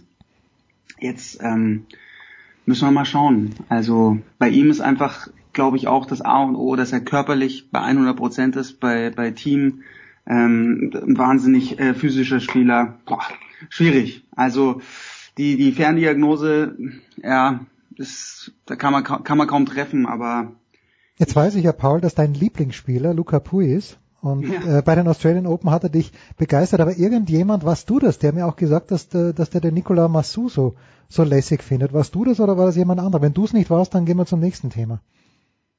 Ich war es nicht. Du warst nicht, okay. Aber Massou, den habe ich ja gesehen in Salzburg beim Davis Cup, wo, wo er die Chilenen im Alleingang, möchte ich sagen, fast in das Finale in Madrid getragen hat. Und äh, das ist so ein emotionaler Typ. Das ist natürlich äh, genau das Gegenteil vom Günther und der soll jetzt ja. wohl Tourcoach werden, aber das weiß ich auch nicht. Ich bin also als, als Typen finde ich ihn auch, finde ich ihn durchaus lässig und ach, ich finde ja eigentlich das, was Günther Bresnik da in der Vergangenheit immer wieder praktiziert hat, dass er da einen zusätzlichen Coach dazu holt, also Galo Blanco, dann äh, vorher war es glaube ich Joachim Nieström, genau. Ja. Es kann ja nur positiv sein. Also es ist, ist ja immer immer gut, wenn ein zusätzlicher Einfluss kommt, wenn dann einfach ein Austausch stattfindet. Ja, also Jetzt, äh, wenn, wenn das Entscheidende ist halt immer die Wellenlänge. Ich meine, wir kommen vielleicht auch noch später zu den zu den Ladies, was da alles passiert ist mit äh, Osaka. Das ist beim Tennis einfach so speziell, diese Konstellation Spieler, Trainer, Beziehung. Es muss eine Wellenlänge da sein, es muss irgendwie eine gute Ansprache stimmen. Der der Spieler muss das muss es über einen längeren Zeitraum muss muss muss so ein Vertrauen herrschen, muss dem Trainer glauben. Ganz schwierig, aber Dominik Thiem hört man ja immer wieder bei, bei Günter Bresnik, ist so der Musterschüler, also der, der Schüler, den man sich einfach wünscht, ja. Tja, und da ist aber die Geschichte jetzt, äh, Naomi Osaka haben wir jetzt ja schon äh, öfter angesprochen, aber ähm, Simona Halep hat eine Woche und äh, du hast den Namen und sich, mir, mir liegt auf der Zunge, doch Thierry, Thierry van Klemput, wenn man den so ausspricht, genau. äh, eine Woche mit dem zusammengearbeitet in Doha und dann sagt eben Simona Halep, äh, pass mal auf, äh, du ja. bist ein total lieber Kerl, aber die Chemie auf dem Platz stimmt nicht. Das, das spricht für die Halep, finde ich, dass sie da jetzt nicht das unnötige rauszögert und sagt, dann versuche ich es halt alleine. Ja, also das ist das ist jetzt wirklich super spannend. Also von, von Van Klemput gibt es auch ein Statement, der auch gesagt hat, ja, ich kann ihr nicht das geben, was sie braucht. Dass, dass man auch spürt, äh, hier, hier passt die Chemie nicht. Ich meine, das ist ja, er war vorher bei, bei David Goffin und äh, ist eigentlich dieses Austesten, das sollte man, das sollten vielleicht sich ganz andere Spieler und Spielerinnen auch mal viel häufiger gönnen, dass man mal sagt, okay, jetzt, jetzt reist du mal hier ein, zwei Wochen mit und wir gucken einfach mal, wie, wie kommen wir miteinander klar. Also dieser Touralltag, der ist einfach so hart und ich glaube, man braucht dann einfach auch ähm, so eine gesunde Base, wo der Spieler, die Spielerin sich einfach sau wohlfühlt. Und das war ja auch, also so wie es Osaka zum Beispiel dann formuliert hat am Ende, war das das K.O.-Kriterium für Sascha Bayen, dass sie gesagt hat, sie will immer glücklich sein und da müssen zwei Vorfälle gewesen sein. Was war Charleston, Peking und irgendwie ist da was zerbrochen und deswegen ging's nicht mehr wenn man es von außen betrachtet, denkt man ja auch bei, bei Osaka, äh, um Gottes Willen, das ist ja äh, eine katastrophale Entscheidung jetzt. Aber ja, die Gründe, die genauen Gründe, bin, bin gespannt, was da noch an die, an die Oberfläche kommt, aber kennen natürlich erstmal nur die beiden.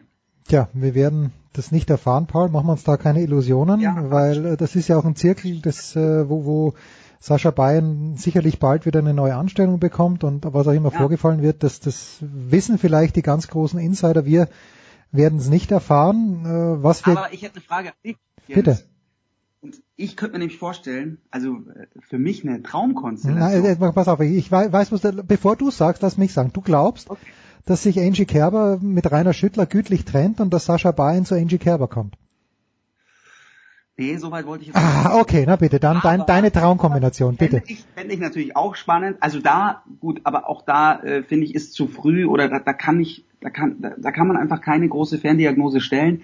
Äh, da wurde heute häufig moniert jetzt bei Kerber, dass es noch nicht so diese On-Court-Coachings gab, dass es da keine, keine Visits. Ja, die gab es aber in Dubai, da war er öfter am Court. Genau, und dann jetzt eben schon. Und ich finde jetzt schon ein bisschen schade bei Angie Kerber, nachdem sie beim Hopman Cup so losgelegt hat wie die Feuerwehr und auch so aggressiv gespielt hat, dass jetzt dann so ein bisschen wieder ja die Körpersprache mir nicht so gefallen hat. Was ich ich habe ein bisschen was gesehen Ja, äh, letzte ging- Woche Doha Katar genau und da gab's ja dann auch wieder im ähm, am Ende eine klare Niederlage gegen Mertens genau und ich meine bei den Australian Open war nicht ihr Tag. Das das ging zack zack äh, ging's in die in die Binsen gegen Daniel Collins war es genau und Ja. dann jetzt auch diese Woche äh, wieder so eine krachende Niederlage. Ja, äh, am- 6-0, im ein- dritten Satz. 21 Minuten waren es, glaube ich. Äh, dritter Satz gegen das. Das macht, das macht mir, wenn man diese drei Niederlagen sich anschaut, immer wieder dann am Ende keine große Gegenwehr. Hm. Das macht dann schon ein bisschen Sorgen, weil das ist ja eigentlich das Markenzeichen von Angie Kerber, dass die bis zum Schluss kämpft und dass sie, dass sie alles gibt und immer auch dann so eine unter Wimpy's Set hat mir halt diese Körpersprache und dieses Positive, dass sie auch nicht so groß gehadert hat, das hat mir besonders gut bei Kerber gefallen. Aber was ich mir denke, was gut passen könnte, Jetzt bin ich gespannt. wirklich Sascha Bajin und Jelena Ostapenko. Weil, was, was bricht bei der Ostapenko immer regelmäßig auseinander? Der Aufschlag, da passt ja gar nichts. Und einfach, dass da, und bei Osaka war es ja auch, äh, bevor sie mit Bajin zusammengearbeitet hat, war es ja auch so, dass es so viel Hop oder Top war. Äh, die konnte, die konnte immer schon jede Gegnerin vom Platz schießen, aber hat einfach nicht diese Balance gefunden. Und war in der Defensive auch noch nicht so stark, wie, wie Bajin sie dann geformt hat. Also ich glaube, das wäre eine Traumkombination, aber Jetzt pass mal auf, Paul. mal gucken. Äh, ich war ja, wann hat, wann, wann hat Ostapenko gewonnen? 2017 bei den French Open. Sie weiß, glaube ich, bis heute nicht warum, aber ich war damals ähm, ja dort und es konnte ja überhaupt keiner damit rechnen, dass die so weit kommt und dann hat sie ein Comeback nach dem anderen. Aber bei Jelena Ostapenko, da sitzt die Mutter sowas von im Genick und zwar jedem, der mit der arbeitet. Also ich hoffe in Gottes Namen für Sascha Bayern. Das mag spielerisch, da magst du völlig recht haben, Paul. Aber auf persönlicher Ebene stelle ich mir das einen absoluten Horror vor, wenn jemand so dominant ist wie Mutter Ostapenko und äh, das, das, äh, das, das kann keine Freude machen, Paul. Ob er darauf Lust hat, der Sascha Bahin. Also er kann sich ja wahrscheinlich äh, seinen nächsten Job, den kann er sich ganz entspannt aussuchen. Also das ist dann wirklich die Frage, ja. Ja, das denke ich auch, aber es gibt ja genug Damen, vielleicht auch von den Jüngeren, die, aber ja, Ostapenko, die Idee ist gut, äh, wer weiß, was wir in drei Wochen dann irgendwo hören, plötzlich lesen, in Stuttgart Sascha Bayen beim Porsche Tennis Grand Prix, vielleicht schon an der Seite von Jelena Ostapenko. Ja, ihr habt schon gemerkt, diese Woche ein bisschen unklare Gemengelage, so viel richtig viel ist nicht los, aber nächste Woche geht's wieder richtig weiter mit Acapulco, ein Combined Event und dann natürlich Indian Wells und Miami. Paul, ich danke dir ganz, ganz herzlich. Was gibt's für dich am Wochenende? Sky Sport News in der Spätschicht, ja, genau, also viel bisschen Bundesliga Vorberichte, Nachberichte und ja, ansonsten, was haben wir, was haben wir noch? Ja, es muss reichen. Das muss erstmal reichen. so viel ist nicht los. Paul Häuser, Sky Sport News HD und Sky für Tennis zuständig. Das war's, die Big Show 394. Macht es gut. Äh, vielleicht gibt's morgen, na, morgen gibt's ziemlich sicher ein Daily. Das war die Big Show auf sportradio360.de. Folgen Sie uns auf Twitter, klicken Sie den Gefällt mir-Button auf unserer Facebook-Seite und abonnieren Sie uns via RSS-Feed oder auf iTunes. Die nächste Ausgabe der Big Show gibt es am kommenden Donnerstag. Bis dahin sollten Sie die Zeit nutzen und die weiteren Angebote auf sportradio360.de wahrnehmen. Play Ball! Da ist gar nichts toll.